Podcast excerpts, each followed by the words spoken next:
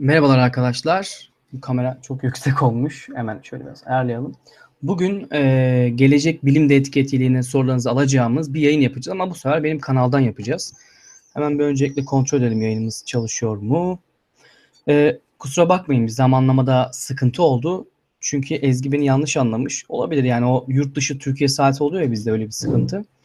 O maalesef biraz geç gelecek. Ben şimdi yüksek lisans bildiklerimi anlatacağım. Kontrol etmem gerekiyor. Geliyor mu görüntü? Evet, merhabalar. Nasılsınız? Bugün 19 Mayıs 2017. Ulu Önder Atatürk'ün gençliğe armağan ettiği bir gün diyelim bugüne. Ve onu anma günü. Güvendiği bir gençlik var. Benim tüm ümidim gençliktedir diyordu. Peki gençlik neye güveniyor? Yani bana gelen mesajları görseniz gençlik de herhalde yurt dışına güveniyor diye görürsünüz. Yani her gün bir sürü mesaj geliyor ve ben de gerçekten, evet yayında bir sıkıntı yok. Ve ben de gerçekten eğitim firmalarının ne kadar sahtekar olduğunu bildiğim için onlara para kaptırmamanız için bildiklerimi anlatacağım. Çünkü bazı şeyler çok basit arkadaşlar. Yani bazı şeyleri kendiniz yapabilirsiniz. Kimseye ihtiyacınız yok ve bunları göstermek, bunları anlatmak istiyorum. Bildiklerimi. Yanlışım olursa düzeltin, eklemeler yapın. Birlikte bir yayın yapalım arkadaşlar. Bugün dediğim gibi kendi kanalımdan yapacağız. Çağrı gelseydi Evrim Ağacı'ndan yapardık yine. Gerçi biraz aksilik oldu ama aslında bir bakıma iyi oldu. Çünkü Amerika'da şu an kayıtlar başlamadı ama Avrupa'da şu an bildiğim kadarıyla çoğu, mesela Polonya'nın kayıtları başladı. Almanya'da muhtemelen başlamış olması lazım. Ezgi hatta bir tık öteye gidip lisans anlatacak. Genetik üzerine okuyor biliyorsunuz. Doktor yapıyor. O bayağı bir genetikçi kazandırmaya çalışıyor. Ben bildiğim kadarıyla özellikle, şimdi şunları lütfen başta konuşalım, yanlış anlaşılma olmasın. Avrupa yazdım ama 2-3 ülke yazıp uzatmak istemediğim şey. Şimdi İsveç'i veya Norveç'i işte konuşamayacağım. Bildiklerimi konuşacağım. Polonya, Almanya, İngiltere'yi konuşamayacağım, bilmiyorum. Yani oralarda araştırmadım, düşünmedim. İşte Macaristan, Romanya'da muhtemelen benzer. Onun dışında genelde bana mesela tarih bölümü iyi midir diyorlar olduğun yerde. Bilmiyorum. Çünkü ben mühendisliğini biliyorum. Polonya'nın en iyi mühendisliklerini, hatta mühendislik de demeyeyim, elektrik fakültelerini biliyorum. Elektrik, elektronik fakültelerini. O yüzden lütfen yanlış olmasın. Tuna valla olur abi. Bir gün Çin'i sen de anlat. Keşke bilseydim, şimdi alırdım yayına. Ama şimdi şu saatten sonra çok geç. Aklıma hiç gelmedi. Çin'i de konuşabilirdik ama Çin'in kayıt zamanı geldiği zaman yakın zamanda bir yayın yapalım. Bizim yayından sonra insanlar Çin'e de başvurabilir. Sadece Avrupa'yı düşünmeyelim. Şimdi arkadaşlar sohbete tek başımayım bugün. Bizim moderatör arkadaşlar muhtemelen izlemiyor olabilirler ya da hani yardım edemeyebilirler. Sizden tek ricam Twitter'dan sorun soruları. Ezgi geldiği zaman da Avusturya'yı da anlatabilirim az çok, onu da biliyorum. Genelde Almanca eğitim oluyor falan filan. Yani şimdi genel olarak bakacağız. Birlikte araştıracağız hatta ya. Birlikte şimdi bakacağız. Nasıl bir kayıt yapılıyor, birlikte deneyeceğiz. Birlikte uğraşacağız. Değil mi? Ben de sizin gibiydim çünkü arkadaşlar. Yani bir dil kursu muhabbetine giriştim. Girişmez olaydım. Dedim ya IELTS'le uğraşmayayım, çalışıyorum. İşe bir yandan da para biriktiriyorum. Yurt dışına gitmek için. Biraz hikayemi anlatayım Ezgi gelene kadar. İşte hani burada okullar bildiğim kadarıyla, bak yine geçen birisi Almanya'da da paralı olmuş dedi ama Almanya'da paralı değil benim bildiğim kadarıyla. Norveç'i falan bilmiyorum abi. Oralarda yine paralı ama yani gitmedim. Üniversitelerini bilmiyorum. Sadece tamam, hemen vereyim bilim insanı. Bir dakika dostum.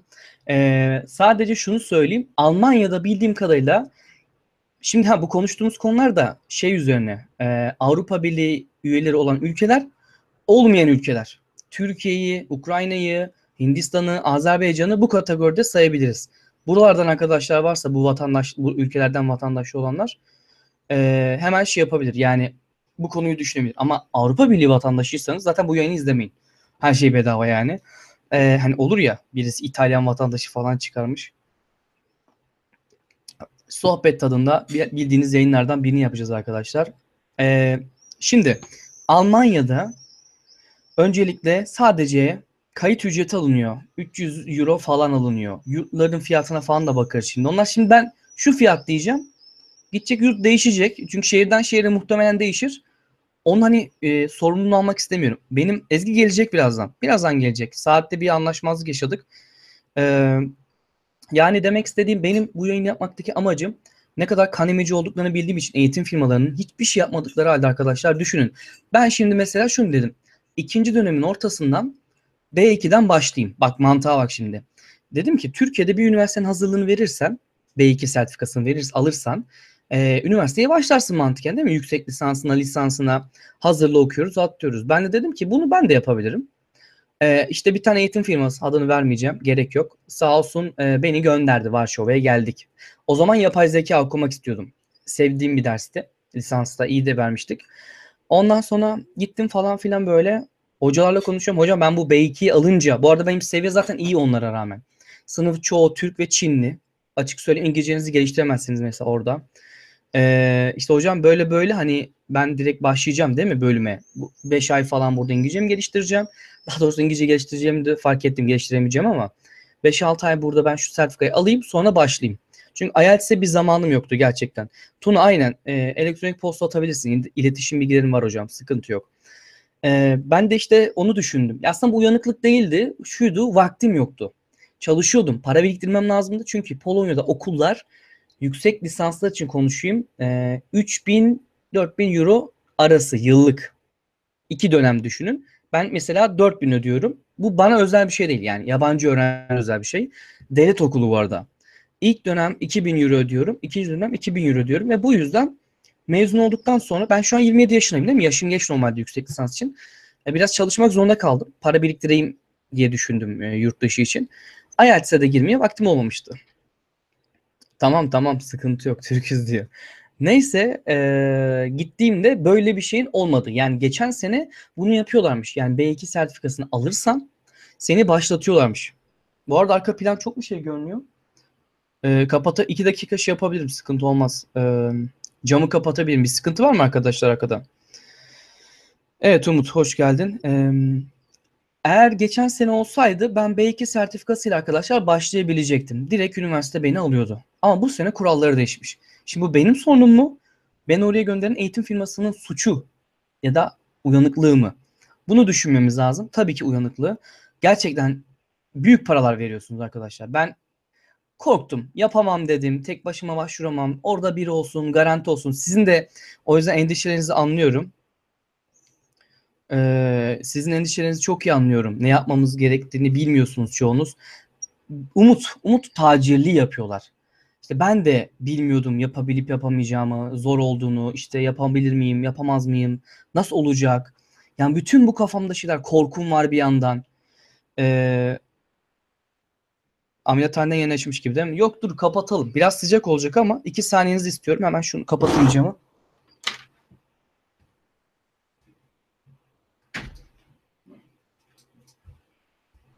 Böyle daha iyi oldu sanırım. Çünkü böyle olmayacaktı. Çok güneş geliyor. Yani işte şartları görüyorsunuz. Yeşil ekran aldık. Yeşil ekran yaramıyor falan. Yavaştan millet de toparlansın. Ben bir giriş yapıyorum sadece.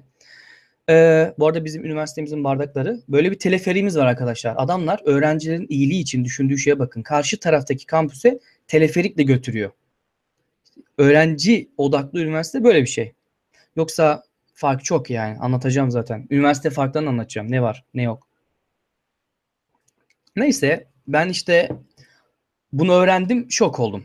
Açıkçası çok kötü. Moralim bozuldu.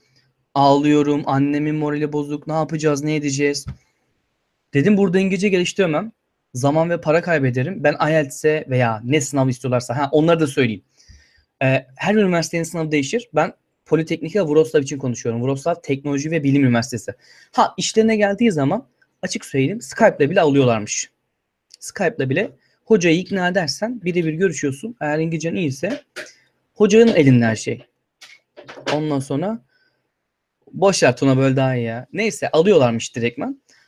BULATS diye bir sınav var. Bunu kabul ediyorlar. Ama önce lütfen bunun olup olmadığını, kaç olduğunu en az üniversite sekreterliğine, genel sekreterliğe sorun. BULATS, TOEIC diyebiliyorum. IELTS, TOEFL. Başka ne vardı? Bir sınav daha vardı sanki. Onları sayıyorlar. İngilizce. Zaten Türkiye'de İngilizce okuduysanız, benim gibi Erciyes mezunu değilseniz, Türkçe bir eğitim almamışsanız ne ala. Özel de olsa İngilizce okumuşsan zaten buna gerek yok. Bu aşamayı geçiyorsunuz. Benim tek sorunum buradaydı. Ondan sonra Celal Hoca abi yok. Yani yazdık, bekliyoruz. O olur bir gün, dert etmeyin. Olacak. Şimdi konuya odaklanın. Ha, PTA çok teşekkür ederim. PTA sınavı. Ya ona da girdim ben. Düşük puan aldım. Yani istediğim kadar gelmedi. Çok ucu ucuna kaçırmıştım galiba. Erciyes Üniversitesi'nde PTA yapıyorlardı. Ama PTA ile ilgili çok önemli bir detay vereceğim. Bunu çok kişi bilmiyor. Arkadaşlar, PTA akademik var, PTA general var. PTA akademik yılda bir kez mi iki kez mi ne yapılıyor? Ona da İstanbul'da giriyorsunuz. Çok nadir yapılıyor Türkiye'de ve kaynak hiç yok. PTA general bilgisayar karşısında yapılıyor. Zor değil gibiydi. Ben niye düşük aldım istediğimden bilmiyorum. Biraz düşük geldi. Ama PTA konusuna dikkat edin. Çok güvenilir bir sınav değil ve üniversite hangi PTA istediğini net söylemiyor. PTA diyor. PTA'de general'ı var, akademi var. PTA'den bana B2.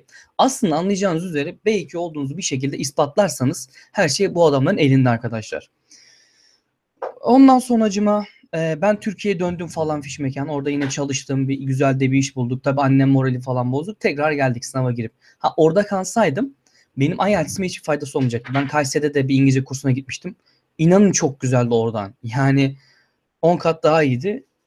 Dil eğitimi için mesela Polonya'ya gelmek mantıklı değil. Bence öğrenemezsiniz. Paranız varsa, durumunuz iyiyse İngiltere, Amerika, Kanada, Avustralya, ana dilin İngilizce olduğu ülkelerde sürekli konuşarak dili geliştirebilirsin. Onun dışında Polonya'da ya da Almanya'da da öyle. Adamlar Almanca konuşuyor genelde.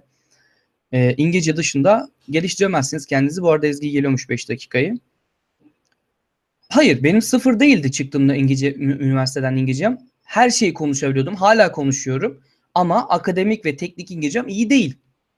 Oktay Sinanoğlu'nun dediği gibi Tarzan İngilizcesi konuşuyorum. Yani eksiklerim var. Niye? Temelim eksik. Gramerim eksik temelde.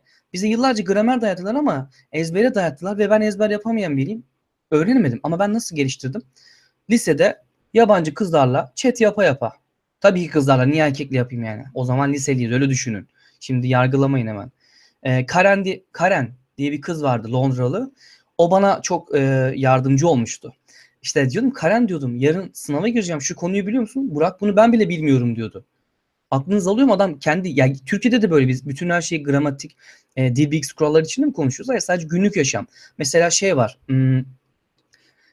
I yazarlar. G2G mesela. I go to go falan böyle. Chat dili falan. Biraz chat dili tarzında konuşuyorum. Dürüst olayım yani, bunu inkar etmiyorum. Ama her şeyi konuşabilirim. Hızlı konuşurum. Üniversitede benim kadar benden iyi puan alıp benden kötü İngilizce konuşan arkadaşlarım var. Yani mesela IELTS'e, TOEFL'a veya gramer sınavına girseler emin olun benden yüksek alırlar. Ben alamam. Ama ben onlardan hepsinden daha iyi konuşuyorum. Şimdi şurada şunu düşünün. Hangisi sizin için daha önemli? İletişim kurmak mı? Yoksa kağıt üstüne başarılı olmak mı? Ha, gönlüm ister ki ikisini de yapayım. Nereden buluyordunuz? Evet, nereden buluyordum? Şey vardı o zaman. Neydi? Skype ekleme sitesi vardı. admyskype.com gibi bir şey vardı dostum. Oradan buluyordum, ekliyordum Skype'larını. Yanlış hatırlamıyorsam öyle buldum. MSN de olabilir ya. admymsn.messenger.com gibi bir şeydi. Bizde ne Skype ya? MSN vardı o zamanlar. Yani genelde erkekleri tavsiyem, biz erkekler gaza gelen insanlarız. Bir tane kız bulup konuşmaya, kendinizi geliştirmeye çalışın. En güzeli bu oluyor. Podcast olarak atayım. Podcast kanalım var. Bu benim bilgilerde var. Hemen yukarıda. Podcastlerimi oradan dinleyebilirsiniz. Benim önceden beri ben radyoculuk yapıyordum. Yani kendimce tabii. Podcast falan kaydediyordum. O yüzden şey yapabilirsiniz. Ha, tabii doğru söyle. Osman mesela diyor hala var ama belki o zaman da işte bakın arkadaşlar, interneti nasıl kullanırsanız o size öyle şey yapar. Ben orada kızları soymak için kullanmak yerine onlardan alabildiğim kadar etinden sütünden faydalanıp dilimi geliştirdim. Yani ilk başta ne yapıyordum biliyor musunuz? Sekme açıyordum. Kız lol yazıyor mesela. Ulan bu lol ne diyorum? Ha, anlıyorum, sonra hemen anlatıyor şu demek. Bu ne diyorum? Bu demek. Zamanla oturuyor. Buna emin olun, aşarsınız yani. Ha, lisansı da anlatacağım dostum. Lisans çok bilmiyorum da lisans okuyan arkadaşlarım var. Az çok basit, aynı sistem. Ekranda uygulamalı yapacağız. Yani her şeyi doldurmayacağım. Sadece hangi siteden nereden yapıldığını. Wrocław Teknik Üniversitesi'nin hazırlığı hakkında ne düşünüyorsunuz? Bir şey düşünmüyorum çünkü bilmiyorum. İyi derim kötü çıkar. Kötü derim iyi çıkar. Ama bu dil konusu arkadaşlar, şu üniversite mesela ODTÜ'nün hazırlığı çok iyi demek yetmiyor. Senin kendini geliştirmen lazım. Dilde her şey senin eline bakıyor. Bu yüzden hiç onu şey yapmayın arkadaşlar. Şuranın iyi, buranın kötü. Dediğim gibi çıktığımda İngilizcem sıfır değildi. Başka ne var sorulardan? Şöyle bakayım. Mesela evet, şimdi elinizde imkanlar daha fazla. O yüzden kullanmanız daha kolay birçok şeyi. Artık bir sürü uygulama vardır eminim. Şu an ben kullanmıyorum. Şu an etrafımda herkes gördüğünüz gibi zaten yabancı arkadaşlar ve alıştık. Bir dakika, Ezgi hemen mesaj atmış. Tıkla adrese diyelim. Hemen Ezgi'yi alalım arkadaşlar. Yani etrafımda zaten herkes yabancı. Artık her şeyi konuşup her şeyi zaten söyleyebiliyordum. Söyleyebiliyorum. Söyleyebilirsiniz. Asla umudunuz şeye gitmesin. Ezgi de gelsin. Bir dakika, ona bir adres atalım. Bu arada evet arkadaşlar, yavaştan kalabalığımız çoğalsın. Çünkü her gün mesaj geliyor. Şimdi benim, inanın ben de insanım. Yani her gün gelen mesaja nasıl yanıt vereyim? O yüzden toplu cevap verin. Çünkü bu eğitim firmaları, emin olun, bir oturuma başvurmak için, ben oturumla anlatacağım, 400, 500, 600 lira para alıyorlar. Yazık yani. Bir dakika bakalım. Ezgi gelmesi lazım. İngilizceden başka Almancam var biraz. Hatta söyleme sahiptir, Mercedes'in stajını geçmiştim. Ezgi hoş geldin. Hoş bulduk. Merhabalar. Herkesten özür dilerim. Tatlı borcu vardı Ezgi'nin. Tatlının yanına pizza borcu ekledim. Arkadaşlar yemek yemedim. Pizza yiyecektim. Ulan dedim yayın az kalmış. Yetiştiremem. Ama yanlış anlaşılma olmuş. Sıkıntı yok ya. Ezgi hoş geldin tekrar. Merhaba. Herkesten. Hoş bulduk. Merhaba. Sesimde bir problem var mı? Kulaklık takmadım. Bence yok ya. Bir dene istersen kulaklıkta. Fark görsek şey yapalım. Ben bir başlangıç yapıyordum. Giriş yapıyordum. Ben de daha anlatmaya başlamadım. Birlikte konuşuruz. Hemen bitireyim. Şey yapmıştım arkadaşlar, Almanca lisede öğrenmiştim. İlginçtir ki unutmadım. Mercedes'in bir staja gidecektik biz. Mannheim'da Evobus diye bir firma var. Sonra bize oryantasyon, daha doğrusu 6 aylık eğitim. Oradan İstanbul'a olacaklardı. Bizim bir hocanın gazına geldim. Sabah okulu bitireceğim, ha, staja gidiyorum. Son 3-5 günü beni biri aradı sabah 7'de. Burak dedi, şeye gitmek ister misin Almanya'ya? Hocam uçarım, zaten kafamda yurt dışı var. Almancam da var. Sonra İngilizceye geçtim. 3 kişiydik. Bu mülakat yaptılar bize ama 6 aylık bir süreç. Çok sıkıntılı bir süreç. Yani düşün, 6 ay boyunca hiçbir şey olmuyor ve bekliyorsun. Umut çok kötü bir şey. Umutlanmak, umudu bağlamak. O 6 ayda birçok şey yapabilirdim. O zaman askere gidip gelmiştim bile bak. Şu anda başımıza biliyorsunuz bela yani. Bela demeyelim, yanlış anlaşılıyor da. Hatta gerizekalı bir şey demiş. Askerden kaçmak için Polonya'ya gider. Ulan ben bu kadar gerizekalı mıyım? 4.000 euro para ödeyeyim. Gerizekalı. Bu kadar dersleri kasıp seni Almanya'ya kazanayım. Akıl var, mantık var. Yani insanların düşünmediği, yapmadığı bir şeyleri iftira atmayın arkadaşlar. Her neyse. Askere gidebilirdim dediğim gibi. 6 ayım çöpe gitti. Niye gitti? Çünkü bizim dekan vardı, Recai Hoca. Çok zeki bir adam. 35 yaşına prof olmuş. Elektronik devreler dersine girerdi. Arkadaşlar bütün her şeyim tamam. 3 kişiden bir tek ben kabul aldım. Almanca'ya da geçtim. İngilizce'ye de geçtim ama Almanca'da akıllık yaptım. Yani böyle Almancam süper değil. Mesela "Ich habe gegangen nach Berlin" dedim. Dedi ki ne diyecek bundan sonra? Berlin'in nerelere gittin? Neyi sevdin? Onları az çok biliyordum diyeceğini. Konuyu kendimce yönlendirdim ve onu da geçtim. O güzel oldu. Ondan sonra işte öğrenci belgesi gelmediği için vesaire. Bir gün hayat hikayemi anlatırım. Boş ver, şimdi ona girmeyeyim. Gidemedik Almanya'ya. Öğrenci belgem eksikti. Beni mezun etmiş okul. Böyle bir şey olabilir mi? Yani okuldan istemediğim halde mezun oldum arkadaşlar. Çünkü kafamdaki şey, Almanya olursa ikinci stajımı iptal ettirip bu stajı ona saydırayım ve bu stajım olmuş olsun. Çünkü bilmiyorum ne yapacağım, muallaktayım ve tecrübesizliğime geldi. Siz olun, kimseyi dinlemeyin. Gerçekten ben hoca bile olsa dinledim. Hayatımın içine etti 6 ayının. Olsun, var olsun, canı sağ olsun, geçmedi. Şimdi Almanca var ilgi olarak birazcık. Hala çok farklı işlere hizmet ediyor. Tamam, devam ediyoruz. Bizim bölüm %100 İngilizce, IELTS sistem. İşte onu dedim. %100 İngilizce ise zaten bölüm. Niye IELTS istesin? Mantıklı düşünün. Adamın derdi eğitimin İngilizce mi değil mi onu bilmek. Onun dışında IELTS asla istemiyor. Dil kursuyla İngilizce geliştirilmez. İngilizce konuşarak, zorlayarak yabancılarla geliştirilir. Gramer öğrenilirsin ama. Yayın kaydedilecek, kanalda olacak. Evet, Ezgi arkadaşına bir bakayım nasıl. Evet. Döndürme imkanı var mı? Gerçi kötü görünmüyor. İyisin de. Şöyle mi yapayım? Azıcık. Ha, tamam. Hava sıcak mı orada da? Evet, sıcak. Yanıyoruz. Neredesin Ezgi? Biz tanımayanlar olabilir bu arada. Kendini şey yap da. Evet, hemen tanıtayım kısaca. Ostrava Üniversitesi'nde, Çek Cumhuriyeti'nde doktora yapıyorum. Evrimsel biyoloji, insan evrimsel genetiği alanında yapıyorum. Özelleştirerek söyleyeyim. Ostrava Üniversitesi Biyoloji ve Ekoloji bölümündeyim. Hava sıcak, evet. Çok sıcak ve ben cam açamıyorum perde dursun diye. Düşün halimi. Evet. Ben açtım. Sana da çok yeşil perde alalım. Evet, bana da bir yeşil perde lazım artık. Çok açınca içeri sinek, sadece sinek de değil, çeşitli böcekler giriyor. Çünkü etraf orman. Ben neredeyse bir ormanın içinde yaşıyorum. Çözüm söyleyeyim sana, daha bugün hallettim Ezgi. Filtre aldım. Dedi. Ocean var mı orada? Ocean. Avhum ya da Ocean. Hayır. Herhangi bir AVM'de filtre aldım abi. Cama monte ettik. Şu an sıfır. Gece bize artık girmeyecek. Gerçekten mi? Vallahi ben sana göstereyim. Kurtardım ben o derdi. Evet, kafam rahat. Evet benim arkadaşlar, yine aynı dertlerimiz öyle biz yani. Kusura bakmayın, öyle biraz Ezgi'yle birimiz ne kadar ayrı yolların insan da olsak sevdik birbirimizi. Anne nerede tişörtün? Bugün başka benim bir şey.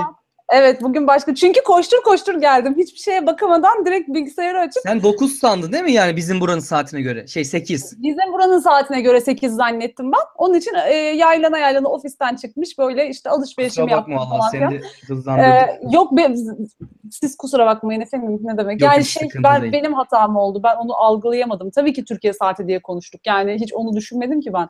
Ben de diyorum ki ulan... Düşündüm, Türkiye saatini düşünmüştür değil mi dedim. Herhalde onu düşünmüştür. Niyeyse ben de sormadım tekrar. Neyse sağlık olsun ya. Yani önemli değil. Zaten tam başlamadık. Şimdi kısaca bu İngilizce muhabbetlerini anlatıyordum Ezgi'ye. Yani onları yaptım. Evet. Mesela sana sorayım direkt. İngilizcen nasıl Ezgi'yi? Nasıl hallettin? İyidir yani muhtemelen de. Orada şöyle, ben İngilizceyi nasıl hallettim? Ben İngilizceyi lisede hazırlık okudum. Bizim dönemimizde öyle bir şey vardı. Şimdi artık genç arkadaşlar için bu tabii geçerli değil ama bizim dönemimizde İngilizce hazırlık vardı lisedeyken. Ben onu okudum. Hasbelkader de güzel bir eğitim almışız sanırım. Dolayısıyla benim o İngilizcem beni bugünlere kadar getirdi diyeyim. Yani onun haricinde ne yaptım mı? 3 ay Tömer'e gittim. Tömer'in biliyorsun Ankara Üniversitesi'nin bir kursu var. Çok iyi değil mi Tömer ya? Bizim Antalya'da... Tömer gerçekten çok iyiydi. Reklam gibi olmasın nişanımın arkadaşlar. Alakam yok mu? Gerçekten iyi. Kurumu. Yani devlet kurumu değil mi Tömer zaten? Aa, evet. Doğru, üniversitenin şeyi. Ankara doğru, özür dilerim. Tamam. Devlet kurumu zaten, dolayısıyla gayet de iyi bir eğitimi vardı. Ben orada için gitmiştim esasen. 10. kur çıkmıştım. Orada 12 kur üzerinden Tömer'de eğitim. 10. kur çıkmıştım. Gideyim bari 3 ay tamamlayayım. 12. kuru alayım diye düşünmüştüm. O aldığınız sertifikalar hiçbir şey yaramıyor tabii ki. Kur olayı da biraz para tuzağı, onu da söyleyeyim de. Ben çok salakça yani. Dünyanın hiçbirinde yok böyle bir şey ya. Yani kur Kur mevzusu tamam, yani bilimsel olarak İngilizce eğitiminde belli kurlar var, belli kategorilere bölünüyor tabii ki ama oradan aldığınız sertifikanın herhangi bir yerde herhangi bir şey yok. Yani TOEFL'in örneğin Avrupa dil belgesi veriyor sanırım, işte bir şeyi var, bir belgesi var tüm Avrupa'da geçerli falan filan diye ama tabii o belgeler şeyde geçerli yani doktora başlıyor. O iyi oldu bak ona değindin, aynen. Evet, yani saydığım sınavlar vardı, sen de say bir yanlış olmasın. IELTS, TOEFL. IELTS, TOEFL, PTE. PTE, bak PTE ile ilgili de şunu söyledim Ezgi. Belki sen de bilmiyor olabilirsin. Yani çünkü ben bu salakça tecrübe yaşadım. Ben bir şey bilmiyorum onunla ilgili. PTE ile ilgili ne var abi biliyor musun? Şimdi PTE'ye ben de girecektim. PTE ne abi? Bir akademiği var, bir de general'ı var. General'ı var, evet. Şimdi üniversite bana dedi ki PTE'ye kabul ediyoruz. Biz dedik ki ya akademik var, general mı? Üniversite general da demiyor, akademik de demiyor. Ve general sadece yılda 2 kez yapılıyor. Ben 2 kişi falan böyle başvurmuş akademine. General'da her zaman yapılıyor. Erciyes Üniversitesi'nde bile vardı. Ki çok kolaydı ama beklenenden düşük aldım. İlginç. Çünkü bilgisayar karşısında falan oluyor. Aslında zor değil. Emin olun benden yüksek alırsınız arkadaşlar. Benim gibi salakça bir sonuç almazsınız ama bilgisayar karşısında olduğunu söyleyeyim. Biraz zaman falan şey var. PT'nin de büyük ihtimal akademi olması lazım ama general'da kabul edebiliyorlar. Onu mutlaka sorsunlar yani. Yani şöyle onlar her yerde de esasen artık sorulmuyor. İngilizce sınavı çok doktoralar için konuşuyorum. Şeyi hemen başlarken söyleyeyim ben. Sen doktorayı konuşuyorsun. Ben doktorayı konuşuyorum. Sen yüksek lisans konuşuyorsun. Çünkü ben yüksek lisansımı Türkiye'de yaptım ve yurt dışında hiçbir yüksek lisansa başvurmadım. O yüzden bilmiyorum yani nasıl olur yurt dışında yüksek lisans mevzusu sanırım yani en azından Çek Cumhuriyeti için çok fazla burs yok. Çek hükümetinin bir takım bursları var. Onun haricinde de yüksek lisans... Bursa da değinelim. Güzel. Bak onu anlatayım. Yüksek lisans için çok fazla burs yok zaten. En azından yani Çek Cumhuriyeti'nde öyle ama bazı yerlerde yüksek lisans bursları da var. Onları iyice araştırmak gerekiyor. Örneğin DAAD bu şeyin Almanya'nın... Şimdi birazdan DAAD'ın programı yapacağım Ezgi. Onu açtım. Onu nasıl yapacağımızı göstereceğim. Oradan doktorayı da gösterirsin zaten. Evet. Yani onların falan şeyleri var. Onun haricinde İngilizce belgelerini söylüyordum. İngilizce belgeleri ben mesela buraya doktoraya başvururken hemen İngilizce belgesi istenmedi. Yani İngilizce Türkiye'de İngilizce okumadığını da istenmedi. Evet, ben Türkiye'de İngilizce okumadım. İstanbul Üniversitesi Türkçeydi. Türkiye'de İngilizce okumamama rağmen bana İngilizce belgesi sormadılar. Çünkü mülakat yaptık. Skype karşısında konuştuk. Doğal olarak İngilizce konuştuk. O yüzden hiçbir belge, yani resmi başvuru sırasında herhangi bir İngilizce belgesi benden istenmedi örneğin. Bu sadece Çek Cumhuriyeti için de geçerli değil. Örneğin Almanya'da Max Planck Enstitülerinden benim 2 tanesine ben başvurdum. Evrimsel Antropoloji Enstitüsü'yle Leipzig, şunu da söyleyemiyorum. Nasıl okunuyor Almanca? Leipzig mi? Nasıl bir şey? Leipzig mi? Neyse işte oradaki enstitüsüyle İnsan Tarihi Bilimi Enstitüsü, Yena'daki enstitüsü, ikisi de İngilizce belge istemiyordu. Yani TOEFL, IELTS, PT bilmem ne, onların hiçbirisini istemiyordu. Neye bakıyorlar doktorda? Mesela yüksek lisanslı İngilizce bakılıyor. Bir de ortalama sormuş bir arkadaş. Arkadaşlar ortalamanız da minimum 2,5 olması lazım.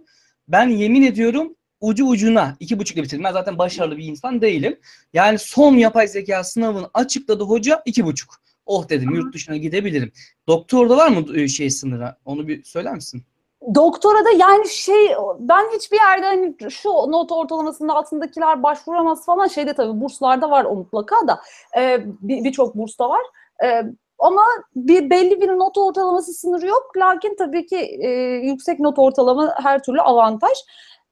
Yani başvurursunuz, başvurmanızda sıkıntı olmaz ama alırlar mı sorunu doğuyor işin içine not ortalaması girdiği zaman. Ben söyleyeyim, ben 2.65 ortalamayla mezun oldum İstanbul Üniversitesi'nden. 2.65'te ortalamam, öyle bir yüksek ortalamam falan yoktu.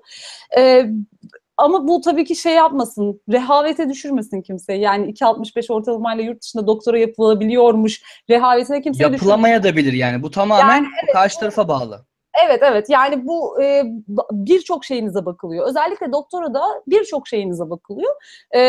Not ortalaması bunların yanında bir faktör olarak daha yüksekse ne güzel ama düşükse de başka yani yetenekleriniz, başka şeyleriniz varsa onları yönelebiliyorlar. Demiş Ezgi, Ezgi abla demiş. Ben abla diyorlar bana da. Valla yaşlı değiliz arkadaşlar. Ezgi 18,5 yeni bitti. Ben 19. Biraz yaşlıyız gibi. Yok, geçen gün Twitter'da bunun muhabbeti döndü de. Gördüm. Diyor, evet. Yok diyebilirsiniz tabii ki, sıkıntı yok da. Ben İstanbul Üniversitesi Moleküler Biyoloji ve Genetik bölümünden mezunum. Yüksek lisansımı da aynı bölümde yaptım. Aynı zamanda İstanbul Üniversitesi Antropoloji bölümünde yüksek lisansa başladım. Bitirmedim. Yani dersleri aldım ve bıraktım. Sonrasında burada doktoraya başladım. Yani genel olarak çok özet bir şekilde özgeçmişim böyle. Şimdi Ezgi, evet. Şu ışıkla biraz kararma başladı ya havada. Bir yukarıdaki ışığı aç, ben de şu camımı bir açayım izninle. Evet. Tamam. Rahat ol, benim kanal olduğu için kontrol bende. Evet. Geliyorum.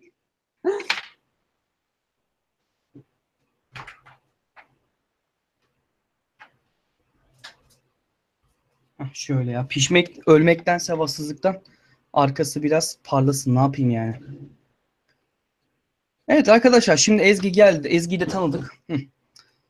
Çok sıcak ya. Türkiye nasıl şu anda arkadaşlar? Gelemiyorum da oturum. Bak oturuma da değinelim. Şuraya da not alalım. Oturum zımbırtısı başınızın en büyük ailesi. Oturun dediğinizde vize uzatımı. Onda değinelim. Ezgi bu arada doktoralar ücretli mi ya orada?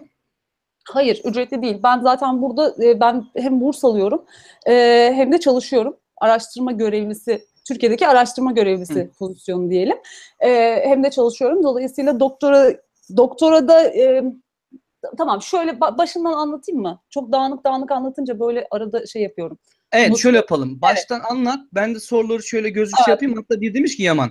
Hemen onu söyleyeyim. Abi siz o kadar mülakat, sınav vesaire nasıl geçip gittiniz? Gözüm korkuyor. Şunu söyleyeyim. Evet. Bizi ya da başka birini kimse gözünüzde büyütmeyin. Biz bu Evrim Ağacı'na kendine niye yapıyoruz? Bakın o da insan. Evet. Sohbet ediyorsunuz. Yani gerçekten çok şey insanlar. Mete Hoca, Canan Hoca, Bilge Hoca, her biri. Yani her biri bizim gibi bir insan. Sadece bırakmamış, pes etmemiş, devam etmiş. Ya ben bu yaşımda hala uğraşıyorum, Ezgi uğraşıyorsa, rahatsız etmiyorsak hayallerimiz için. Ha, yarın bir şey olur, bırakabiliriz. Hayatın getireceği bile olmaz ama asla umutsuzluğa kapılmayın ki bu yayınlarsa umut olsun diye yapıyoruz kardeşim yani. Yaman asla aynen bunu düşünme. Ezgi'cim sen de. Evet ben o zaman başlıyorum. Yani ben genel olarak buraya nasıl geldim işte o evet, süreçlerden birazcık evet, bahsedeceğim. Birisi şey sormuş bu arada onu da söyleyeyim, moleküler biyoloji ve genetikten bahsedilecek mi diye sormuş. Ben bugün tweet'e atmıştım yani lisansa üniversiteye tercih yapacak öğrenciler de izlesin ki hani biraz da onlardan bahsederiz belki diye. Dolayısıyla evet moleküler biyoloji ve genetikten de bahsederiz. İzin vermiyorum yasak, burada baskı var. Tabii ki bahsedecek Ezgi bugün size tabii onu da anlatacak yani muhtemelen liseli arkadaşlar da izliyor. Bugün evet, onları evet, da anlatacağız yani. Ben Ezgi şeyleri not alıyorum. Sen hiç sohbete bakma. Kafanı toparla direkt. Evet ben not evet, alıyorum. Ben oraya tamam, bakmadan şu bakma an abi, tamam, düz anlatıyorum. Yoksa dikkatim dağılıyor. Tamam. Evet başlıyorum. Şimdi ben buraya nasıl geldim? Öncelikle şunu söyleyeyim, blogumda da yazmıştım doktoraya başlangıcı, çünkü çok ayrıntıya böyle incik incik girmeyeceğim böyle şeyi. Blogun adresini de ver de şimdi bilmiyorlar blogun önce. Evet, evet ezgimo.com. Ezgimo.com. Son paylaştığım Evrim Ağacı yayınından sonra paylaştığım bir post vardı. Orada derli toplu hangi linklere tıklamanız gerektiğini yazmıştım. Ona bakabilirsiniz. Orada daha ayrıntılı böyle incik cincik her şeyini yazmıştım. Söylediklerimde bir şey çelişirse orası doğrudur. Çünkü orayı hemen başvurulardan hemen sonra yazdım. O yüzden yani bir şey... Aynen yani bir yanlışlık olursa yani bizde şimdi evet, hani değişen şeyler olmuş olabilir. Yani ben evet, en son evet, bildiğim bilgiler... Evet. Mutlaka bizi uyarın. Ben de hemen Ezgi ile güncelleme yapayım. Evet, benimle, evet, evet. Yani eğer benim söylediklerimle blogumdaki yazılarda çelişen bir şey olursa blogumdaki yazılar doğrudur kesinlikle. Çünkü üzerinden ben buraya geleli yaklaşık 2 sene oldu. Ezgi, Evrim Ağacı bizi trollüyor. Evrim Ağacı hesabına. Bunu söylemem lazım. Hocam Avrupa'yı buluşun, Amerika'ya nasıl gideceğiz? Biz Trump başkanı görmek istiyoruz. Çağrı online. Çağrı uyanmış abi Çağrı. Hayır adam şu anda var ya bizim ülkeye şey ha yani burası daha kötü diyor. Türkiye'ye gideceğim diyor. Vallahi bak. İşte adama böyle götünü gösterip iyi iş yaparlar. Abi şunu söyleyeyim. Amerika niye değil? Benim için çok başarılı değildim. Param yoktu. Yani başarısızlıkla para yok. 50.000 dolardan falan bahsediyorduk. Ezgi herhalde yani Amerika'da zor değil mi gitmesi? Senin için çok abi, zor. Amerika'da evet yani genetikte de çok zor. Ben başvurdum bu arada. Ben Amerika'yı hiç istemiyordum. Yani daha doğrusu ben Avrupa istiyordum. Çünkü benim istediğim alandaki çalışmalar Avrupa'da yoğunlukla yapılıyordu. Dolayısıyla Amerika'yı istemiyordum. Yani bir de Amerika'yı istemiyorum. Yani özgürlükler ülkesi olarak yani falan ben görmüyorum. Ben de böyle çok katı bir şey ya. Benim böyle bir şeyim hani Amerika işte özgürlükler bilmem neler falan filan diye bir derdim de yoktu. Dolayısıyla çalışmak istediğim konularda genellikle Avrupa'daydı. O yüzden ben Avrupa... Bunu kaydedin. İleride Ezgi Amerika'ya giderse bana... Harvard'dan şey yapıyorlar. Düşünsene. Sözümü yememek için.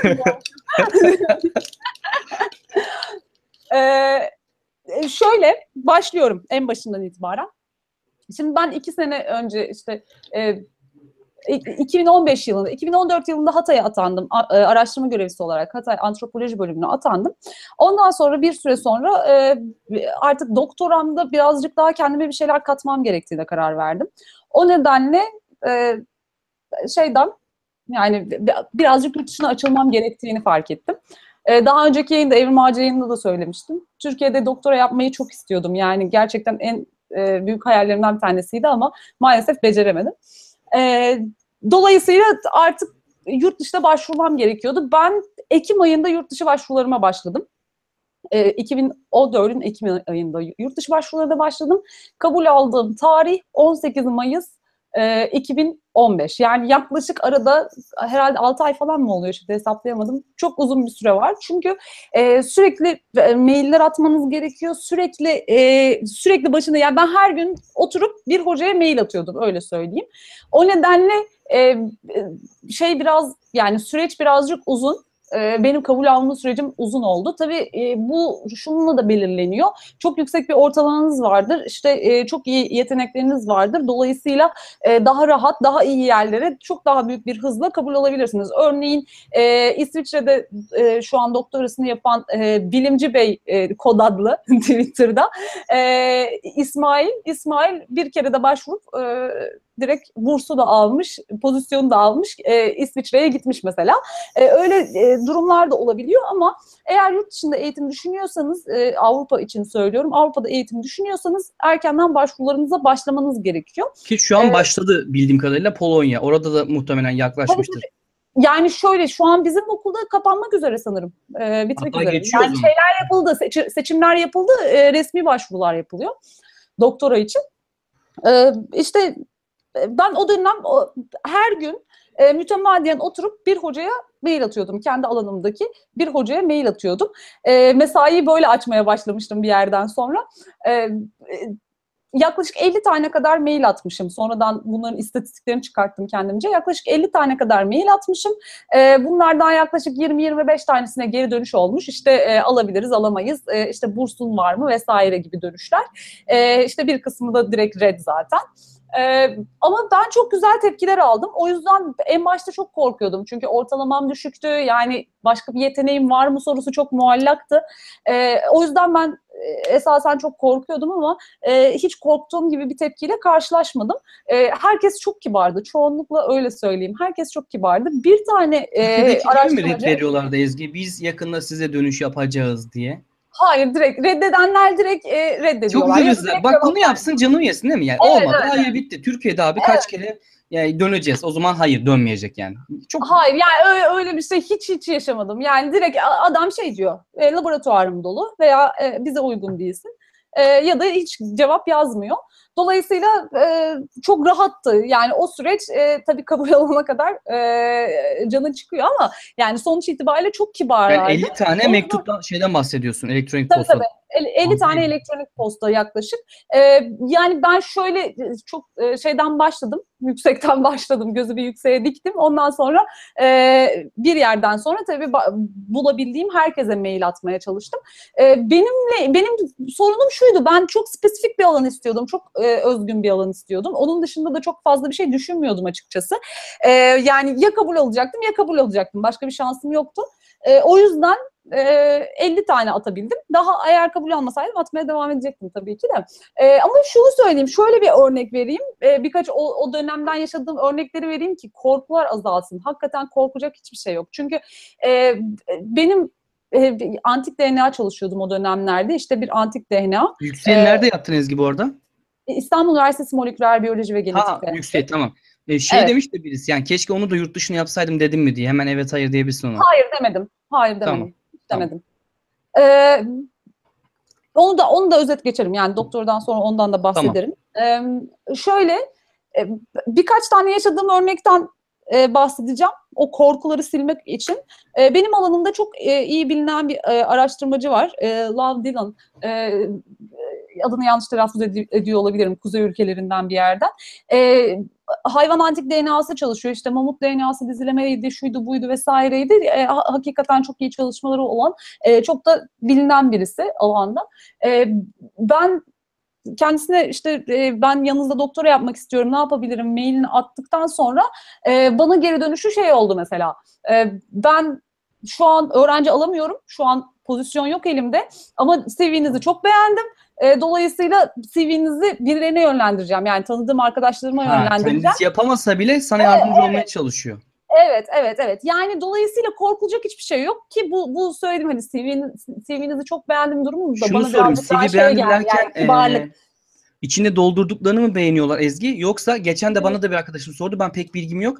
Bu ne diyorlar ona? Motivasyon mektubu, cover letter falan. Bunlar da iyi yazdın mı? Nasıl yazılma mesela? Benim niyet mektubum çok iyiydi. Niyet mektubum... Kendi kendine mi yazdın yoksa bu kalıp mı kullandın? Kendi kendime yazdım. Kendi kendinize yazarsanız iyi oluyor zaten. Kalıp kullanırsanız çok iyi olur. Kendi kendime yazdım. Yani bir arkadaşım daha önce kendi kendine yazmıştı. Bir kalıp kullanmadan yazmıştı. Hı-hı. O bana yönlendirdi. Kendisininkini tabii ki bizim yani niyet mektubu dediğiniz şeylerde çok özgün şeylerin olması lazım. Yani öyle çok kalıpları kullanmak zaten anlamlı olmuyor. Ben de kendime uyarladım onu. Sonrasında zaten tamamen bambaşka bir hale bürünüyor. Çünkü bahsettiğim arkadaş sinir bilim alanında çalışıyordu. Ben tamamen başka bir alanda çalışıyordum. Dolayısıyla doğal olarak o iki mektup birbirinden ayrışıyor. O yüzden de yani şey değil... bir arkadaşımla esinlenerek ürettiğim ama çok da kalıp olmayan bir şeydi. O yüzden benim ilk tavsiyelerimden bir tanesi motivasyon mektubunuzu kalıp olarak yazmayın. Yani internetten bulduğunuz bir motivasyon mektubuyla yazmayın. Kendinize özgün şeyler yazın. Ben orada nelerden bahsettiğimi kısaca söyleyeyim. Çünkü en temelde zaten ihtiyaç olan şeylerden bir tanesi motivasyon mektubu doktora başvuruları sırasında. Nelerden bahsettim? Biraz bu şeyle, şimdi cümleyi nasıl kuracağımı bilmiyorum. Çok şey bir cümle kurmak istemiyorum yani. Sizce nasıl diyor? Yok, hayır, öyle değil, öyle değil. Yani kötü bir cümle kurmak istemiyorum. Ama şey yapmanız lazım. Yani kendinizi mütevaziliği bir kenara bırakacaksınız. Motivasyon mektubu yazarken. Böyle söyleyeyim. Ağırdan satmak mı demek istedin? Hayır, ağırdan satmak değil. Yani mütevaziliği bir kenara bırakacaksınız ve ben çok iyiyim ve sizin İstediğiniz kişi benim mi yazmanız lazım. Aha, ben öyle yazmıştım. Motivasyon mektubum bittikten sonra kendim okuduğumda bu ben miyim demiştim. Yani o kadar da hakikaten o mütevaziliği ben bayağı bir kenara bırakmışım. Ona çok etkisi oluyor çünkü karşı taraf diyor ki kendine güveni var her şeyden önce. Kendine güven en önemli koşullardan bir tanesi. O yüzden motivasyon mektubunuzu dikkatli ve düzgün yazmanız önemli gibi geliyor bana. Tabii ki düzgün bir İngilizceyle yazmak falan o kısımlarını söylemiyorum bile. Motivasyon mektubunda genel olarak bahsettiğim şeyler, işte ben böyle lise hayatımdan falan aldım motivasyon mektubunu, başlattım. İşte üniversite sınavından bahsettim. İşte çünkü üniversite sınavında işte şey... yani ilk 20.000'e girdiyseniz mesela işte veya %1'lik dilimdeydim falan dediğiniz zaman bu güzel bir şey örneğin. Yani tabii %15'lik dilimi falan yazmanın bir gerçekliği yok ama %1'lik bir dilimdeyseniz üniversite sınavında onu yazmanız size bir direkt artı puan olarak gelebilir. Onun haricinde oradan aldıktan sonra üniversite hayatımda aldığım derslerin bana neler kattığını, işte daha ileriki çalışmalarımdan nasıl yarar sağladığını, lisans bitirme tezimi ne üzerine yaptığımı ve niçin onun üzerine yaptığımı falan filan, bunların hepsini ayrıntılarıyla açıkladım motivasyon mektubunda. Ve nihayetinde de işte onların laboratuvarında ben genel olarak motivasyon mektubumu gönderdiğim kişilere göre düzenledim. O önemli bir şey gibi geliyor bana. Yani işte o kişi atıyorum hayvan antik DNA'sı çalışırken siz insan antik DNA'sını attığınız bir mail, onu attığınız zaman işte çok alakasız kaçabiliyor falan. Onlara dikkat etmek gerekiyor. İşte ben o laptı neden bulunmaz Hint kumaşı olduğumu falan filan mektubun sonunda yazarak o şekilde. Yani motivasyon mektubu dediğimiz genel hatlarıyla öyle. Ondan sonra işte ben bunları bir paket haline getirdim. Paket halinde işte motivasyon mektubu, CV. CV'yi de çok güzel... Europes'in bir CV formatı var. Bak tam onu diyecektim Ezgi. Hemen ona değinirken ben o zaman arkada Europes'i açayım. Hem de uygulamalı yapalım. Ben de oradan yaptım. Güzel. Evet. Europes'in çok güzel bir formatı var. O Europes formatıyla ben direkt öyle hazırladım yani. Hatta motivasyon mektubunu da Europes'e kopyalayıp işte oradan çıktısını aldım. Çok güzel bir template oluştu. Bu işte CV'yi hazırlama vesaire, işte sonrasında şeylerimi tarattım. Referans mektuplarımı tarattım. Referans mektupları önemli. Referans mektuplarımı tarattım. Bu referans mektup dediğin hani hiç bilmeyenlere göre anlatalım da hocaların sana yazdığı değil mi? Evet. Hocaların yazdığı referans mektupları. Hocalar işte bu şöyle iyi öğrencidir, böyle iyi öğrencidir diye yazdıkları mektuplar. Bu mektupları kişiye özgü yazılması çok önemli bir şey. Yani şimdi hazır template'ler var. Hocalar genellikle hazır template'i kullanarak bir şeyler yazıyorlar ve yani herkesin referans mektubu aynı oluyor, öyle söyleyeyim. Yani Türkiye'den giden bütün referans mektupları aynı oluyor neredeyse. O yüzden bu kötü bir şey, bu çok iyi bir şey değil. Benim referans mektuplarımdan bir tanesi bana özel, direkt beni tanıyan birisi tarafından bana özel yazılmıştı. Bir hocam tarafından. Dolayısıyla o çok yararlı oldu diye düşünüyorum. Burada çünkü başvuru, yani alındıktan sonra onu söylediler bana. Çok iyi referans mektuplarım vardı diye. İsim bulamadım.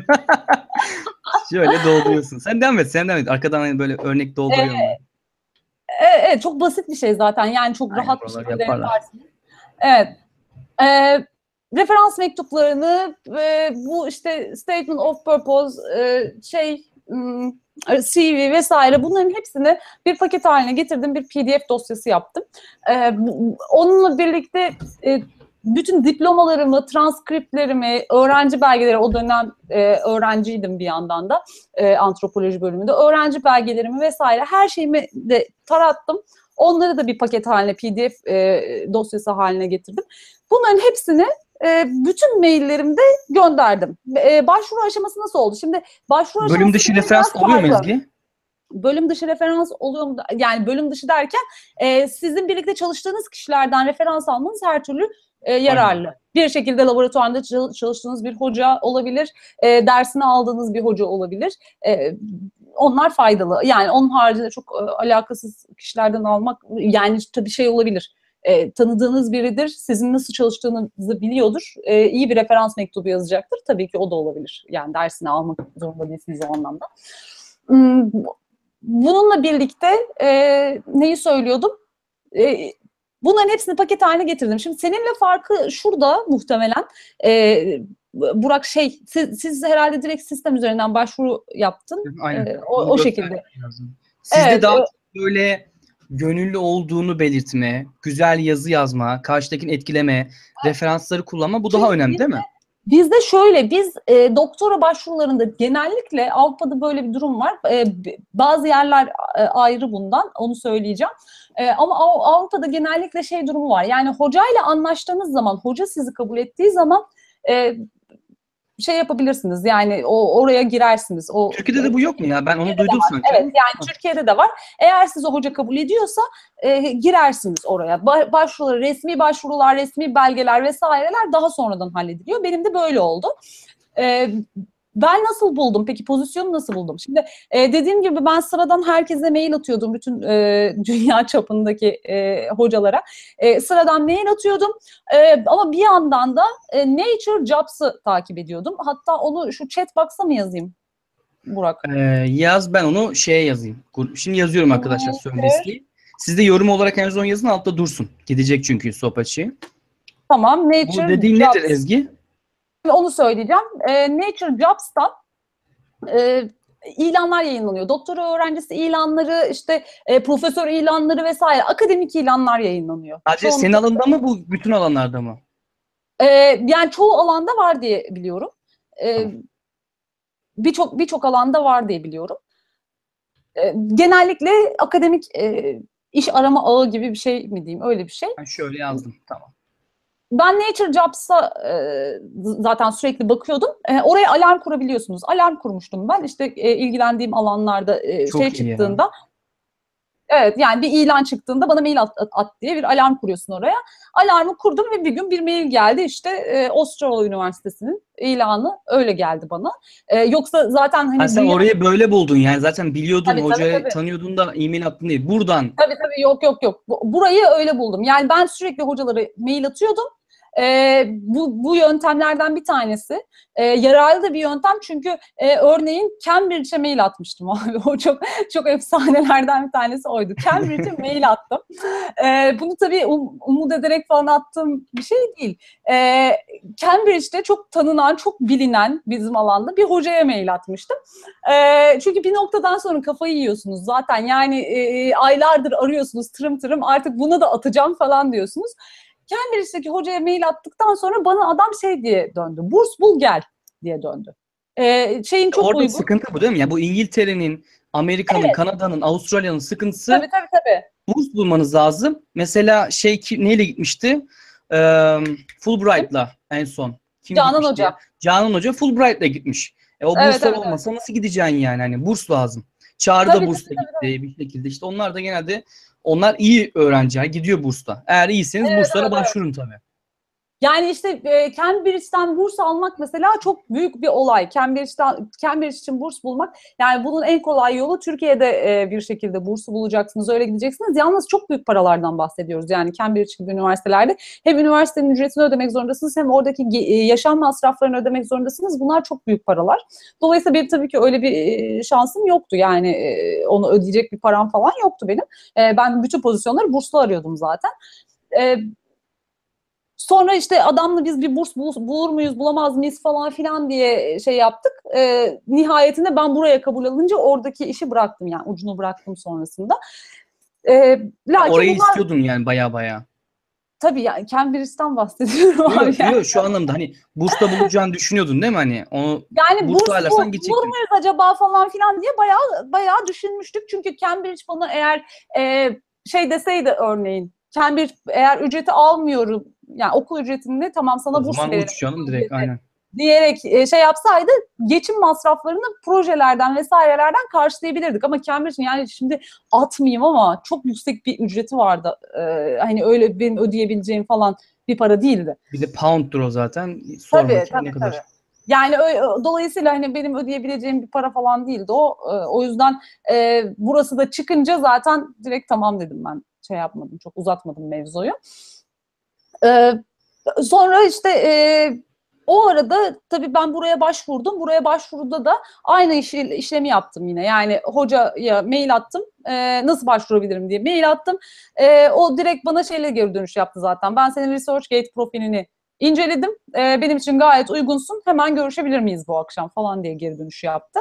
Dolayısıyla ResearchGate profili burada önemli. ResearchGate profilinizin, işte akademiye edu profilinizin, ben o anlamda sosyal medyayı, akademik ağları da kullanmaya çalışıyorum olabildiğince. Oldukça önemli olduğunu düşünüyorum. İşte ResearchGate profilimi incelemişti. Hemen biz akşamında bir Skype toplantısı organize ettik. Akşamında Skype'ta görüştük. Bir süreç böyle işledi. Yani ben hocayla görüştüm. Hoca bana bir sınav yaptı. Yaklaşık bir hafta süren bir sınav yaptı. Ondan sonra sınavdan sonra tamam, kabul edildin diye mailimi aldım hocadan. Lakin bu benim için maili değildi. Yani resmi kabul maili değildi. Sonrasında biz vize işlemlerini başlattık. Vize işlemlerini sonra mı konuşacağız?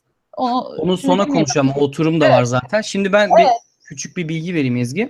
Evet. Şimdi yayına yeni girenler, kız hangi üniversitede okuyor demiş, hangi üniversitede, onu söyleme cevabını. Çünkü şimdi arkadaşlar şöyle bir şey var. Konuştuğumuz konulara geri dönsek yayın bitmez. Ama bu yayının kaydı biz konuşma bittikten 1-2 saat içinde zaten kanala yüklenecek. Hangi üniversitede okuduklarımızı onları anlattık. Yüksek lisansı anlatıyoruz. Mesela Yaz Yağmur demiş işte, ne yapmalıyız? Avantajlı ve burslu. Bakın bunları zaten konuşuyoruz. Hani o yüzden bunları tekrar cevaplandırmayacağız arkadaşlar. Lütfen yanlış anlaşılmasın.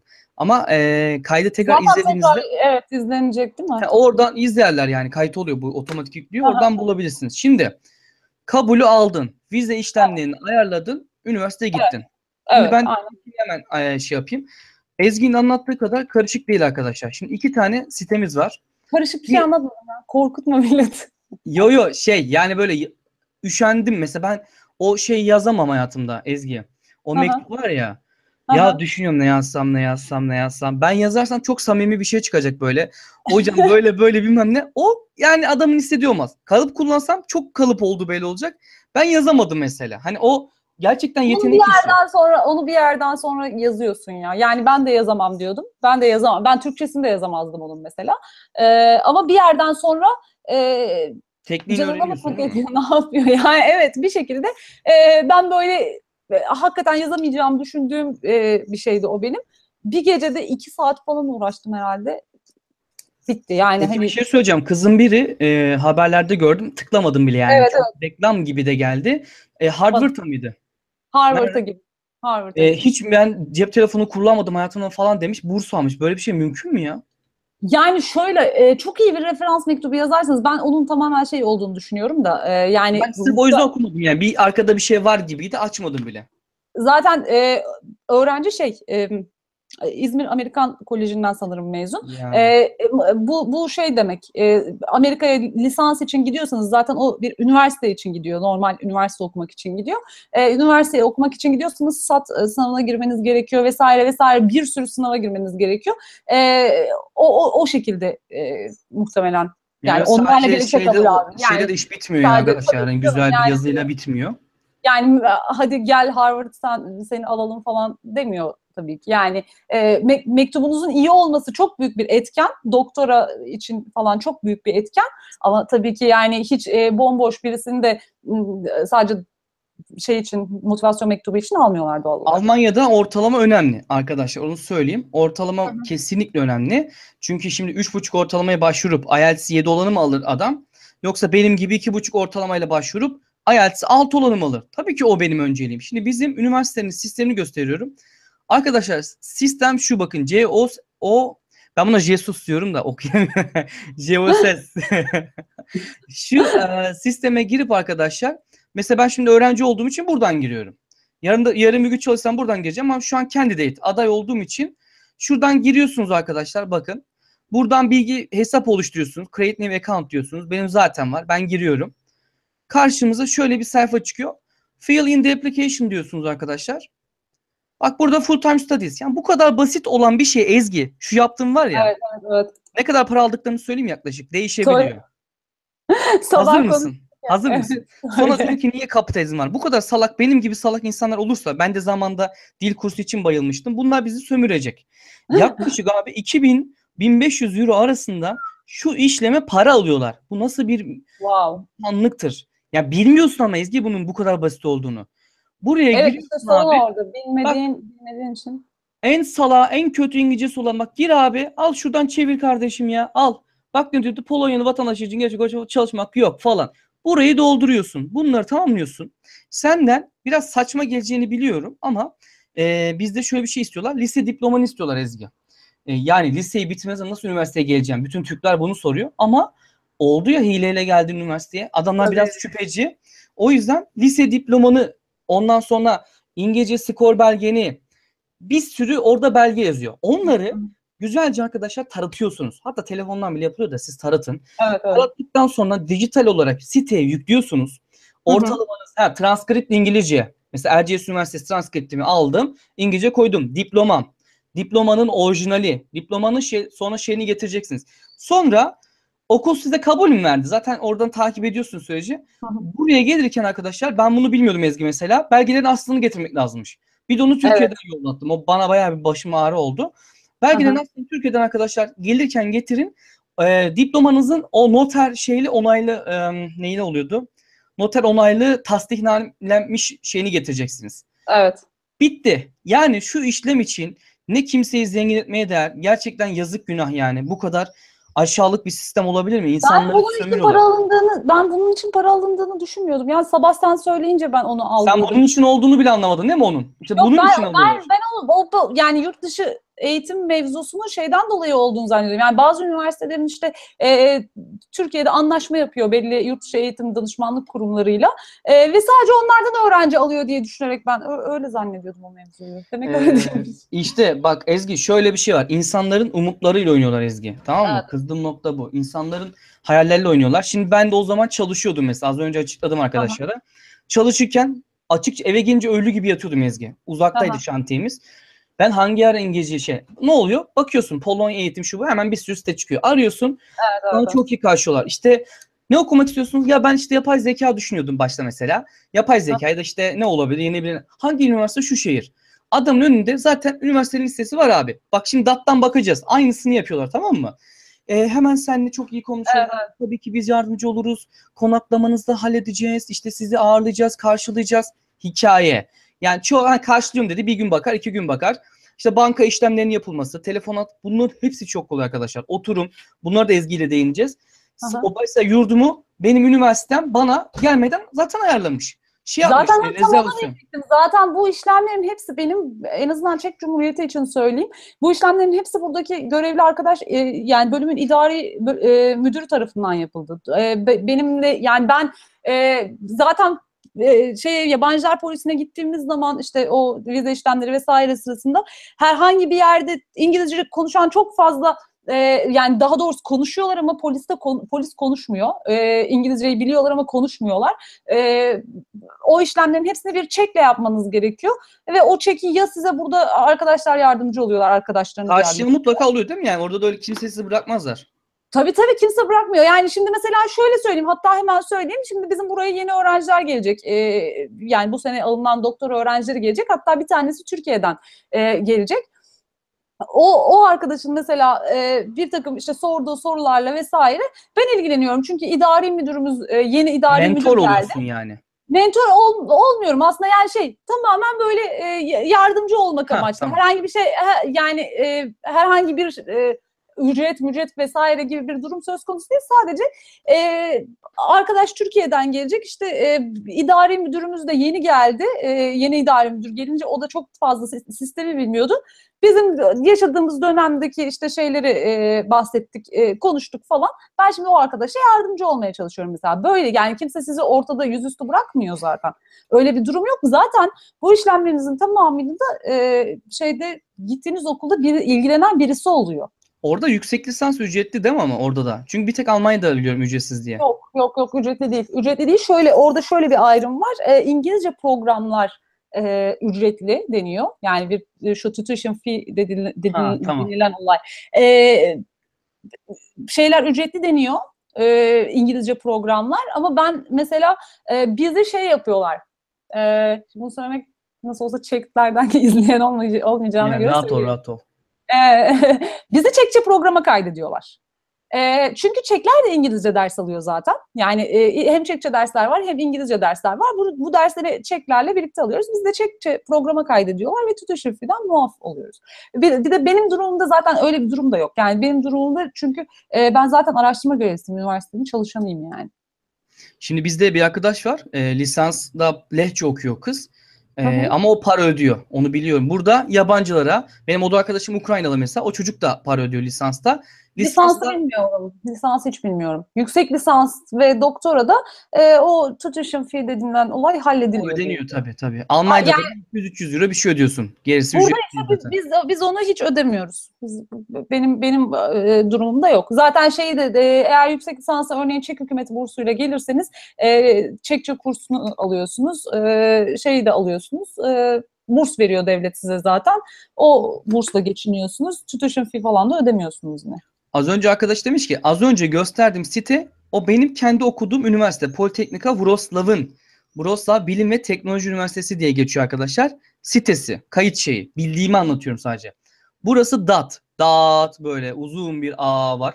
Burası da Deutscher Akademischer Austausch falan, buraya okuyamayacağım. German Akademik Exchange Service. Buradan geliyorsunuz. Bak çok basit. Burada üniversiteler var arkadaşlar. Mesela ne aratalım Ezgi? Hadi senin bölümünden bir şey bulalım. Bir doktora bulalım. Ya da... Orada Wrocław'da antropoloji bölümü var galiba ya. Ciddi misin? Sanırım. Ben Wrocław'a geldim. Evet. Biraz şey görünüyor ama evet sanırım. Zoom yapalım abi hemen. Şöyle. Antropoloji bakın. Evet. Buradan mesela master'ına ve doktorasına bakıyorum. İkisini birden. Bu tabii buraya Almanya'yı tarıyor bu arada. Şöyle yapalım. Almanya'yı tarıyor. Engineering diyelim. Şimdi mesela arkadaşlar buradan hatta ilk master'a bakalım, hem PhD'ye de bakarız. Master yapmak istiyorsunuz mühendislik alanında. Bak ne diyor arkadaşlar? Berlin University of Technology. Bu özel büyük ihtimal çünkü Berlin Teknik değil. Karıştırmayın bunu.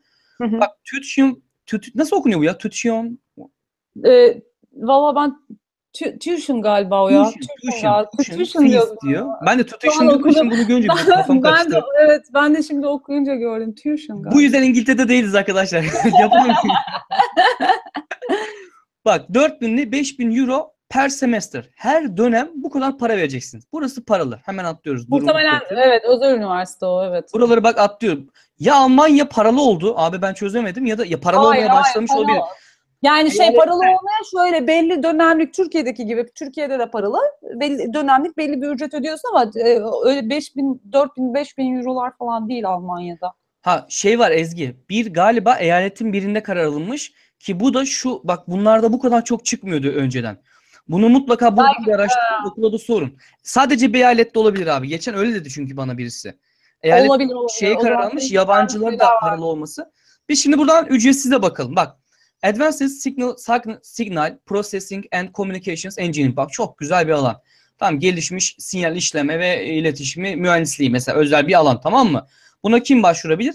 Ha, bu arada mesela benim burada Türkiye'de veterinerlik mi, ziraat mı okumuş bir arkadaşım bilgisayar mühendisliğinden master yapıyor. Şöyle bir şart yok bildiğim kadarıyla. Alanında master yapmak zorunda değilsin. Ederlerse ederler, kabul, tamam mı? Çünkü şey, yani artık interdisipliner çalışmaların dönemi. O yüzden. Ha, aynen, yani kesinlikle yoruma odaklanacağım. Yaz Yağmuru bir şurayı anlatalım, tamam mı? Lütfen dostum, kardeşim, artık kimsen cevap vereceğim. Ama şunu mu anlatalım, yoruma mı bakalım? Bir dakikacık bekle lütfen. Sakin olun. Şimdi bak, burada İngilizce eğitim olduğunu gösteriyor. Bakın arkadaşlar, İngilizceye. Bak ne diyor? Sadece diyor kışın başvurabilirsin diyor. Değil mi? Yanlış görmüyorum. Evet. Başlangıcı diyor kışın diyor. September, Oktober'da. Mesela ben şimdi seneye Almanya'ya gideceğim. Aksilik olmazsa çifte diploma. Bunların anlaşması var. Double degree. Benim okulum November'da başlıyor mesela. O ona özel. Bu değişebiliyor. Burada yazıyor. 2 yıllık bir eğitim. Bazen 1,5 yıl oluyor arkadaşlar. 3 semester. Burada bakın bitişi yazıyor ya. Application deadline. Al 15 Eylül. Bitti. Bu zamana kadar abi giriyorsun şurada. Nerede bu bilgileri? Okulun internet sitesi. Bakın ilk step. Submit application to diyor. Buna tıkla diyor. Yani bu kadar basit. Hani girip bunu yaparsak zaten yüksek lisansı siz okumayın hiç yani. Doğru değil mi Ezgi? Yani evet, bunun ötesini doldurmaya da gerek yok. Basitçe bu. Hemen doktoraya bakalım Ezgi. Sen bir şeyler söyle. Ne varmış mesela? Nerede? Evet. DAAD'a ben çok bakmamıştım. Doktoraya şey yaparken. Bir yazsana genetics diye. Şimdi neler çıkar Almanya'da biliyor musun genetics? Evet. Bak şu Polonya'yı ben çok araştırmıştım. Benim Almanya hep deadline'ım geçti. O yüzden çok istedim, olmamıştı. Max Planck'e bir baksana. Max Planck'in daha... Gerçi Max Planck kendisi finanse ediyor sanırım. Sanırım Max Planck kendisi finanse ediyor zaten. Bak Ezgi, burada şey de yapabiliyorsun. Hangi alanda özellikle? Şimdi... Evet, natural science'a tıkla. Genetics çalışabilirsin ama bu şu demek değil. Yanlışım varsa düzelt. Yani genetikçi olmak zorunda değilsin. Mesela genetiğin bilgisayar mühendisliği kısmı olabilir değil mi? Orada başka tabii. Yapay zeka ile bir şey yapılabilir. Evet. Genetik yani çok interdisipliner bir alan olduğu için artık çok yani disiplinler arası şeye... Yani bu özel şeyde seçmeleri de fayda var. Bilgisayar mühendisliği, işte şey, antropoloji gibi bölümlerden özellikle yani benim kendi çalıştığım alandan söyleyeyim. Ciddi ihtiyaç olan ve kabul edilen aslında şeyler. Bak senin şu özellik var şimdi. Az önce şunu benzettim. Mesela bak ilginç. Part time studies possible. Mesela bak. Evet. Görüyor musun? Burada onlar bile var arkadaşlar. Size diyor ki yani yarı zamanlı okuma imkanı. Mesela bazıları bunu kabul ediyor. Mesela ben bir üniversite bulmuştum. Ezgi, hemen bununla bilgi vereyim. Almanya'da üniversitat var. Üniversitat dediğiniz şey bilimsel giden yerler. Normal üniversiteler. Gerçekten mükemmel bir sistem. Teknik lisenin devamını okuyanlar Türkiye'de bocalıyor ya, üniversitelere olmuyor. Bu adamlar eli yatkın adamlar. Bu adamları da başka bir bilim var. Üniversiteye geçmiyor. Ben orada bir yere düşünüyordum. Onu daha çok iş sektöründe onlar başarılıymış. İki tip üniversite var, tamam mı? Ona dikkat etsinler. Üniversite genelde akademik gidecek adamlar üniversiteye gidiyor. Teknik liseden çıkanlar o diğer üniversiteye gidiyor. Bak şimdi şu bir şey gördüm sanki. Bak. Gördüm, evet. Gördün mü? Evet, gördüm. Çünkü o şuradan kaynaklanıyor. Onu söyleyeyim hemen. Şimdi Max Planck bir enstitü. Max Planck Üniversitesi değil. Almanya'nın her tarafına yayılmış enstitü. Çeşitli şehirlerde farklı. Mesela Max Planck Enstitü for Ornithology, burada gördüğümüz. Orada yani kuş bilimi üzerine sanırım. Yanlış okumuyorsam. Ama bir üniversite gibi mi olmuş sanki bu? Böyle yani ciddi bir eğitim kurulu değil mi? Evet, çok ciddi bir eğitim kurumu. Master, doktora yaptırıyor. Yalnız şöyle bir durum var. Master, doktora yaptırma yetkisi sanıyorum. Bundan emin değilim ama ben başvururken Max Planck'e öyle bir durum vardı. Örneğin ben şeye başvururken... Max Planck Evrimsel Antropoloji Enstitüsü'ne başvururken siz o şehirdeki üniversitede aslında doktoranızı yapıyor. Yani doktoranızı oradan alıyorsunuz. O şehirdeki üniversiteden alıyorsunuz. Ama esasen doktoranızı yaptığınız yer Max Planck. Max Planck'le bu üniversitelerin böyle anlaşmaları var. Bulundukları şehirlerdeki üniversitelerin. O şekilde doktorayı yani resmi işlemleri üniversite üzerinden yapıyorlar. Bu doktora konusunda anlaşmalılar. Max Planck'in böyle bir farkı var.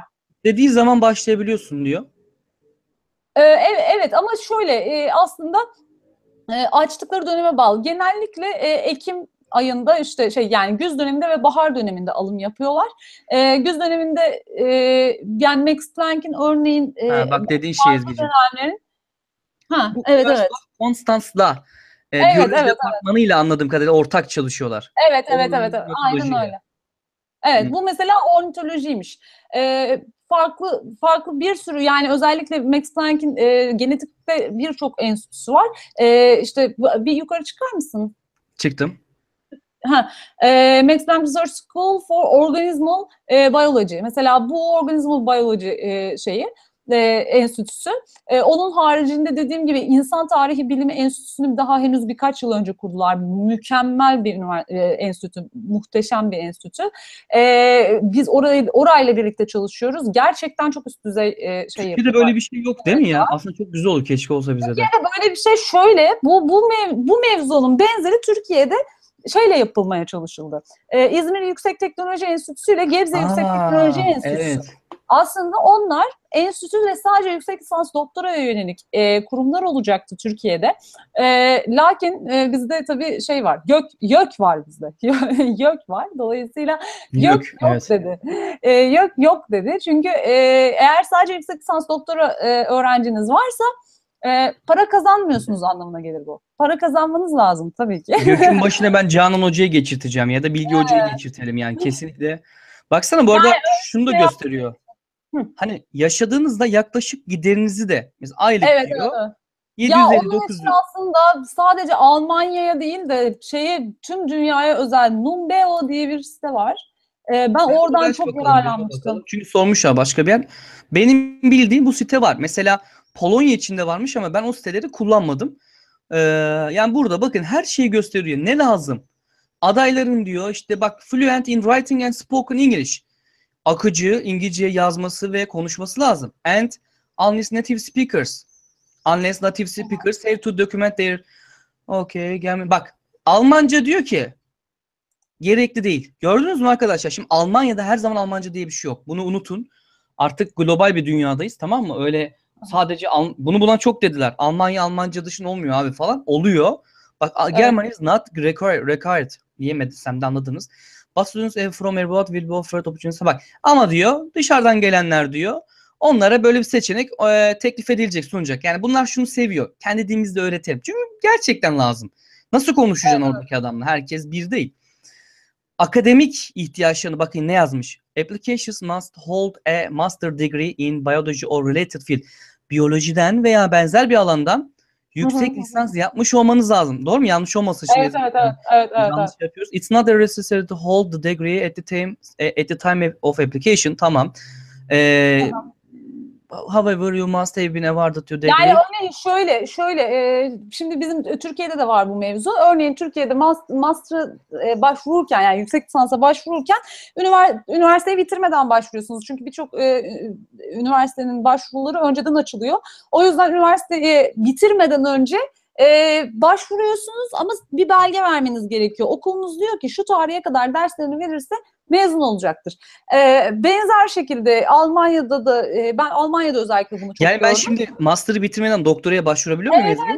Evet, aynen öyle. Almanya'da birçok enstitüde ben başvurdum. Yani hatta birebir başvurdum, ben bunu yaptım. Ben bunu bilmiyordum. Bak ben de şimdi master'ım henüz bitmemişti. Ama aynen bu cümle yazıyordu orada da. Siz başvuruyorsunuz ve şeyin taahhütünü veriyorsunuz. Yani ben böyle bitince Eylül ayına kadar bitireceğim diyorsunuz. Eylül ayında başlayacağım diyorsunuz. Tamam diyorlar. Size güveniyorlar. Yani bitirmezseniz ne olur? Almazlar. Kabul etmez bu kadar. Bak ben bunu bilmiyordum. Çok güzel. Bunu duymuştum, unutmuşum yani. Hani çok... bu Türkiye'de de var bu arada. Yani Türkiye'de de harika. Yapanlar için falan filan. Var. Bakın gördüğünüz gibi çok detaylı. Kimle orada kontak kuracaksınız? Onu yazmış. Daha ne olsun abi? Böyle bir servis işte. Şimdi başvuru kısımları... Çok güzel bir şey. Yani buna sahip olmak, yani böyle bir siteye sahip olmak çok güzel. Bunun gibi yani dünyanın sanırım yapıyor onlar. PhD Finder... Hemen yazsana Ezgi'cim onu. Bildiklerini o sohbete yaz. Ekletelim. Bana sürekli mail geliyordu oradan. Ben tabii o zamanlar her yere kayıt olmuştum. PhD bir şeydi adı. Bulamıyorum şu an.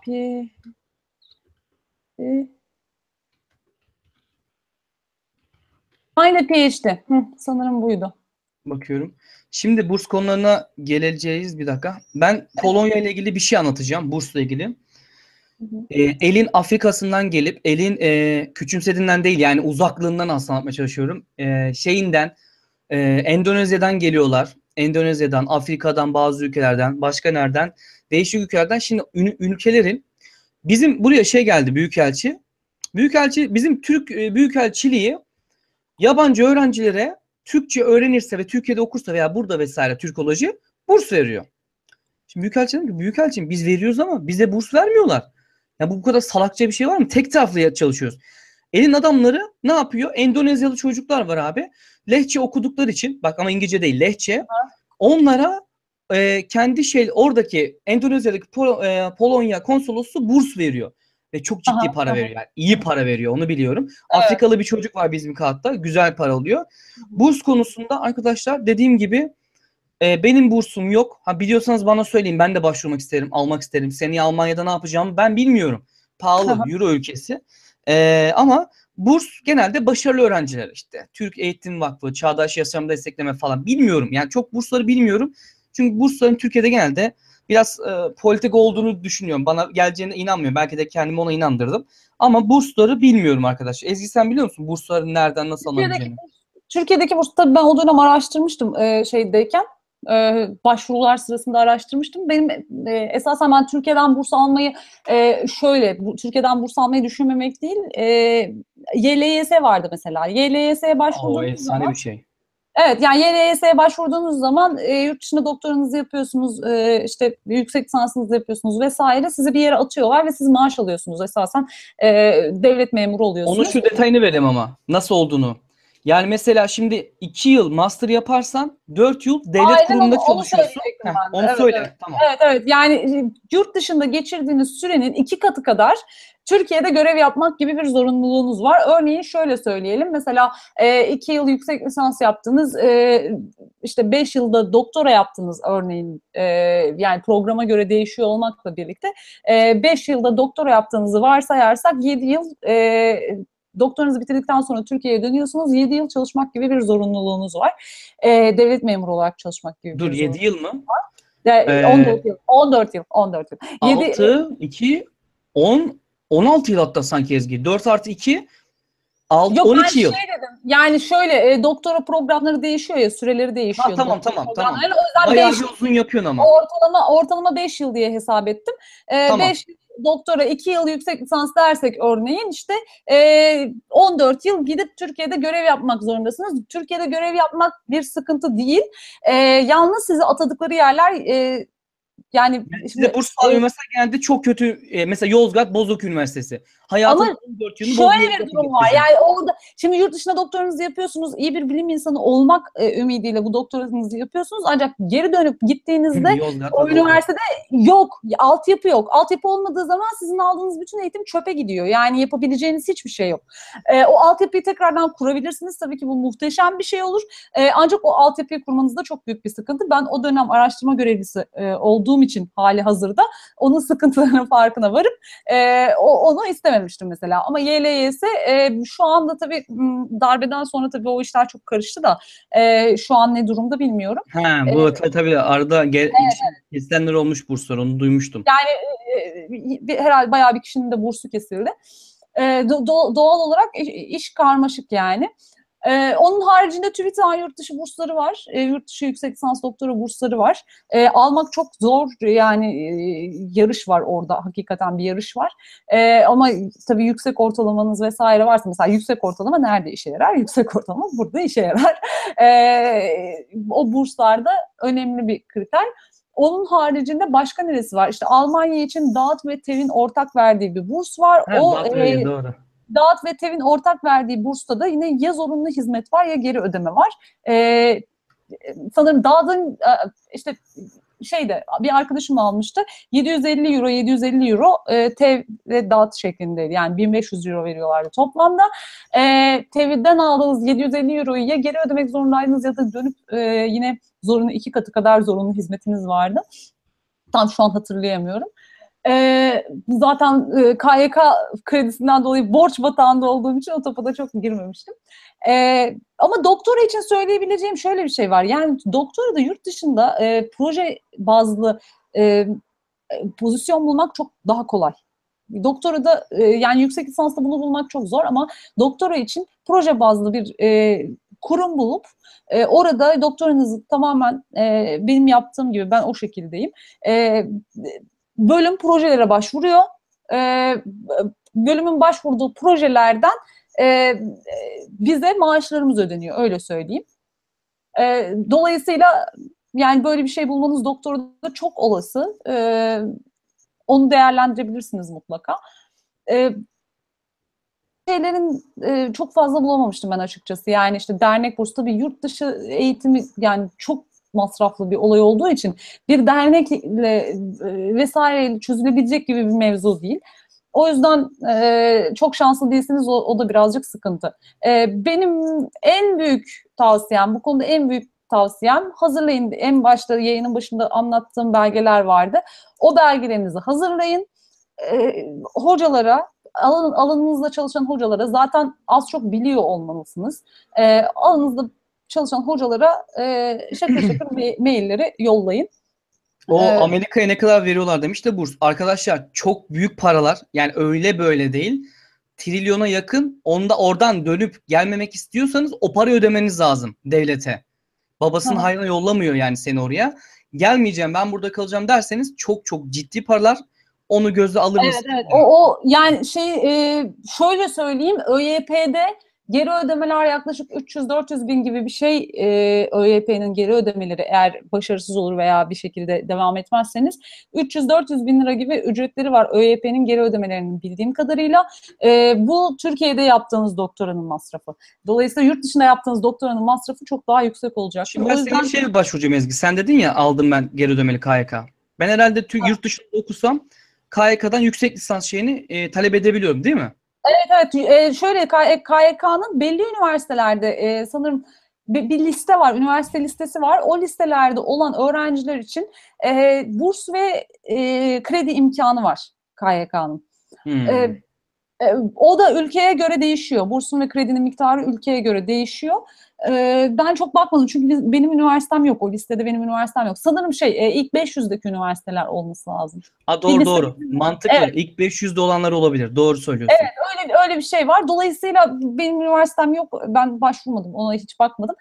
Senin üniversiten iyiymiş ama ben şeyini duydum. Mühendisliği çok iyiymiş. Geçen bizim yandaki hocam var, İran'da, onunla konuşuyorduk. Bizim üniversite değil. O bizim üniversite değil. Ostrova'da aynı Türkiye'deki gibi İstanbul Üniversitesi diyecektim. İstanbul'daki gibi, İstanbul ve İstanbul Teknik gibi Ostrova'da da Ostrava Üniversitesi ve Ostrava Teknik Üniversitesi var. Tamam. Burada şöyle, Ostrava Teknik Üniversitesi tamamen neredeyse, bildiğim kadarıyla neredeyse tamamen mühendislik üzerine. Ostrava Üniversitesi temel bilimler üzerine, daha temel bilim tabanlı bir üniversite. Ondan da bahsedeyim. Hazır yeri gelmişken. Aynısı bizde de var bu arada. Wrocław Üniversitesi ile karıştırılmasın. Hem Wrocław hem Wrocław Teknik var. Politeknik var sizde. Tamam. Bilmiyorum. Evet. Şimdi ondan da bahsedeyim. Yani üniversite kalitesi nedir? Hoca kalitesi nedir vesaire. Bundan birazcık bahsetmek yararlı olabilir. Soruları hızlıca eriteyim. Yani sorular var, bazı şeyler var. Ses gitti. Duyuyor musun Ezgi? Ben şu an anlayamadım. Bir daha söyler misin? Ezgi, şu yukarı aşağı, hani yukarı biraz çıktım da sohbette. Oradakiyle hemen şöyle göz atayım. Hani arada anlattığımız şeylerden notumuz var mı diye. Bunları evet. Senin ortalama sorulmuş, üniversite sorulmuş, cevaplamışlar. Siz cevaplayın zaten, biliyorsunuz. Evet, Erciyes'te okumuştum. Kullandığım sayfa Almanya'ydı. Biyokimya hakkında soru soralım o zaman demiş. Ne diyorsun Ezgi? Sorsunlar mı? Yani biyokimyacı değilim arkadaşlar. Yani sormasınlar bence de. Evrim Ağacı'nı aldattım mı hocam? Hayırdır? Yok, Çağrı beni kovdu. İşsiz kaldım artık. 100.000 dolarım gitti. Yeşil perdeyi de geri istiyor. Yeşil perdeyi geri istiyor, vermeyeceğim. Gelsin alsın yiyorsa. Gelemez ama. İşletme konusu sizde çok bağımsız. Bilginiz varsa paylaşır mısınız? Benim yok. Ezgi'nin de yok. Hani neyin? İşletme bölümü konusunda. Aha, evet, yok. Hayır. Ben işletme deyince anlamadım da bölüm olarak diyor yani. İşletmeyi iyi biliriz. Yurt dışında yüksek lisansın avantajı nedir? Mesela buna birazdan değineceğiz. Bunu değineceğiz. Evet. Avantajı, dezavantajı da varsa onu da değineceğiz. Ukraynalı arkadaşıma ulaşamazsın, bana faydası yok. Ne sorarsam Google it diyor çocuk. Bizimkiler gibi soğukkanlı insanlar, sıcakkanlı değiller. Wrocław'a gitmiş Sema, antropoloji bölümüne ve müzesine demiş. Kim? Sema diye bir kız. Burada antropoloji bölümüne ve müzesine gitmiş Wrocław'da. Ya ağzına vura vura bunları öğreteceğim Burak sana. Kız değil, kadın. Ha, özür dilerim. Evet. Tamam. Tamam, sana döve öğreteceğim dediğim şeyler bunlar. Tamam Burak. Tamam öğreneceğim. Bak bayan demediğime dua et. Bayan hep kibar geliyor. Bayan diyordum, onu dövüyorlar artık. Ondan diyemiyorum. Astrolojiyi de çözdüm. Astronomi farkını yapıyorum. Onu da hallettik. Neyse öğreneceğiz. Kontrollü öğrenme. Ha Sema tamam. Şimdi görünce tanıdım Sema. Gördün Sema'yı? Ha. Sema özür diliyorum. Kız dedin sana. Burak hocam yaşlarınızı sormuş. İlk senenizde mi kazandınız üniversite? Yok ben ilk sene kazanmadım. İkinci girişimde. Çünkü annem beni tıp diye zorladı. Affedersiniz bir şey, bok vardı tıpta yani. Onun gazıyla düşün yani şey yazdırdı bana. Bizim zamanımızın şey vardı Ezgi hatırlar mısın? Bir hikayesi vardı. Senin zamanın ne zaman abi onu söyle. Tamam kaçlısın sen hadi söyle kimden yaşlısın. Hayır hadi bakalım. Söyle hadi. Kaç gösteriyorum diye kapıyı açayım. Ya sen bunu duymuşsundur ya şey. Evet. Çocuğun biri abi katütüpa 200.000'le girmiş katütüpa. Niye? Katü tıp bu arada. Yani orada tıp var. Karadeniz Teknik Üniversitesi ama tıp var. O hikaye bizde ODTÜ bir şeydi. ODTÜ bilmem ne mühendisi. Tam şimdi hatırlamıyorum. Tamam, her yıl hikaye tekrarlanıyor. Evet, evet, evet. Annem de buna inanmış abi. Katü tıpa giren o çocuk niye? Şimdi aslında mantıklı bir cevap ama bu olmaz. Salak değil millet. Avcı gibi. Şimdi katü tıpın ek tercihini kimse yazmazsa ben 201. de olsam ben yazarsam ben girerim abi. Çocuk böyle girmiş falan. Annem de, şimdi ben çok tabii yine çalışkan, başarılı bir öğrenci değilim. Ortaokulda zor öğrendim fonksiyonları. Düşünün yani. Annem de dedi ki, oğlum dedi Çorum tıp, Yozgat tıp dedi. Zaten annem Çorumlu, biz Yozgatlıyız. Hem dedi yeni açılmış bir şansın dene. Hatta bu daha da ötesi şey yazdırdı. Çorum Yozgat tıp bir de Fatih Üniversitesi tıp mı ne yazdırdı? Ya iyi ki gitmemişim düşünebiliyorsun annem. Ama kadının niyet kötü değil şimdi biliyorum. Hatta ikinci girdiğinde de Zirve Üniversitesi ile şey yazdırdı abi burslu elektrik elektroniklerine. Zirve ile neydi o? ODTÜ burslu denedim Kıbrıs. Keşke gelseydi. ODTÜ'de okumak çok isterdim. Olmadı. Çok yüksekti ama. Kıbrıs şey Zirve Üniversitesi ve Melikşah Üniversitesi. Yani anneciğim sana burada sevgilerimi gönderiyorum. Yayını da izlemeyeceğim muhtemelen ama şu ellerim kelepçelenecekti senin yüzünden. Başıma iş açacaktı. Annenizi dinlemeyin. Gerçekten Ezgi dinlemesin kimseye ya. Bakın ben hazır yeri gelmişken onu söyleyeyim. Şimdi ben bu aralar şeyden Twitter'dan şey paylaştım görmüşsündür sen de. Yani genetik yazacak öğrenciler üniversitede okuyacak şimdi tercih dönemleri falan geliyor ya. Evet. Genetik yazacak öğrencilere yardımcı olabilirim. Akıllarında bir ton soru var tahmin edebiliyorum. Sorun bunlar aynen. Evet, onları bana sorabilirsiniz. Buradan da duyurmuş olayım da.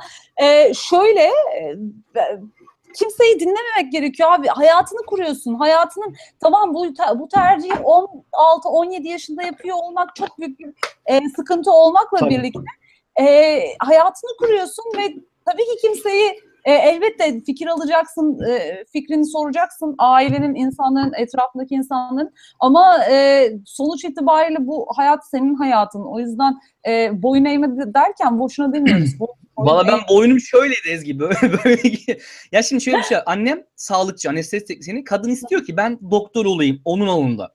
Babam evet. Hiç beni, babam da tekniker, telekomünikasyon sektöründe hiç böyle bir şey demedi.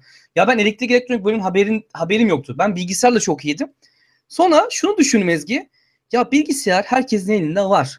Sokaktaki adam bile yazılımcı olabiliyor. Küçümsemek için demiyorum. Yani öğrenme konusunda bilgisayarı. Evet, evet. Dedim elektrik elektronik daha mantıklı.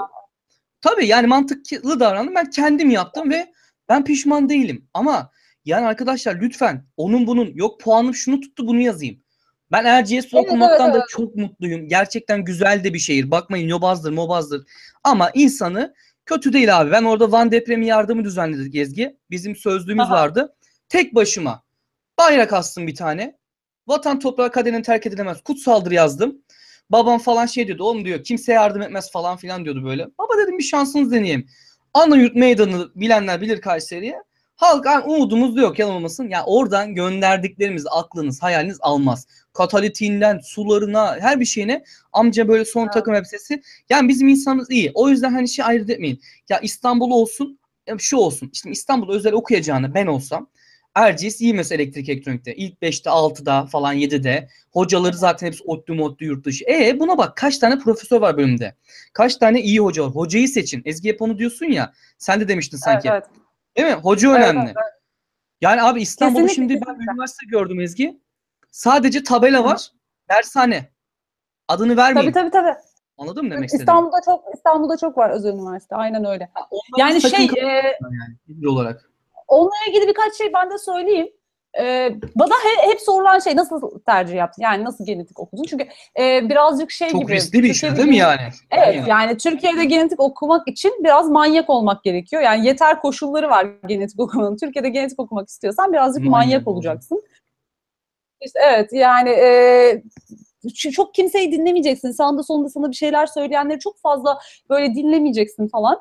Ve yani benim ailem gibi bir aileye sahip olmak da tabii çok büyük bir artı bu noktada. Çünkü bana direkt söylenen şey, çünkü şöyle söyleyeyim, ben liseye başladım. Kapıdan içeri girdim kayıt olmak için liseye. O gün dedim ki ben bilim okuyacağım. Yani bilimle ilgili bir şey okuyacağım. Çünkü bilmiyordum. Genetik diye bir bölümün varlığından haberdar değildim. Ondan sonra yaptım. Genetiği öğrendim. Bilmem ne. Hazırlıktayken genetiği öğrendim ve 4 yıl boyunca ben genetik okuyacağım dedim. Başka hiçbir şey demedim. Hiç tercih yaparken, o dönemlerde tabii çok az üniversite vardı. 6 tane genetik bölümü yazdım. Başka ne yazacağız dediler. Çünkü 24 tercih mi ne vardı? Dedim ki bilmiyorum. Ben başka hiçbir şey düşünmedim. Hiç aklımdan zaten tutkun vardı yani, öyle de değil. Yani, çok güzel. Ben 4 sene boyunca aklımdan tek geçen şey vardı. Eğer genetik olmazsa biyoloji okuyup genetikle çap yapacağım diyordum. Ondan sonra genetik oldu. Dolayısıyla bu manyaklığa kavuşmak gerekiyor genetikte. Ailede tabii ki yani babam mesela eczacı olmamı çok istiyordu. Yani neden eczacı? Çünkü bayağı bir kadına en yakışan meslektir hikayesi. Diş hekimliği, eczacılığı. Rahat. Hayır, bizim ailede öyle bir şey yok. Çünkü yani eğer öyle bir fikri vardıysa da babamın bir dönem artık olamıyor. Çünkü benim kardeşim de gazetecilik okuyor ve savaş muhabiri olmak istiyor. Şu an gazetecilik okuyor Ankara Üniversitesi'nde. En zoru bir de yani savaş muhabiri. Savaş muhabiri olmak istiyor. O da 12 yaşından beri falan savaş muhabiri olmak istiyor. Yani biz belli bir manyaklık seviyesine ulaştık. Sen onu bana yolla ya. Kardeşim sen manyak mısın? Suriye'de kafa kurşun mu yiyeceksin? Ne yapacaksın? Evet yani bizde öyle bir durum vardı. Dolayısıyla bu çok şeydi. Yani hatta onu söyleyeyim, bir din öğretmeni kardeşime Sızıntı dergisine abone yapmaya çalışırken çalışıyor ve biz olaya müdahil oluyoruz, ne yapıyorsunuz falan diye. Ben gidip adamla görüştüm de adam bana böyle acıyarak şey demiş, siz genetikçi olan ablasınız. Ben dedim, evet. Evet. O da dedi ki kardeşiniz savaş muhabiri olmak istiyor, farkında mısınız? Tabii bir kadının savaş muhabiri olmak istemesi çok muhteşem. Erkek de değil kardeşim. Ben şimdi bak, kadın olunca çok değişik değil mi ona göre? Tabii. Yani evet, kardeşim kadın. Ve şok oldu yani, adam böyle şokla, evet biliyorum dedim ben, yani biz bundan haberdarız, kardeşim bunu okumak istiyor falan. Adam bana dedi, yani siz ailecek mi böylesiniz dedi. Evet dedim, ailecek manyağız. Yani öyle, bizde durum birazcık öyle. O yüzden ailenize bunu hazırlayın bence, eğer eğer bununla ilgili problem yaşıyorsanız bunu hazırlayın.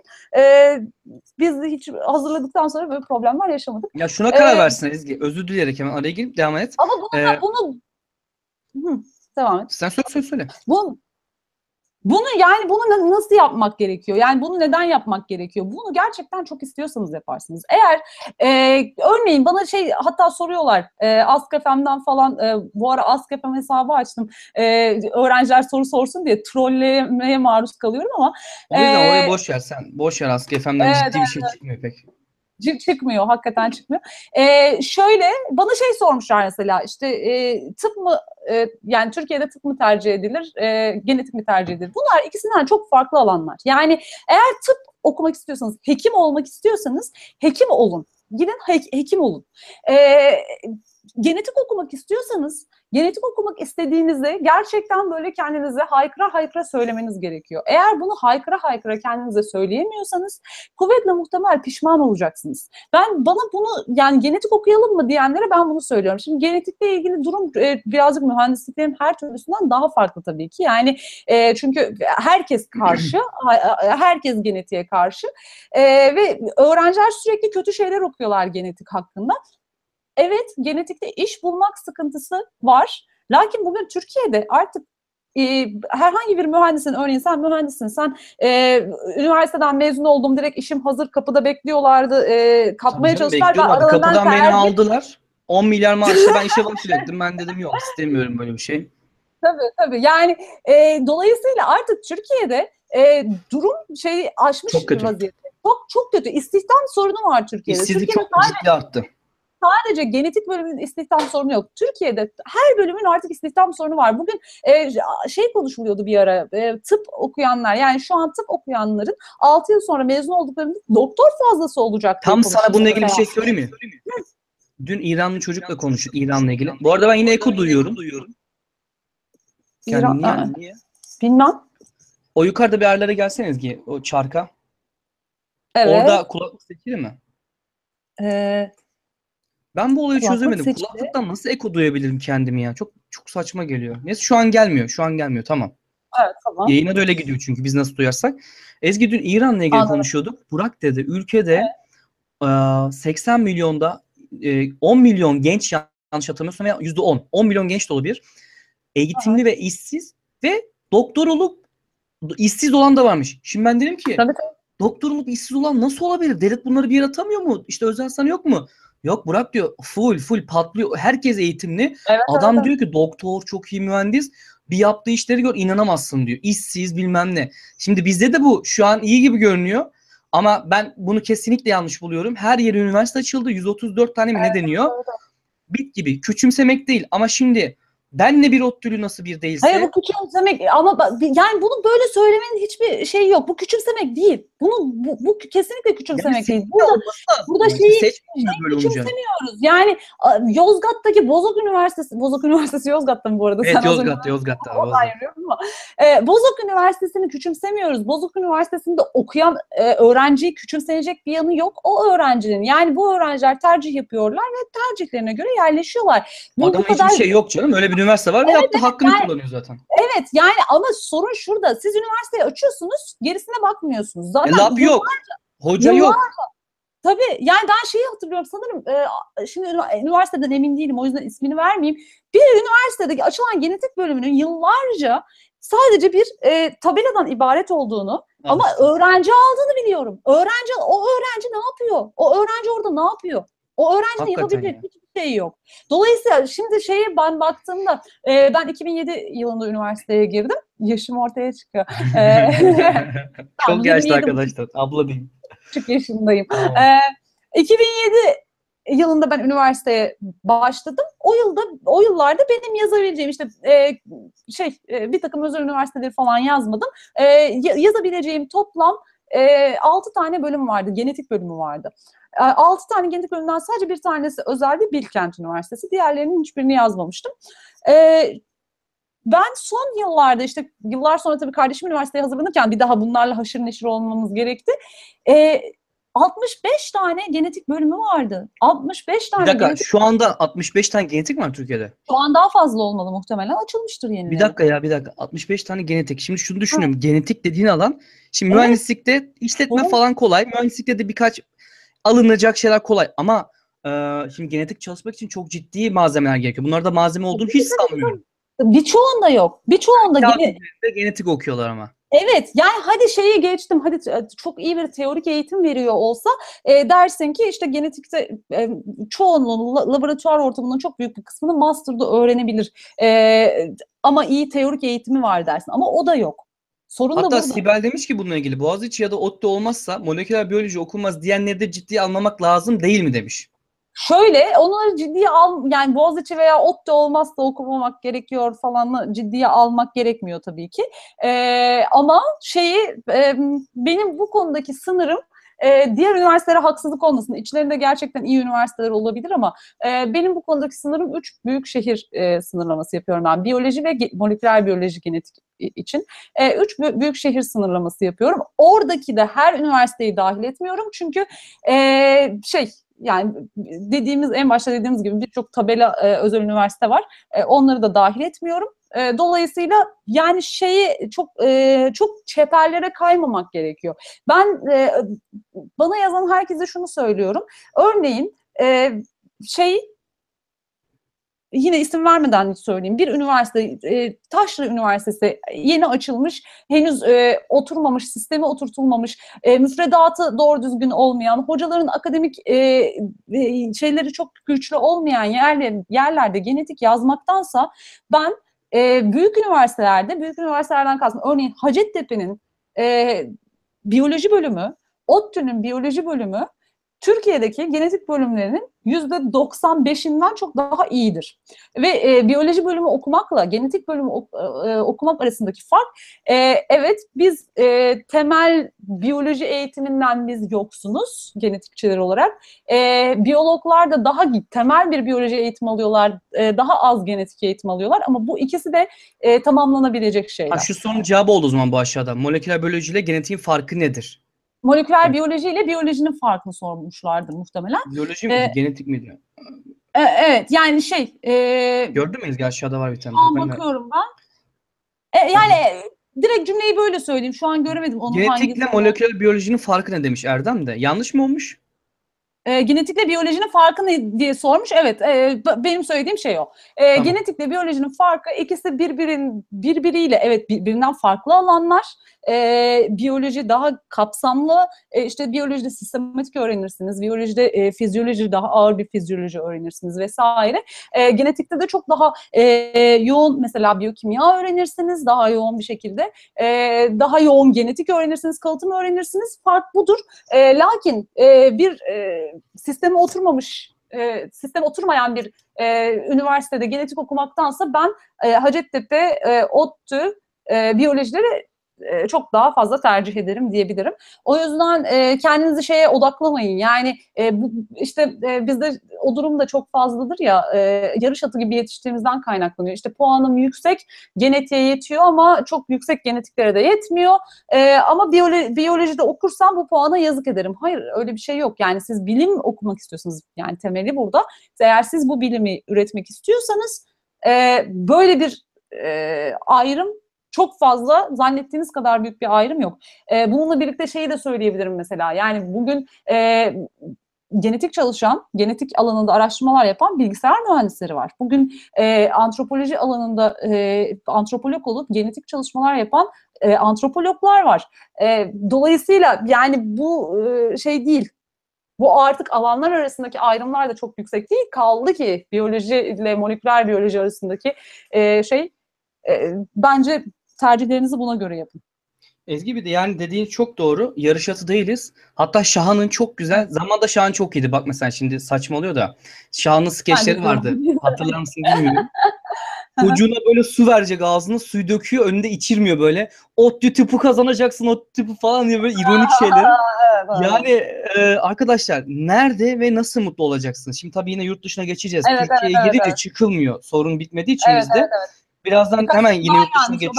Ben onları da bir bakayım. Bak bu arada. Yani şu önemli. Şimdi yurt dışında okuyunca göğe uçmuyorsun. Aşağıda inmiyorsun. Ama en azından ne oluyor? Mesela şimdi avantajlarına gelin. Tamam, ben avantajlarına başlayayım. Sen de sorulara bak o zaman. Şimdi avantajı mesela ben Türkiye'de de okuyabilirdim. Şimdi dedim ya sana, biri bana asker kaçaklığı yapmak için buraya gelmişim. Bu kadar gerizekalıyım. Burada para harcıyorum dedim ben de başta yayının. Yani Türkiye'de bedava yapabilirdim. Formaliteden, çok rahat, okula bile gitmeden. Bir yandan işim de vardı. Çok güzel bir mühendis çevrem var. İş de bulurum. Para da biriktiririm, çalışırım. Yata üniversiteyi de bitiririm. Türkiye'de yani çok belli üniversiteler dışında çok ciddi değil yüksek lisans. Çoğu biliyorsunuz yani. Onun dışında buradaki kazanacağım şeyi düşündüm. Mesela şimdi derslerimi ben şöyle göstereyim. Al şunu koparalım. Bak bunlar benim ders programım. Ne kadar... Bu ikinci dönem o kadar yoğun değil. Yani yoğun değil derken sabah 7.30'dan 5.30'a kadar şu 2 günüm boş. Salı, çarşamba. Bak burası full dolu. Şurada da bir ders var. Bakmayın şöyle dolu. Mesela ne var dersler? Devreler ve sistemler. Ben bunu zaten lisansta görmüşüm. İşte ne var dersler? Analog ve dijital ölçüm sistemleri falan filan. Integration or distribution. Bunlar aslında birçoğumuzun, tamam mı, şeyde gördüğü, lisansta gördüğü. Şimdi yurt dışında benim Polonya'da gördüğümü söyleyeyim. Şimdi belki Norveç'te farklıdır. Polonya'da lisansta görecekleriniz, lisede gördükleriniz hemen hemen. Yüksek lisansta görecekleriniz, lisansta gördükleriniz. Ben şimdi buraya ne hayalle geldim, ne buldum? Mesela hayal kırıklığım şu oldu. Ben sürekli laba gideriz diye düşünüyordum. Türkiye'de teorik olduğu için. Çünkü ben Erciyes'te, tamam mı ki, 30 yıllık üniversite, iyi bir lab imkanı orada bile yoktu ki. Ben hayal edemiyorum yeni açılan üniversitelerde lab olacağını. Erciyes'te bile makineler yeni gelmişti. Yani biz mesela liseyi, tamam hadi onu da geçelim. Bir çift yarık deneyimiz vardır. Bir kurbağa deneyimiz. Hayatımda 2 deney yaptık. Kurbağa ölmüştü bu arada. Ona da toprağı bol olsun. Yani çift yarık beni çok heyecanlandırmıştı. Bak biraz anladım olayı falan böyle. Ama yani üniversitede pratik bulmak için dedim yani ne olur en kötü lablardan çıkmayız. Yurt dışı, Avrupa Birliği üyesi, hayat uygun. Bizim 1 liramız buranın 1.30'una denk geliyordu. Sağ olsun şimdi 1'e 1 oldu. 1 lira 1 zloty. Her şeyi zloty dediğim zaman Türk lirası gibi düşünün. Ondan sonra euro da tabii arttı. O da dezavantajımız var. 4 falandı en son. Bilmiyorum şu an ne. Ama ne? Yani etrafındaki bütün insanlar yabancı. Uluslararası bir çevrem var. Hint kültürünü öğreniyorsun, Hintliyi tanıyorsun, işte İranlıyı tanıyorsun, Fransızı tanıyorsun, bilmem nereliyi. Onlarla bir şey konuşuyorsun. Ne oluyor? İngilizcen gelişiyor, kültürü öğreniyorsun, Avrupa kültürünü öğreniyorsun, buralara entegre oluyorsun. Gösterişin, havan, çaban, oradaki elma bir şeye yaramadığını öğreniyorsun ısırıklı işte. O bizim üniversitelerdeki gibi sigara paketi, anahtar, iPhone. Bunlar burada işlemez yani. Kafan bir tık daha açılıyor. Ben nasıl Yozgat'tan Antalya'ya gidince kafam açıldığını düşünüyorsam burada da açılıyor tabii ki. Değişik insanlar, değişik kültürler. Bu kötü bir şey değil.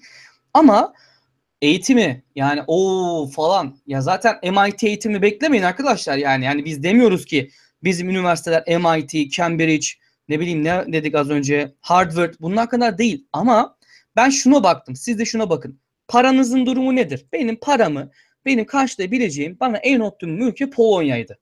Arz talep, hayatta benim bütün yaptığım şey budur. Bilgisayarımı alırken de öyle yaparım, telefondan da. Bana gereken performansına en uygunu ne? Cihazın adı, markası önemli değil. Ben o işlemciyi, ekran kartını alırım. Bunun gibi düşün, tamam mı? Polonya bu yüzden gerçekten güzel, tavsiye ederim. Teknik olarak Varşova Teknik'le Wrocław Tekniği tavsiye ederim. Wrocław Teknik en iyi elektrik fakültesi. Son 3 yıldır en iyi burası. Ha en iyi deyince sen en iyi olacaksın demek değil. Yani kağıt üzerinde puanda en iyi. Sen alabildiğini alacaksın. Hocaların İngilizcesi hepsi çok iyi değil. Dürüst olayım. Kötüsü var, iyisi var. Tahtada slide okuyanı var bizimki gibi. Onlar benim için hayal kırıklığı olmuştu. Ama diyorum ya Türkiye'de hiçbir şey olmayacaktı. Tam burada da belki bir şey olmayacak. Yine para ödüyoruz ama en azından bak hiç yoktan sen burada proje yapıyorsun. Burada daha içli dışısın. Sana burada ödevler veriliyor. Şimdi ben bu yayın bittikten sonra 4 tane rapor yazacağım. 2 tane sunum yapacağım haftaya. Bak bu Türkiye'de bu öğrenci işin içine sokma olayı yok. Bize MATLAB, Ezgi göstermediler ya. Mühendissin, MATLAB gösterilmez mi? MATLAB bilmeden nasıl yani? Abi o Fourier transform serileri denen saçmalığı biz haberleşme dersinde kağıda çizerekten 3 sayfa kağıt verdik. Şimdi bu nasıl bir eğitimdir? Ben burada anladım bunun ne zımbırtı olduğunu. Yani bizde yani şu bilgisayarlı sisteme geçiş diyeyim ben ona. Bizde de biyoinformatik doğru düzgün öğrenmedik biz. Biyoinformatik doğru düzgün demeyeyim ya. Yani teorik olarak şey yaptık, temellerinden bahsettik ama pratik olarak biyoinformatik öğrenmedik biz mesela. İşte çok kötü bir şey. Bak şey demiş bir tanesi, Lodz hakkında ne düşünüyorsunuz? Her yerin, her üniversitenin farklı özelliği var. Mesela Avrupa'nın en iyi sanat okulu nereye biliyor musunuz Ezgi? Buç. Lodz diye yazılıyor, Buç diye okunuyor. Evet evet, Buç diye okunuyor. Çok pahalı ama Avrupa'nın en iyi sanat okulu orasıymış. Mesela sanatla ilgileniyorsanız o okul sizin için alternatif olabilir. Ama tekniğini bilmiyorum. Ben burada mesela bu arada yenilenebilir enerji sistemleri okuyorum. Güneş, rüzgar, işte tabii diğer mesler falan da var. Biyotermaller ama biz genelde buna uğraşıyoruz. Ama seneye Ezgi bizim departmanımız kapanacak. Seneye çünkü ben Almanya'ya gidiyorum. İşte Fransa'dan gelen geri dönüyor. Çok az öğrenci kalıyor. Öyle kalabalık da değil işte nüfusumuz. Biz çoğumuz Almanya'ya gidecek. Bölüm kapanacak. Ne var mesela? Seneye kontrol mühendisliği var mesela. Burada bunu yazabilirsiniz. Kontrolle zaten çok bağlantılı bizimki. Onu diyecektim. Ezgi sen sorulardan bu arada gözüne bir şey çarpan oldu mu? Şöyle birkaç tane soru gözüme çarptı. Biyomedikal mühendisliğini sormuşlar. Çok ekstrem bir bilgim yok biyomedikal mühendisliği. Ben hemen söyleyeyim mi? Bir bilgim yok benim. Sen hızlıca Erciyes istiyorum ya. Erciyes açıldı bu arada. Bak biyomedikal açıldı. Mekatronik açıldı Ezgi. Mesela mekatronik nasıl biliyor musun? Bizim hocalar giriyor derse, makinacılar giriyor. 2 dersten hocaları giriyor. Buna mekatronik diyorlar. Şimdi teoride güzel. Bir şeyi tam öğretelim. İyi öğrenilsin. Yani elektrik, elektronikle makinenin arası. Ya biraz öyle bir mekatronik öyle bir yerde kalmadı mı? Yani bir dönem kaldı. Çok pompalandı. Bizim dönemimizde mekatronik çok pompalandı. İşte geleceğin mesleği, moleküler biyoloji de aynı şekilde. Aynen önemli. Gelecek 10 yılın mesleği. Ben moleküler biyolojiyi gireli 10. yılımı tamamladım işte. Şu an itibariyle 10. yılımı tamamladım. Hala o gelecek gelmedi. Lakin işte buna kapılıp da işte mekatronik mühendisliği de aynı şekilde oldu. Çok büyük güme gitti biliyor musunuz bu yüzden? Evet yani isme kapılıp şeye kapılıp da gitmek çok da akıl kârı değil. Gerçekten ben şeyi hep düşünüyorum. Eğer ben genetiği istemeden hasbelkader gitmiş olsaydım ne olurdu? Ben bugün burada olmazdım. Kuvvetle muhtemel bölümü de bırakırdım. Bırakan da çok fazla arkadaşım var. Ben şu an genetikte çektiğim her acıdan, her ızdıraptan keyif alıyorum. Yani bilim dediğiniz şey böyle bir şey. Yani bilim dediğiniz şey dünyanın birçok yerinde böyle. Şeyde mesela bana 2 tane Deniz'le Can'dan çok sevimli 2 tane liseli öğrenci bana yazdılar işte konuştuk sonra da görüntülü konuşma yaptık işte bana şeyi sordular yani hayatınız nasıl? Günlük hayatınız nasıl gidiyor? Çünkü günlük hayatınızda okuduğumuz kadarıyla böyle çok normal bir günlük hayat yaşamıyorsunuz. Normal bir günlük hayat, yani şimdi ben onlara da şunu söylemiştim. Eğer laboratuvarda hücreniz bekliyorsa sizin akşam yemeğinizden kesinlikle çok daha önemli bir şey o hücrelerin ölmemesi. Akşam yemeği yemek yerine gideceksiniz o hücrelere bakacaksınız. Ya da hafta sonu... O bir çocuk yapmıştık ya yayın. Bakterilerim var abi gitmem lazım diyordu. Hatırlıyor musunuz? Evet. Yani aynen öyle. O bakterilerin ölmemesi lazım. O bakteriler dünyadaki o an sizin için dünyadaki her şeyden daha önemliyse eğer siz bilimi seviyorsunuzdur. Benim açımdan tabii ben şeyde çalışmıyorum. Ben çok laboratuvar ortamında çalışmıyorum. Daha işin in silico yani bilgisayar kısmında çalışıyorum. Benim açımdan mesela analizimi yaptığımda analizimin sonucunun benim için inanılmaz büyük bir önemi var mesela. Yani akşam yemeği yemek yerine ben o analizimin sonucunu acilen kontrol etmek benim için çok büyük bir keyif mesela. Şimdi eğer bunu normal bir hayat değil diyorsanız evet normal bir hayat değil.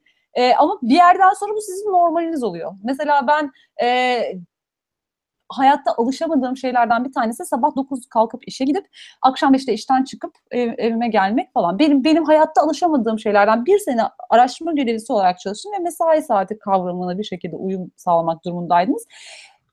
Acı çektim. Çok büyük acı çektim. O mesai saatinden çok büyük bir acı çektim. Şu an burada sabah 11'de gidiyorum, 11.30'da gidiyorum.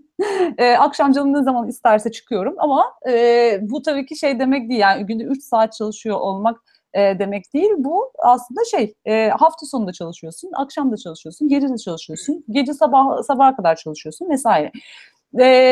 Benim bunu şeyle ilgili, doktora ile ilgili söyleyeceğim şeylerden bir tanesi. Sen şimdi yüksek lisanstan, işte derslerden vesaireden bahsettiğin için biraz ben de doktorun o kısmından bahsetmek istiyorum. Çünkü senin söylediklerinden çok daha farklı. Ben de işte orayı mesela çok merak ediyorum. Doktorda nasıl olacak? Şimdi orada da ben gümleyeceksem ben hiç doktoraya başlamayayım yani. Aha, yani gümlemezsin canım. Yani niye gümleyeceksin? Şöyle, doktora da bir de bizim alanlarımız farklı olduğu için tabii ki yani sizdeki durum birazcık daha farklı olabilir. Bizim çünkü master'ımız da öyle değil. Master'da siz her halükarda laboratuvara giriyorsunuz ve laboratuvarda bir şeyler yapmak zorundasınız. Benim master'ım laboratuvarda geçti. Yani laboratuvar arasında derse gitmek gibi bir kavram var bizde. Yani eğer laboratuvarımda benim o an deneyimin devam etmem gerekiyorsa derse gitmem mesela. Beni hiçbir kuvvet o derse götüremez mesela. Bizde birazcık daha durum böyle. Burada da benzer bir durum var. Yani benim çalışmamın arasında derse gidiyorum. Eğer çalışmam bitmediyse ve derse gitmek gibi bir zorunluluğum varsa bilgisayarımı alıp gidiyorum. Derste çalışıyorum falan filan. Bizde şimdi şeyden bahsedeyim. Doktora tiplerinden bahsedeyim çok kısaca. Yurt dışındaki doktora tiplerinden bahsedeyim. Türkiye'ye henüz gelmeyen bir sistem bu. Türkiye'de ama getirecekler diye tahmin ediyorum. Çünkü artık çok yararlı olduğu görüldü dünyada. Şimdi biz Türkiye'de doktora kavramı işte bir hipoteziniz olur. Normal koşullarda güçlü bir hipoteziniz olmak durumundadır. Güçlü bir hipotezinizi doktora süresince test edersiniz. Doktora 4 yıl Türkiye'de, 1 yıl veya 2 yıl ders alırsınız. Ondan sonraki sürecinizde tezinizle geçirirsiniz. Ondan sonra işte böyle kalın kalın tezler yazarsınız. 300 sayfa, 500 sayfa tezler yazarsınız. Kolay mı bir tez yazmak? Yani... Türkçe ise yazılır. Yani Türkçe ise yazılır. İngilizce yazmak. Yani şöyle, İngilizce yazmak açıkçası benim açımdan, ben Türkçe yazmakta da zorlanıyorum ama benim açımdan İngilizce yazmak kısmı biraz şey, yani çok düzgün yazamadığımı düşünüyorum. Ama bir şekilde düzeltiliyor tabii ki. Yani bunları takmanın çok da bir anlamı yok. Ama bizdeki doktora sistemi, şu an buradaki doktora sistemi de dünyanın birçok yerinde artık bu sisteme geçildi. Kümülatif doktora tezi denilen bir kavram var.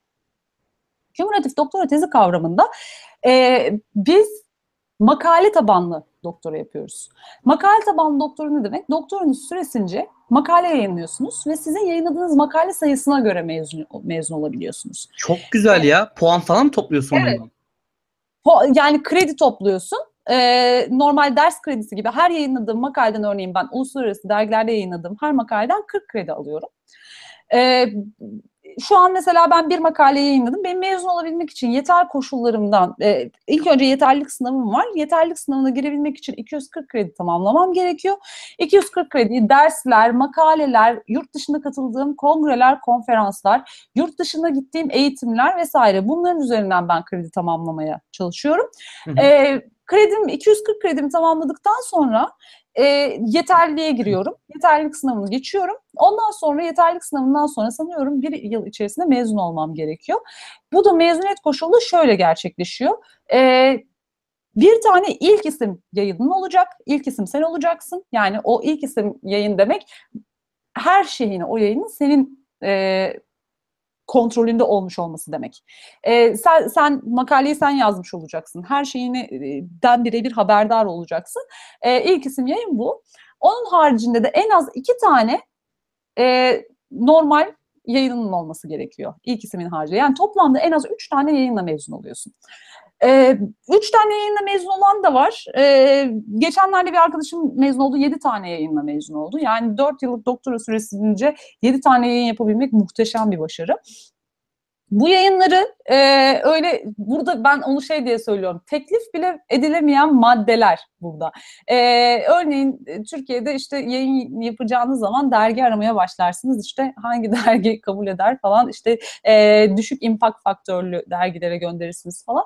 Burada öyle birin altındaki dergilere yayın göndermek teklif bile edilemeyecek maddeler. Yani ben şimdi danışmanıma gidip de şu birin altındaki şu dergiye yayın gönderelim desem muhtemelen beni vurur.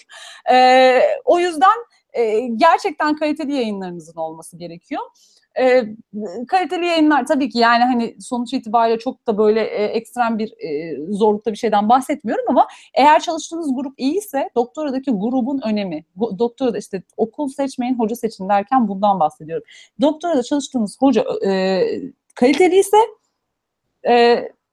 alır yürürsünüz ama hoca kaliteli değilse o zaman ciddi problemler yaşarsınız. Çok iyi üniversite olarak, çok iyi üniversiteler olarak bilinen üniversitelerde gayet kalitesiz hocalar bulunabiliyor.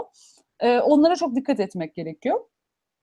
Bunun için de yayınlarına bakmak önemli. Az önce birisi soru sormuştu, sormuşlardı. Hocayı nasıl anlayacağız? Yani yayınlarına bakmak, yayınlarının kalitesine bakmak, nerelerde yayınlanmış onlara bakmak önemli bir kriter. Ben çok şanslıydım. Yani adı sanı bilinmeyen bir üniversitede, Çek Cumhuriyeti'nde inanılmaz yani denk gelebileceğim herhalde en iyi gruplardan bir tanesine denk geldim. O yüzden çok şanslıydım ben. Ve konunun ilginç olmasından dolayı da çok destekleniyoruz. Yani bölüm tarafından çok destekleniyoruz. Tabii ki çok temel bilimlerde sıkıntı ama bölüm tarafından çok ciddi destekleniyoruz. O yüzden o da önemli bir kriter. Kabaca doktora böyle. Burada doktora böyle. Tabii ki tez yazmak isterseniz bunun yerine tez de yazabiliyorsunuz ama o yayın kriterini sağlamak zorundasınız her halükarda. Ezgi'cim ağzına sağlık. Şimdi yavaştan toparlayalım arkadaşlar. Şimdi toparlayacağım şeyler. Kayıt olayını anlattık. Avantajlarından Ezgi bahsetti. Yükseği ben anlattım. Doktoru anlattı. Değil mi? Burada aklınıza bak soru takılırsa bir daha yayın yani her zaman yapamayız. Aynı konu yapılmaz en azından. Evet. Yani Ezgi'yle zaten şey gibi düşünün. Sanki Skype'dan konuşuyoruz da siz de paylaşıyoruz. Durum bu. Yani evet. Aynen konuşuyoruz genelde. Aklınıza kalanlar olmasın. Yani bir saat belki sürmeyebilir çünkü dışarı çıkmam gerekiyor. Ezgi zaten onun da vaktini almak istemiyorum. Yoğun olduğunu biliyorum. Apar topar geldi. Yani değineceğimiz şeyler kalmasın. Önemli olan ne kadar süreceğini boş verin. Aklınıza gelen dezavantajlarını ben anlattım kendime göre. Hani ben anlatmadım ben onu anlatabilirim. Yani mesela yani hayal kırıklıklarının olduğunu onları alalım Ezgi'cim. Şöyle ilk önce deminden beri soru soran Faruk Güldaş aynı soruyu soruyor ama sormak istediğiniz şeyi anlamıyorum. O ne demek hocam? Doktor tezi kavram haritası olan kimyacı akademisyenler doktora tezinde mi demek istemiş? Valla bak. Anlamadım. Anlamadım. Abi şunu ben anlayayım bir tane. Sen devam et. Evet. Oğlum niye anneme küfrediyorsun orospu çocuğu diyerek? Ben sana küfrediyor muyum? Ayıp yani. Bu hoş değil ya. Bunlar nereden geliyor bizim yani? Oğlum adamı moderatör yaptım dur. Ezgi hatta adamı moderatör yaptım. Ulan adam küfretti. Moderatör yaptık ya. Of. Tamam ayarladım ben. Evet tamam silindi şu an. Şöyle Faruk sorduğu soruyu anlamadım. Yani açarsan biraz az önceki soruyu söz Faruk'cum İngilizce değil. Bir şey yazmış. Evet. Ya, onu sor bir daha. Hocam doktora tezi kavram haritası olan kimyacı akademisyenler hakkında onu anlayamadık. Onu anlamadım. Dezavantajlarından bahsedeyim. Hemen dezavantajları söyleyeyim. Dezavantajlar neler olabilir? Karşılaşacağınız yani en önemli dezavantajlardan bir tanesi denk geldiğiniz grup iyi bir grup olmayabilir. Kaliteli bir gruba denk gelmezseniz ciddi problemler yaşayabilirsiniz. Ona çok dikkat etmeniz gerekiyor. Onun haricinde ekstra bir dezavantajı tabii ki şehirler yani şehirler ne kadar önemli sizin için bilmiyorum. Ostrova'ya örneğin gelip de Türkiye'den gelip de ben burada asla yaşayamam, bir ay daha kalamam diyen Erasmusçı arkadaşlarımız mevcut. Onun haricinde gelip çok seven bir sene daha Erasmus'unu uzatan, bir dönem daha Erasmus'unu uzatan arkadaşlarımız da mevcut. O size bağlı birazcık. Dolayısıyla gideceğiniz şehri iyi araştırmanız gerekir. Bunun haricinde dezavantajı tabii ki yani ben örneğin Türkiye'ye dönmek istiyorum. Bir an önce Türkiye'ye dönmek istiyorum. Çünkü Türkiye'de bir şeyler yapmak istiyorum. Ben kimsenin aklında şey olmasını istemem açıkçası. Yani yurt dışına kapağı atıp huzura ermek falan gibi bir şey olmasını açıkçası onu istemem. Onu kesinlikle Ezgi söyleyelim. Kaçmak diye bir kavram yok. Yurt dışına gideyim de ne olsa olsun. Kapağı atayım da ne olsa öyle bir şey yok. Bunu kafanızdan silin. Evet. Yani bu çok şey değil. Mantıklı bir yöntem değil. Öyle söyleyeyim. Yani böyle bir şey arıyorsun. Kaçacaksan git ne bileyim sahte evlilik mi yapıyorsun? İşte mülteci mi oluyorsun? Pasaportunu yırtınca mülteci olun. Git öyle bir yöntemden yani ne gerek var? Bunun için doktora falan kasmaya çok gerek yok. Yani onu sormuşlardı çünkü az önce. Şunu söyleyeyim. Eğer doktora yapmak istemiyorsanız bunu yapmayın. Zorla yapmayın. Yani bunu yapan var çünkü. O yüzden söylüyorum. Yani bu çok saçma bir cümle. İstemiyorsanız yapmayın cümlesi çok saçma bir cümle ama bunu yapan var. Gerçekten doktora yapmak istemiyor. Bilimle uğraşmak istemiyor. O çok kızdığınız, çok sinirlendiğiniz hoca bana taktı dediğiniz hocaların bir kısmı böyle.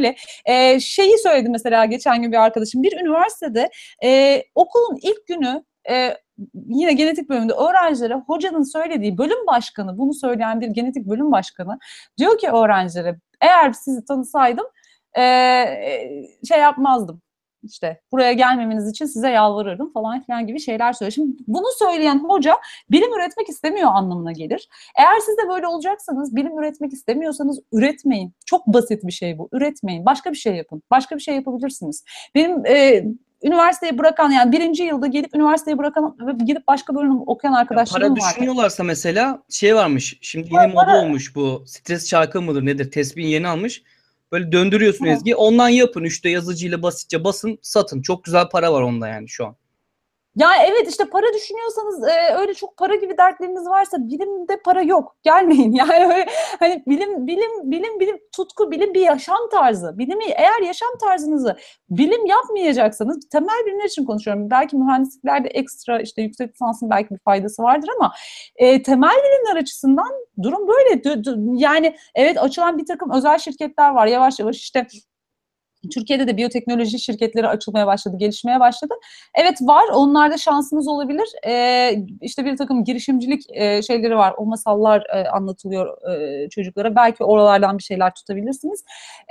Lakin eğer şey yapmak istemiyorsanız, doktora yapmak istemiyorsanız, bilim üretmek istemiyorsanız üretmeyin, yapmayın. Zorlamayın kendinizi. Yurt dışına kaçmak için doktora yapılmaz. Bu çekilecek bir çile değil yani. Gerçekten çekilecek bir çile değil. Hayır, az önce zaten onu başta şeye sormuştu evet. Ezgi'ye. Doktora veya yüksek yapmadan yurt dışına nasıl tutunabilirim? Kebapçılık yap gel burada yani.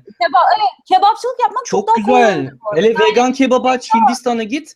Et koymuyorsun için abi, evet. 2 katına satıyorsun. 10 numara para. Aynen öyle. Yani kebapçılık yapmak çok daha yararlı bir yöntem olabilir. Çünkü çok daha hızlı şey yaparsınız ve doktora gibi bir çileden kurtulmuş olursunuz. Bence yani doktora bir çiledir. Ben hep bunu söylüyorum. Ben bu çileden çok büyük bir keyif alıyorum. Yani işte sorun da burada.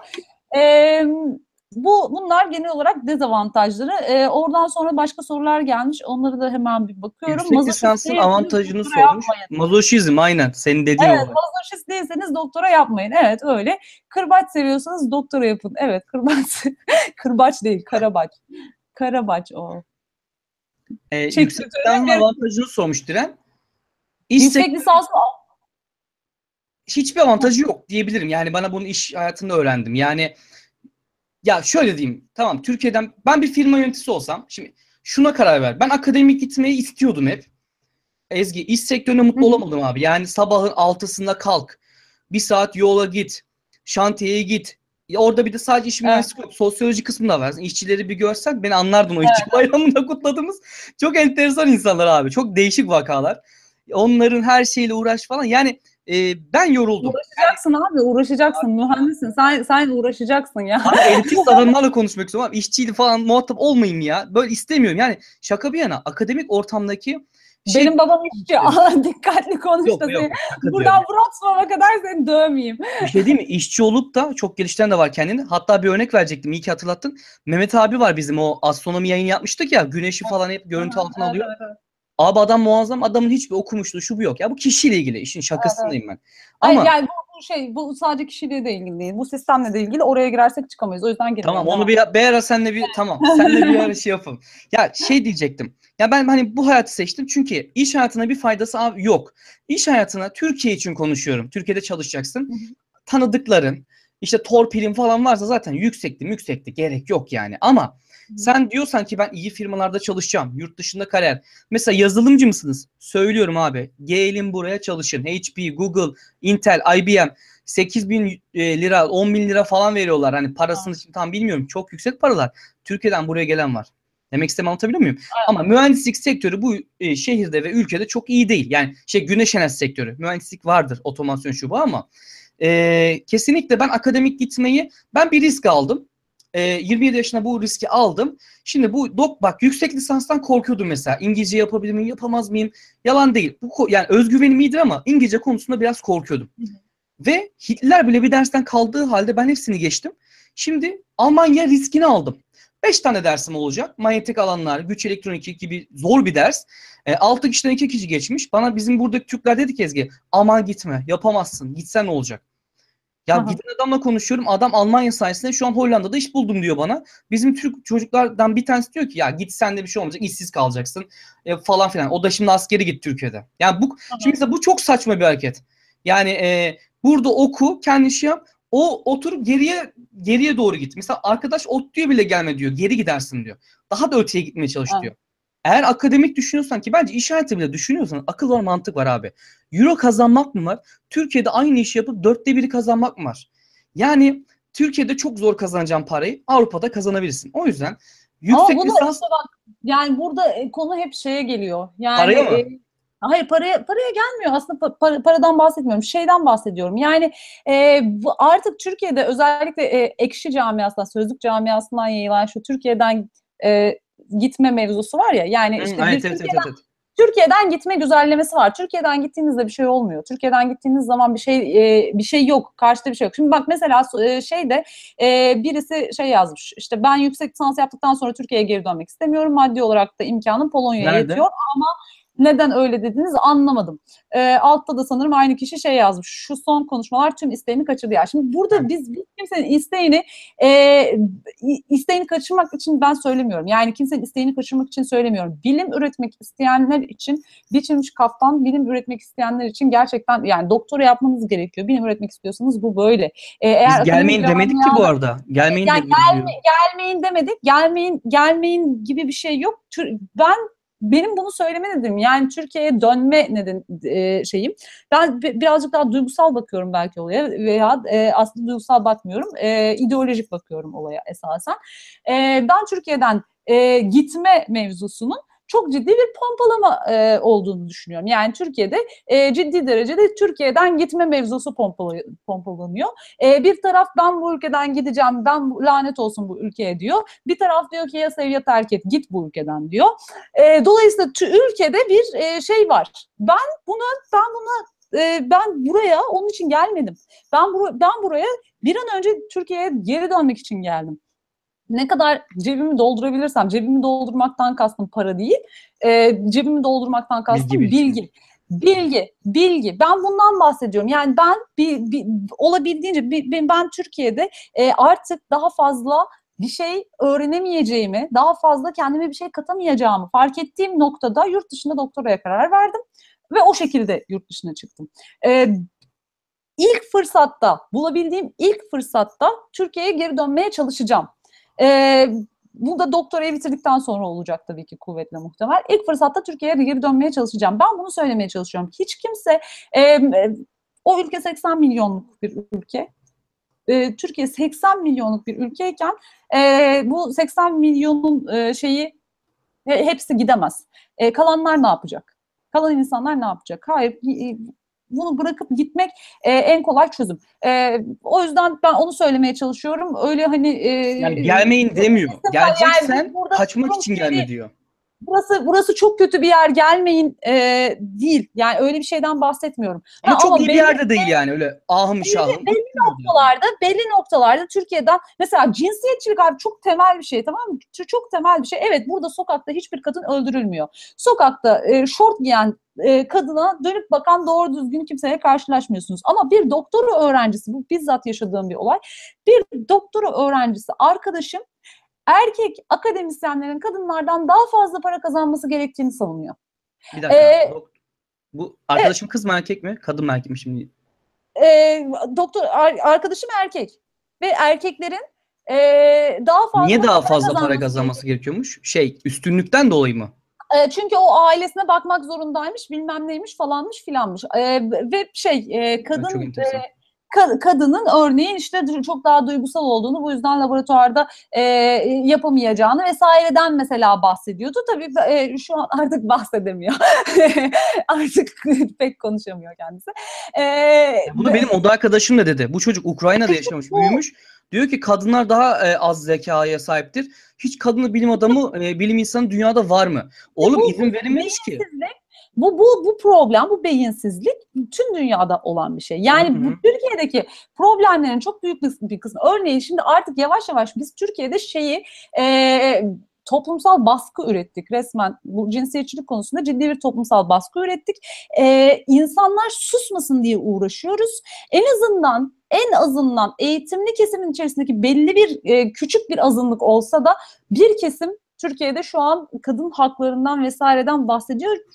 Ve benim burada doktora yaptığım, birlikte çalıştığım arkadaşlarımın arasında doğru düzgün bu yok. Çok basit bir örnek vereyim. Çok yakın bir arkadaşım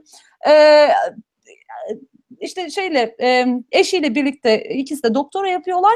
Eşi şu an İspanya'da bir kongreye gitti. Arkadaşım bana kaç gündür şeyden bahsediyor. Uyumayı unuttum. Neden unuttum diyorum. Kimse bana uyu demedi çünkü.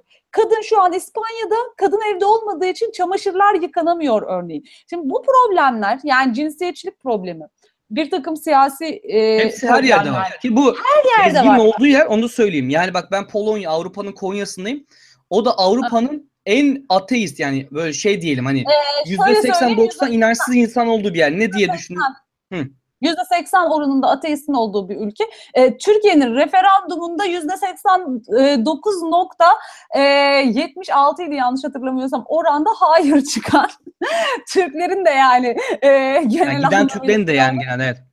Evet evet yani Çek Cumhuriyeti öyle bir ülke. Bence gayet yaşanabilecek bir ülke ama bu problemleri, bu aynı tartışmaları orada bile var. Burada yaşıyoruz. Siyasi tartışmalara yaşadığım siyasi, yani Trumpçı danışmanım falan var benim. Yani doğal olarak çok benzer şeyleri dünyanın her yerinde yaşıyorsunuz. Benim söylemeye çalıştığım şey de şu: Türkiye'den kaçıp da gitmenin, şey yapmanın bir anlamı, bir karşılığı yok. Türkiye'de kalacaksınız. Sizin en iyi bildiğimiz topraklarda mücadele etmek zorundayız. Ben bunu söylemeye çalışıyorum. Onun için ben de mümkün olduğu ilk anda, doktorumu bitirdiğim mümkün olduğu ilk anda Türkiye'ye geri döneceğim. Bunu söylemeye çalışıyorum. O yüzden uzun uzun açıkladım sanırım. Her şey batıyorsa... aslında aynı şeyi düşünüyoruz arkadaşlar. Ben hala, sadece... Hala geliyor mesela. Her şey batıyorsa artık bir ülkede size gitmek zorunda kalıyorsunuz. Ha tamam. Yok, anladığım gibi değilmiş. Pardon, özür dilerim. Sözcük tarafa bir yerde haklı. Lütfen boşlama, linke göz atın demiş. Ya şimdi şöyle bir şey var arkadaşlar bak. Mesela insan ait hissetmiyor. Yani mesela ben Polonya'ya kendime ait seviyorum. Çok da sevdiğim bir ülke. Ama yarımım burada yani. Çünkü ben her zaman bir yabancıyım. Ama kendi ülkemde kendimi yabancı hissetmiyorum. Ha, Kayseri'de biraz hissetmiştim. Sonra alıştım. Belki doğuya gitsem ya hissedeceğim, alışacağım. Karadeniz'de de çok yabancı hissettim. Kendi bölgemizin de farklılıkları var kendi içimizde. Ama yani Ezgi'nin dediği şey hani kaçıp gitmek için değil. Mesela şimdi Aziz Sancar gelemez Türkiye'ye. Onun kurduğu laboratuvar Türkiye'de kurulsun, gelir. Ama öyle bir şey taşımak bile mümkün değil. Kurmak da yok. Mesela benim için öyle bir durum olursa ben biraz bireysel düşünüyorum. Eğer benim imkanlarım Türkiye'de varsa yurt dışı yerine ben Türkiye'yi tercih ederim. Şu an ülkede tamam kaos var, karmaşıklık var. Her an her şey olabiliyor. Ama bu her an burada da her an bir şey olabiliyor. Ya evet. Sadece şu yüzden kaçma durumu o yüzden olmamasını diyorum. Yani ya Türkiye'de bomba patlıyor, gidelim. Bomba patlıyordu, o zaman herkes gitsin, evine kapansın, daha çok patlar. Ya da ne bileyim, Berlin'de de oldu kaç defa, Fransa'da da oldu. Bu adamlar hayatı küsmedi, bu adamlar ülkeyi terk etmedi, turizm batmadı. Yani mücadele etmeyi anlatıyor Ezgi, yanlış anlamayın burada. Evet, bunu söylemeye çalışıyorum. Ben yani de ülkeme hizmet etmek istiyorum. Öğreneyim, geleyim, insanıma anlatayım diyor yani. 80 milyon insan bu ülkeyi terk edemeyeceğine göre sonuç itibariyle birilerinde kalıp bu mücadeleyi vermesi gerekiyor. Yani ben şeyde tercih ederim açıkçası. Türkiye'de çalıştığım alan yok mu? Yoksa ben gidip kurmayı tercih ederim ki var. Bunda kuran, benim çalıştığım alanı Türkiye'de yerleşmesini şu an sağlayan kişilerden bir tanesi yurt dışından çok iyi yerlerde doktorasını, postdokunu yapmış, dönmüş arkadaşlardan bir tanesi. Dolayısıyla şimdi ben işin ideolojik boyutu böyle diyeyim, mevzuyu çok şey yapmayayım. Yani dönmeyen tabii ki dönmez ama dönmeniz her türlü hayırlıdır. Ben burada şunu görüyorum Ezgi. Sadece götümü kurtarayım, kıçımı kurtarayım diye. Mesela Erasmus'tan ilgili bir şey demiştim. Evet. Erasmus arkadaşlar, yaşınız 21-23 ise sevişmeye ihtiyacınız oluyor. Genelde İç Anadolu'dan geliyorlar, şuradan buradan. Bunlar için ideal. Parti parti, içelim içelim. Sonra işte burada ne bileyim. O da çok mu öyle ya? Ya Ezgi ben şunu anlamıyorum. Abi bir insan her gün partiye nasıl gidebilir? Bak oradaki kadınları taciz edip rahatsız etme. Burada daha geçen gün Kürt'te bir tane İspanyol-Türk kavga etmiş. Yani gelen Türkler, şimdi ben de gidiyorum arada bir ama Antalya'da gitmiyordum mesela. Bir sürü para tuzağı. Burada uygun fiyatla dans ediyorum. Ha erkeksin abi, yani orada bir kızdan hoşlanıp dans et. Bu bak şudur yöntemi. Elini uzatırsın, kız uzatırsa dans edersin. Sonunda bir beklentin olmaz. Olursa olur, olmazsa olmaz. Bak akışına bırak, yaşa. Ama hadi kız varmış, partiye gidelim. Hayır. Sen dans etmeyi, parti sevdiğin için git. Veya kulüplere, danslara, tiyatrolara bunu yapmak için. Geçen o Twitter'da anlatmaya çalışan şey o. Biz de çok alışmışız amaçları için araçlar yapmaya. Çok bana samimi gelmiyor. Yani dürüst ol benim canım ya. Git kıza dürüstçe söyle. Bu yurt dışında dürüstlük çok önemli arkadaşlar. Param pulun işlemiyor. Ben mesela bu şeylerde işte seni seviyorum, çok aşığım, buna istemiyor. Yani bunlar adamlar salak değil. Bizim düşündüğümüz gibi çok saf değiller ama iyi niyetliler. Yüzüne gülüyor, merhaba diyorsun, şaka yapıyorsun. Bunlar günü bak mesela bu konuda Avrupa avantajlı. Mesela otobüste bir kızın kucağına oğlan oturuyor. Öpüşüyorlar, sevişiyorlar. Yani umurda diye alışıyoruz yani. Bana ne yani, adamın özel hayatı. O ondan utanmıyorsa ona normal geliyor. Kimse de buna karışmıyor. Yani yok, yok.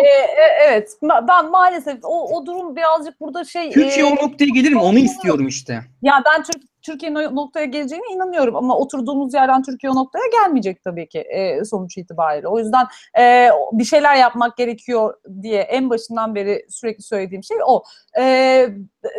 Burada otururken ya çok yaşadığım çok berbat şeylerden bir tanesi. Irkçılığa çok fazla maruz kalmadım ben burada. Yani ırkçı arkadaşlarım olmadı. Zaman zaman ağızdan kaçan 3-5 cümleler oluyor tabii ki sonuç itibariyle. İçe işlemiş bir şey var ama çok fazla maruz kalmadım. Ama şöyle bir şey yaşadım mesela. Prag'da bir bardan bahsediyorlardı. İşte ya şu bar var, işte oraya gideceğiz falan filan diye. Prag'daki bir bardan bahsederken birisi şey dedi. Abi oraya gitmeyin. Oraya Türkler gidiyor dedi mesela. Sonra dönüp benden özür dilediler defalarca, hani ya hani kusura bakma ama böyle de bir durum var falan filan diye. Şimdi bu çok acı bir şey. Bu çok acı bir şey. Maalesef yaşanıyor. Oluyor ki bize bunu söylüyorlar. Yapacak bir şey yok tabii ki. Yani bunları yapmamanız evladır. Ama Erasmus için şöyle bir şey söyleyeyim. Bu arada Emre şey yazmış, ne sinirlisiniz ya yazmış. Sinirli biz hep böyleyiz yani. Biz çok atarlıyız. Ben buraya görünce sinirleniyorum, otomatik sinirleniyorum. Sinirli falan değilim ya yani zaman zaman tabii. Ezgi konuşurken nereye bakıyor, sonunda ne var? Solumda ne var? Solum neresi? Nutella var ya. bak Nutella. Oo, işte arkadaşlar olay bitmiştir Ezgi. Sen hiç konuşma. Orada kaç alıyorsun şu Nutella'yı? Söyle bakalım. Kaç lira? Bunu kaça aldım? Liraya mı çevirmem lazım? Lira çok değişti abi, çeviremiyorum. Tamam 200. O zaman dolar, euro bir şey söyle 100, bana. 120 krona falan aldım. 120 kron yaklaşık. Buranın parası da değişik, anasını satayım. Kron nedir ya? Evet o 10 yok. TL'ye çevirince çok absürt oluyor ya. Yani benim kazandığım para, şimdi senin tabii Türkiye'den geliyor paran değil mi? Aynen. İşte öyle de bir sorun var. Ben burada parayı kazanıyorum, burada yiyorum. O yüzden ben çok fazla, mesela 120 kron benim için yaklaşık 10 lira gibi bir şeyken burada Türkiye'den o aynı parayı alsam 20 lira gibi bir şey oluyor falan. Öyle bir İşte bak mesela var. Nutella seviyorsanız yurt dışına gidin. Ya şakası bir yana, yurt dışına gidiyorsanız ülkenizi, insanlığınızı kaybetmeyin. Sevin. Evet. Güzel temsil edin. Mesela bizim buraya büyükelçi geldiğinde ya çok iyi bir insan, ben çok sevdim. Mesela ırkçılığa mı uğradınız diyor. Fotoğrafını, videosunu çekin, bize yollayın. Biz bu işin peşine düşelim. Bak adam bunu bizden, bunu adam istiyor. Bizim yapmamız gereken. Ben saldırıya uğradım. Irkçı mıydı bilmiyorum. Kafaları iyiydi. Tekme attılar bana. Bir tane kadın arkadaşım vardı. Alex diye, Fransız. Ben de yanlışlıkla tuvalete girdi Ezgi. Kafamı girdi. O da muhtemelen yanlışlıkla girdi. 3 tane olan konuşmaya başladı. Bir şeyler dedi lehçe. Kıza yüklendi. Ben hemen önüne geçtim böyle. Türk erkeğiz falan ya. Kıza mı dövecek? 3'ü yani. Ve ameliyat yerim vardı, apandisin o taraf. 1 ay olmuştu ama yine tabii şey oluyor. Beyler dedim, sakin olun dedim. Türkiye'deki gibi konuşmuyor. Bak buna dikkat edin. Direkt vururlar yani. Direkt hele kafa dazlaksa uzak durun. Hiç konuşmayın. Direkt abi tekme attı karnıma, sol tarafa. Yani sağda ameliyat yeri. Ben şoka girdim Ezgi böyle. Acıyla, sancıyla. Hemen dışarı attım kendimi. Oturup ağlamaktan başka bir şey yapamadım. Polis hikaye. Bunları beklemeyin. Yani Türkiye'deki gibi öyle polis, güvenlik falan hiç beklemeyin. Woods'ta bir arkadaşım vardı geçen sene. O da üniversite okumak için gelmişti. Bir barda bir tartışma çıkıyor ve ırkçı Polaklar tarafından başlatılan bir tartışma. Ve saldırıyorlar çocuklara. Arkadaşım biliyorum hani. Bir dakika, geçen sene mi oldu bu olay? Bu benim arkadaşım arkadaşım. Tamam biliyorum bu olayı. Çok ciddi. Evet. Çok ciddi bir olay ve Polonya polise gelip direkt bizim çocukları gözaltına aldılar işte. Yani başınıza iş gelebilir. Erasmus öğrencilerine özellikle bu duyuruyu. Ya benim annem şey dedi, kamera kaydı olduğu halde aman oğlum gitme polise, aman bir şey olur. Bak kadının korktuğu şey bu. Ama gerçekten de hiçbir zaman bir şey olmayacak. Mesela bak benim bir tane video var kanalda, 15 saniye ırkçılık nedir? Gir de gör yani. Çağdaş sormuş. Aha. O kız şimdi benim arkadaşımın arkadaşı. Ben kız tanımıyorum. Takılıyorlardı. Kafası iyiydi kızın, Çağdaş. Dedi ki arkadaş, abi şuna göz kulak ol. Kız çünkü cidden düşecek. Ben yanında duruyorum. Sohbet ediyoruz falan. Kızdan bir malzeme demeyelim de bir şey çıkacağını hissettim Ezgi. Hayatımda hiç yapmadığım bir şey. Kamerayı da şöyle kayda aldım. Kız dedi ki abi birçok ülkenizden gelen birçok insan dedi. Türk olduğumu anladı. Ben de orada şey dedim. I'm from Greece, not Turkey dedim. Ooo sorry sorry deyip sarılmaya başladı. Abi kafam almıyor. Aynı tohumuz, aynıyız ya. Bir fark yok. Sadece Türkiye'nin adı işte Müslüman şeyde. Onlar Hristiyan. Abi aynı Akdeniz'in çocuğuyuz yani. Abi onlar... şey yani Polonya'da tabii ki şey çok ırkçılığın çok yüksek olmasından kaynaklanıyor bu. Çek Cumhuriyeti'nde böyle bir sahneyi yaşayamazsın. Çek Cumhuriyeti'nde böyle bir sahneyi şöyle yaşayamazsın. Yani evet bir korku var. Genel olarak Orta Doğu'ya dair bir korku var ama şu yaşadığın şeyi ya korksa bile bunu sana belli etmemeye çalışır ayıp olmasın diye falan. Yani hani işte Polonya'da bu var mesela. Çok ırkçılık var. Ona dikkat edelim. Evet, evet. Hani Wrocław'ın iyi de. Çek Cumhuriyeti'nde şey değil ama mesela ben senin söylediğin Erasmus'la ilgili mevzudu. Mesela bizim şimdi burada Erasmus öğrenci arkadaşlar var. İzliyor da olabilirler bu arada. Erasmus öğrenciyle mesela şey yapıyoruz. Bir tanesi bizim bölüme geldi. Ben ona şeyi önerdim. Ostrava'da tabii Wrocław daha güzel bir şehir işte gece hayatı olan vesaire vesaire bir şehir ama Ostrava'da öyle çok da bir şey ortamını bulmanız falan lazım. Laboratuvarda bir hocanın laboratuvarında çalışma yapmasını önerdim. Hocalardan birisiyle görüştük. İşte hoca da dedi ki gelsin laboratuvarıma. İşte dönem başından beri laboratuvara gitti geldi 3-5 bir şey öğrendi.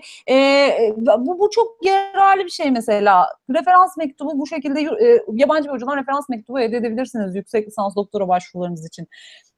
Yani Erasmus'ta birazcık şey modunda gitmiyorsanız çok eğleneyim, gezeyim modunda gitmiyorsanız yapabileceğiniz çok iyi şeyler var esasen. Ama tabii en çok dikkat edilmesi gereken şeylerden bir tanesi ırkçılık. O önemli. Mesela şey diyeceğim. Mesela bizim bir avantajımız. Hoca dedi ki bize Scientific Circle katılmak isteyen var mı yok mu? Şimdi ben mesela buna katılacağım. Katıldık yani. İşte enerji santrallerine gezi düzenleyeceğiz. Deney yapacağız. Buna bir hoca yardım edecek. İlk defa bir akademik bir bilimsel metin yazacağım hoca sayesinde. Bunu ben yapmayabilirdim. Yaparsam fayda mı? Burada o Erasmus öğrencileri de var bizim sınıfta biliyor musun? Yani evet. Bunlarda hiçbir yok ama.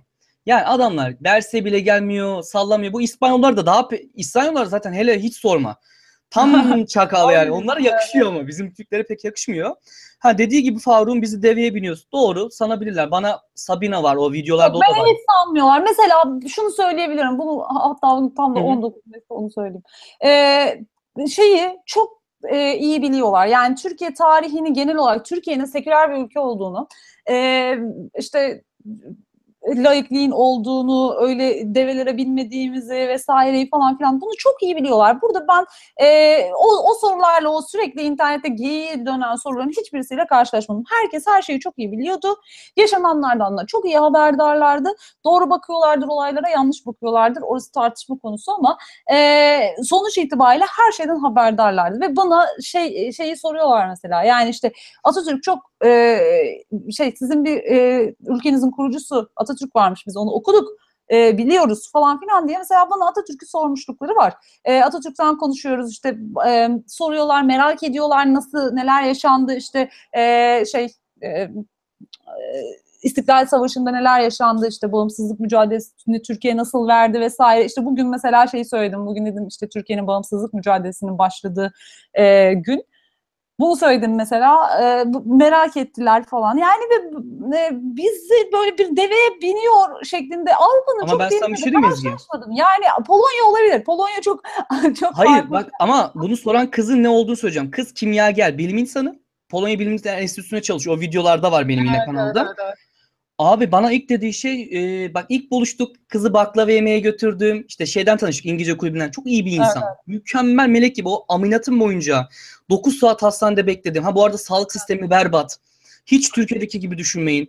Hizmet sektörü yok, böyle egonuzu kaldırmayacaklar. Bence güzel, ben zaten severdim öyle muhabbetleri. Evet. Egoist bir adam değilim yani. Adam abi çok iyi, bana ilk dediği şey, Burak dedi, kadınlar araba kullanabiliyor mu dedi Türkiye'de, yemin ediyorum. Oturduğum en baştan Türkiye belgeselleri ilk defa kadınların seçme seçim hakkının Türkiye'de verildiği. Evet. şey daha komik tabii, ironik benim için. Eskiler benim için daha övünç kaynağı. Cumhuriyetin ilk yılları özellikle. Tabii ki canım. Fabrikalarımız, uçaklarımız, hep oradan örnek atıyorum. Hani şu andan itibaren mesela şu anda sorduğu şeylere tamam çok cevap veremiyorum mecburen, biliyorsun durumları ama. Evet. Yine de yani şunu diyorum.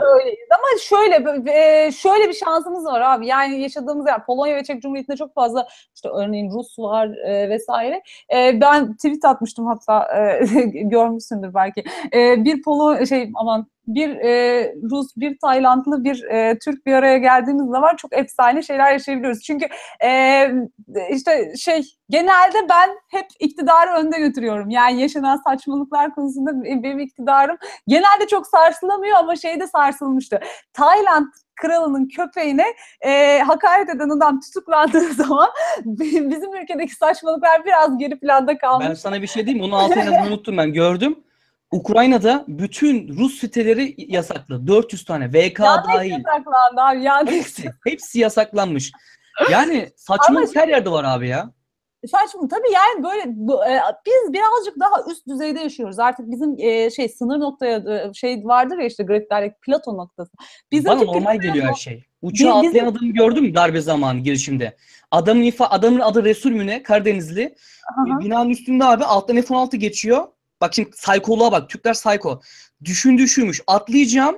Camı açıp adam aşağı atacağım. Ulan adam demiyor ki sonra ben uçağı nasıl kullanacağım? Ya çok enteresan bir şey. Bunu anlasan inanmazlar bak. Evet. Yani zaten darbe mevzusunda çok şaşkınlık. Onu bana sürekli soruyorlar tabii. Tabii onu çok şey yapıyorlar. Yani darbenin olduğu gece tabii ben felaket durumdaydım çünkü sonuç itibariyle ne olursa olsun ailen orada, kardeşim Ankara'da işte kütüphanede 16'lar uçuşuyor bilmem ne. Kardeşini şimdi diyeceksin savaş muhabiri olmak istiyor musun? Bir daha düşün. O gece bana kızmasın şimdi hiç çaktırma yani. sessiz söylüyorum. Abla magazin muhabiri tanıdığın var mı falan diye sormuştum. Çok kötü ya. Umarım ya bir daha gerçekten olmasın. Benim yaptığım salaklar yani o kaosu gördük ya ben hani korktum. Benim bütün yabancı arkadaşlarım biliyor musun Ezgi? İyi misin? Ailen nasıl diye bana mesaj attı. Hemen anında bütün mesaj yağmuruna tutuldum ve danışmanımdan gelen mail o gün yetiştirmem gereken şeyler vardı. Danışmanımdan direkt maili geldi. Ezgi çalışmayı bırak. Sadece konuyla yani alakadar ol. Ailenin durumunu öğren. Hiçbir şekilde yapma. Diğer postdoktora arkadaşa bütün Ezgi'nin üzerindeki işleri devral dedi. Ve hafta sonu boyunca bana hiçbir şey yaptırmadılar mesela. Çünkü ben felaket durumdaydım. Çünkü ben darbe gecesi Türkiye'ye gitmeye kalkıyordum falan. Yani kafayı yemiş vaziyette. Çünkü kardeşim orada. Tepesinde F-16 uçuşuyor ve ben çok korktum. Ya F-16'yı vururlarsa bu F-16 nereye düşecek? Falan, değil mi? Düştüğünde yani bizim onun beğer protokolleri, prosedürleri varmış. Ne bileyim ben yani. O öyle düşmüyormuş. Ben bir şey diyeyim ama bak. Şimdi mesela ben yaptım. Bunlar hep soruyorlar. Bak şunu Türklerde şu oluyor. Bak onu söyleyeyim. Ülkenizi abi kötülemeyin. Ben bunu söylüyorum. Kötüleme. Biz de biliyoruz neyin yanlış, neyin doğru olduğunu ama ben şöyle düşünüyorum. Ailevi içi sorunlar bizde kalmalı. Şimdi buraya bir tane arkadaş geldi. Onun kız arkadaşı var Polak. Burada bir tane benim arkadaş var kız arkadaş. Bir tane kız yani. Bir tane de Türk bir kız var. Bir de ben varım. Ya haberi ülke kötü için. Bak zaten dinlemeyi sevmiyorlar sorunları. Polonya'nın sonu yok mu? Çek Cumhuriyeti var ama hiçbir zaman yanında dillendirmezler. Yani siyasi görüşünüz ne olursa olsun ülkenizi kötülemeyin. Biz bir aileyiz abi. Ben böyle düşünmüyorum. Ben bu konusunun sonuna kadar karşı çıkıyorum şu an. Ben böyle düşünmüyorum. Çünkü ben ülkemi kötülemiyorum abi ben. Ben ülkeyi falan kötülemiyorum. Kötü dediğim şey ülke değil. Ülkenin içerisinde benim dediğim ülke kötüleme. Ya Türkiye bok gibi bitti. Bir şey yok. Sen şimdi ne diyorsun? Mesela Türkiye'ye geri döneceğim ve ben mücadele edeceğim diyor. Onu demeye çalışıyorum.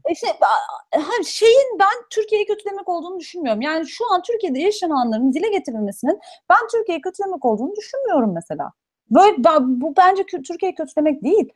Türkiye'de bir şeyler yaşanıyor. Gerçekten kötü olaylar yaşanıyor. Evet.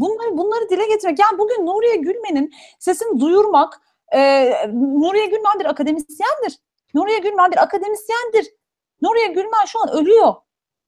Semih Özakçı şu an ölüyor. Var mı peki akademisyenin unutulması? Onu o gün de sormuştum bizim hocaya, Canan Hoca'ya. Çek Cumhuriyeti'nde de akademisyenlerin atılması yani şey fotoğrafını görünce biz laboratuvarda hep birlikte kafayı yedik. İşte yerlerde akademik cübbeler ve akademik cübbelerin üzerinde polis postallarını görünce biz hep birlikte Çek Cumhuriyeti'nde toplarda kafayı yedik. Yani o çok böyle şeylerin yaşanabilmesi, tabii ki atılan vardır, tabii ki yaşanan bir takım şeyler vardır. Özellikle sosyalizmin çözülüşünden sonra bu bölgede yaşanan bir ton trajedi var ama hiçbirisi bu kadar olmamıştı. Öyle görüyorum ben birazcık durumu. Hiçbirisi bu kadar olmamıştı. Olağanüstü bir dönemden geçiyoruz. Olağanüstü bir dönem yaşıyoruz. Hiçbirisi bu kadar olmamıştı. Mesela bugün sabah bir açtım abi haberleri. Tamam mı? Gazeteyi FETÖ'den bilmem neyden basmış ya. Ulan ülke evet. Sarko. Yani çok tamam bak. Herkesi şimdi diyorum Ezgi problem çok. Ben de her gün düşünüyorum. Eminim sen de orada. Ya arkadaşlar aslında demek istediğim nokta şu. Ülkenden kaçtın kurtardın niye olmaz? Bunu söyleyeyim. Geldiğin zaman ben mesela bir gün uyuyordum sabah. Gerçekten yorgundum. Geç açtım gözümü. 11 falan abi. Arkadaş Kayseri'de patlama olmuş. Ben ilk yemin ederim rüya sanıyorum. Rüya. Kayseri'de patlama olmuş. Nerede olmuş? Erciyes Üniversitesi duraklığında. Ben şok oldum abi. Kitlendim. Akşama kadar ağladım ve o gün o benim her zaman kullandığım o otobüs işte sivil otobüs onu da biliyorum. Ya benim arkadaşlarım işte herkesin öğretmenler herkes orada şu an bildiğim insanlar var. Ben şok oldum yani nasıl sen ülkeden kaçıp kurtarabilirsin? Bu yok. Kaçıp kurtulabilecek asla. Bir şey değil. Onu düşün arkadaşlar varsa ben yani kesinlikle diyorum bunu yapmayın. Kaçıp kurtulabilecek belli bir kesim var. Kaçıp kurtulabilecek kişi sayısı belli. 80 milyon kişi kaçıp kurtulamayacak. Dolayısıyla ya bu cemaatçiler mesela ben açık söyleyeyim. Kaçtılar gittiler bir yerlere tamam mı şimdi? Onlar eğer kendine güveniyorsan tamam yasalarda şey diyebilirsin adalet yok falan filan ne bileyim ama kendine güvenen insan bunu yapmamalı. Kendine güvenen insan, dürüstüne güvenen insan durmalı ve mücadele etmeli. Ben bu adamlara mesela güvenmiyorum. Ben çünkü Kayseri'de ne bok olduğunu biliyordum çünkü biliyorsun yaygındılar zamanında. Hiç de üzülmüyordum da yani. Herkesin bildiği ve herkesin sustuğu bir şeydi bu. Olay. Herkesin ama şimdi yurt dışında yani. Mesela her zaman onlar Türkiye'yi kötülüyor bir de. Yani diyorum ben demek istediğim yani. Şöyle bir durum var. Ben şu adam cemaatçidir dediğimde gasp job yerken üniversitede kimse kusura bakmayacak. Yani ben cemaatçi diye İstanbul Üniversitesi'nde kaç tane cemaatçi var diye sorsaydınız ben hepsini sayabilecek durumda. Vardı değil mi orada da ya? Tabii ben bunu söylediğim zaman olurken oradan atılan yine benim arkadaşlarım oldu. İstanbul Üniversitesi'nden atılanlar yine eğitim senliler oldu. Bilmem ne oldu. Yani doğal olarak bu iş mesela Çek Cumhuriyeti'nin olaya yaklaşımlarından bir tanesi Çek Cumhuriyeti'nin şey dedi Bilim Bakanı. Atılan akademisyenleri, Türkiye'de atılan akademisyenleri Çek Cumhuriyeti'nde istihdam etmeye çalışacağız dedi. Ama istihdam etmeye çalıştıkları şey işte Orta Doğu çalışmaları, İslam araştırmaları vesaire falan. Şimdi Orta Doğu çalışmaları tamam çok iyi sosyologlarımız var. Bir kısmı atılanlardan. Çok iyi sosyologlarımız var. Lakin ya kurunun yanında Ezgi yaş dayandı. Bu akademik yani, evet şimdi doğal olarak kurunun yanında yaş yanmadı abi. Yaşı yaktılar. Hı. Kurunun yanında yaş yandı demek. Rastgele değil. Tamam anladım. Yakıldığı anlamına gelir. Kurunun yanında yaşı yaktılar.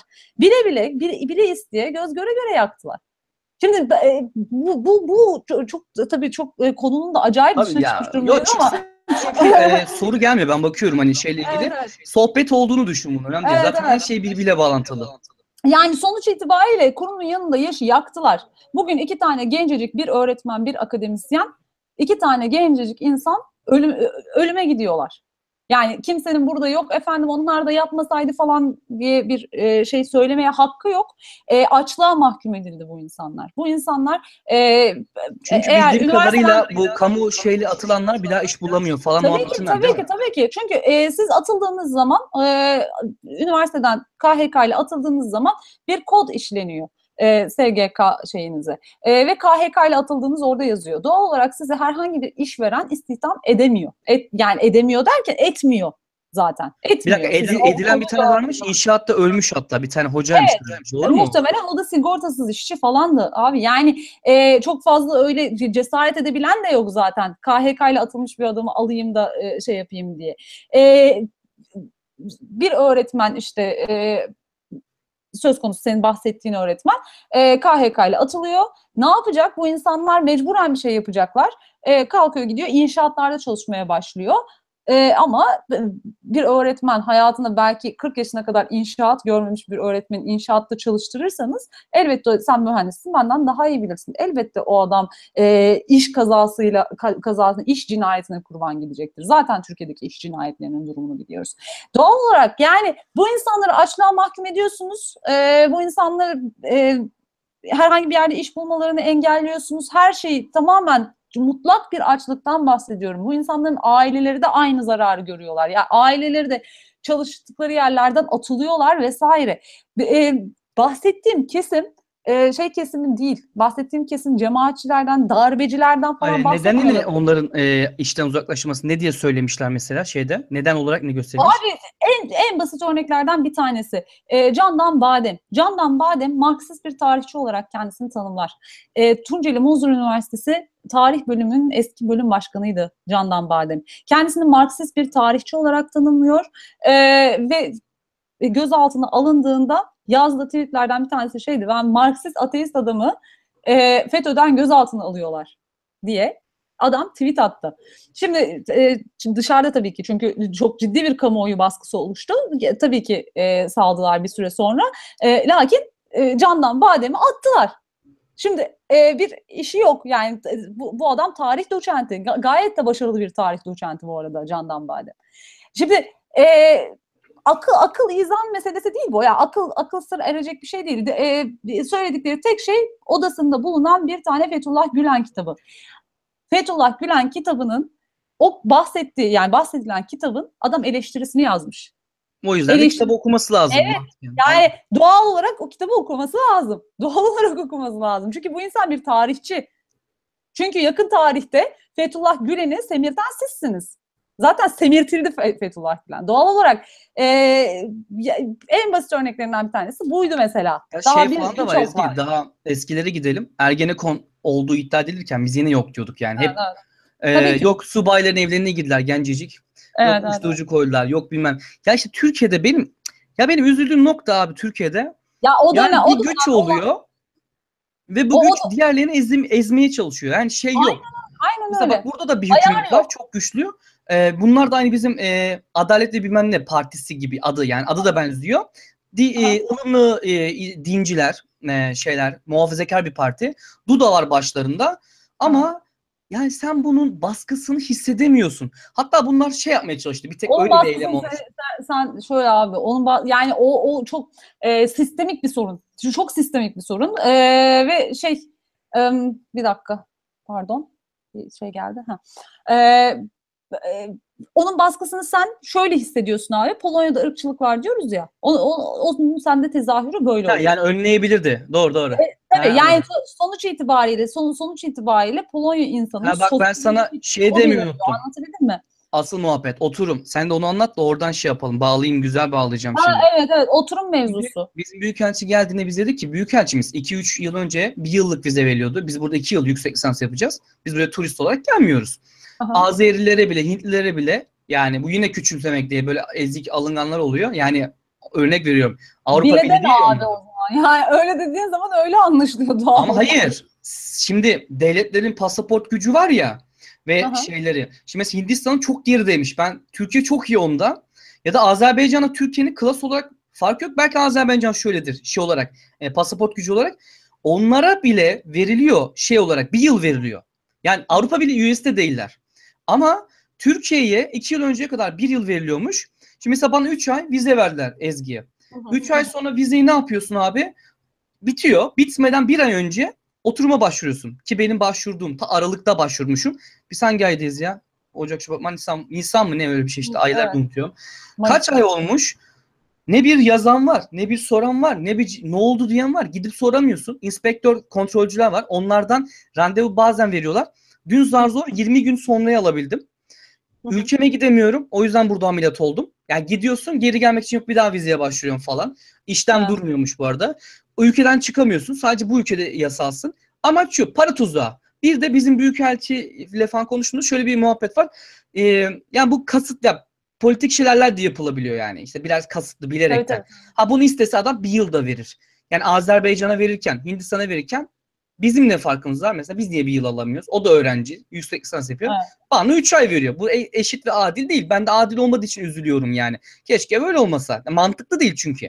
Benim burada okul paramı ödemişim. E ben ne yapacağım? 3 ay niye başvurayım? Para. 500 lira yok. 500 lira gibi düşünün. Oturma para veriyorsunuz. Evet. Arada danışman firmalar, Türkler yine orada. Bakın onlara gitmeyin. Danışmanlık falan filan hikaye. Kendi kendinize oturum işlemlerini yapabilirsiniz. İnanın çok kolay.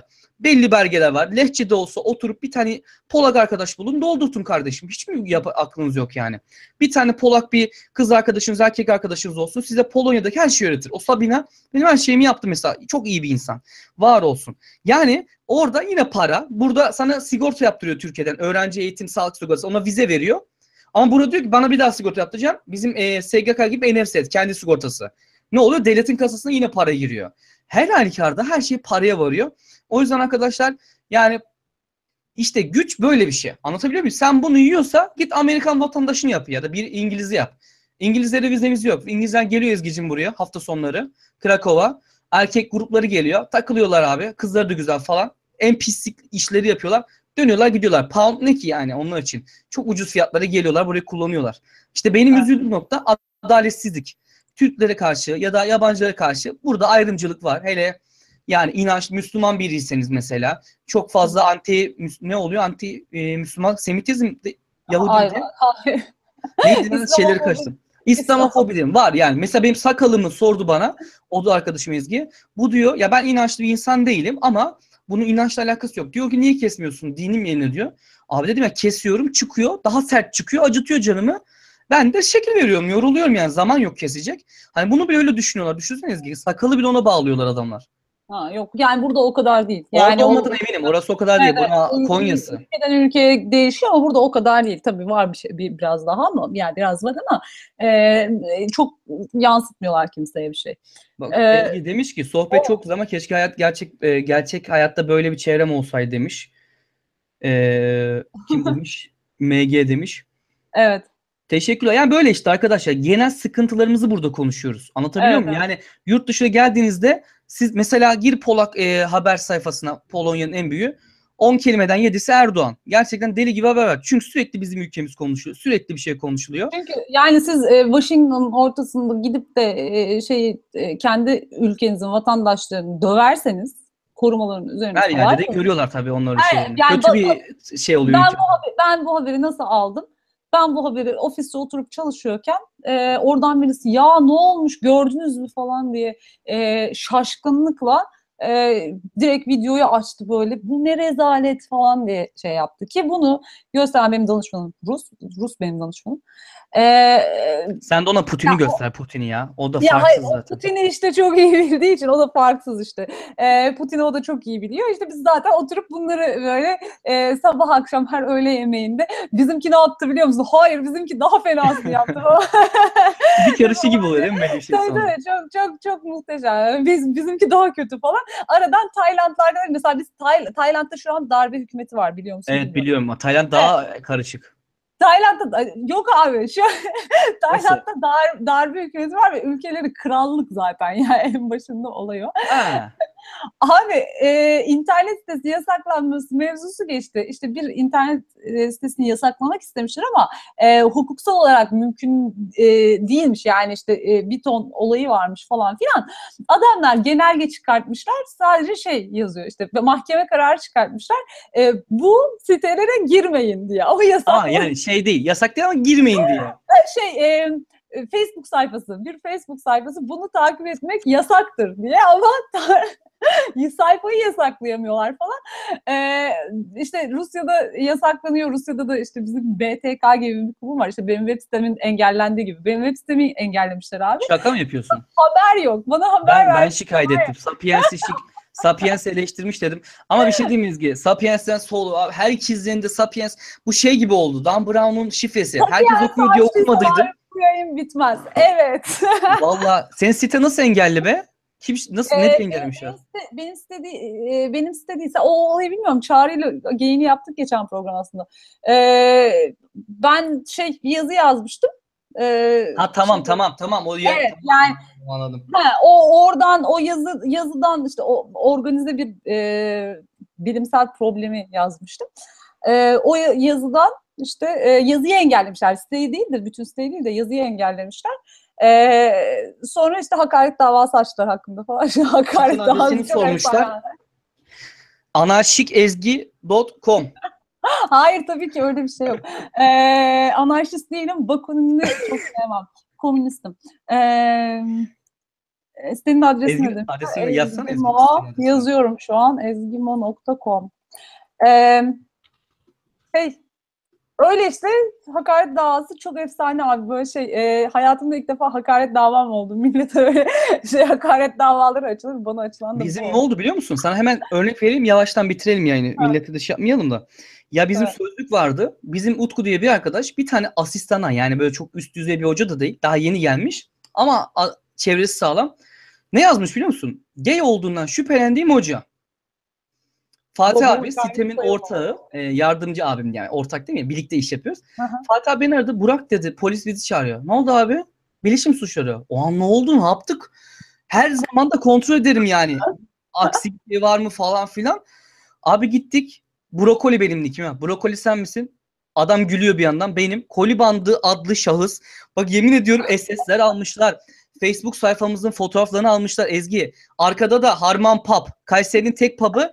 Ulan çocuklarla kantra oynamaya gittik. Ha. İçeri de girmedik. Sanki bizi içkici gibi gösterecekler.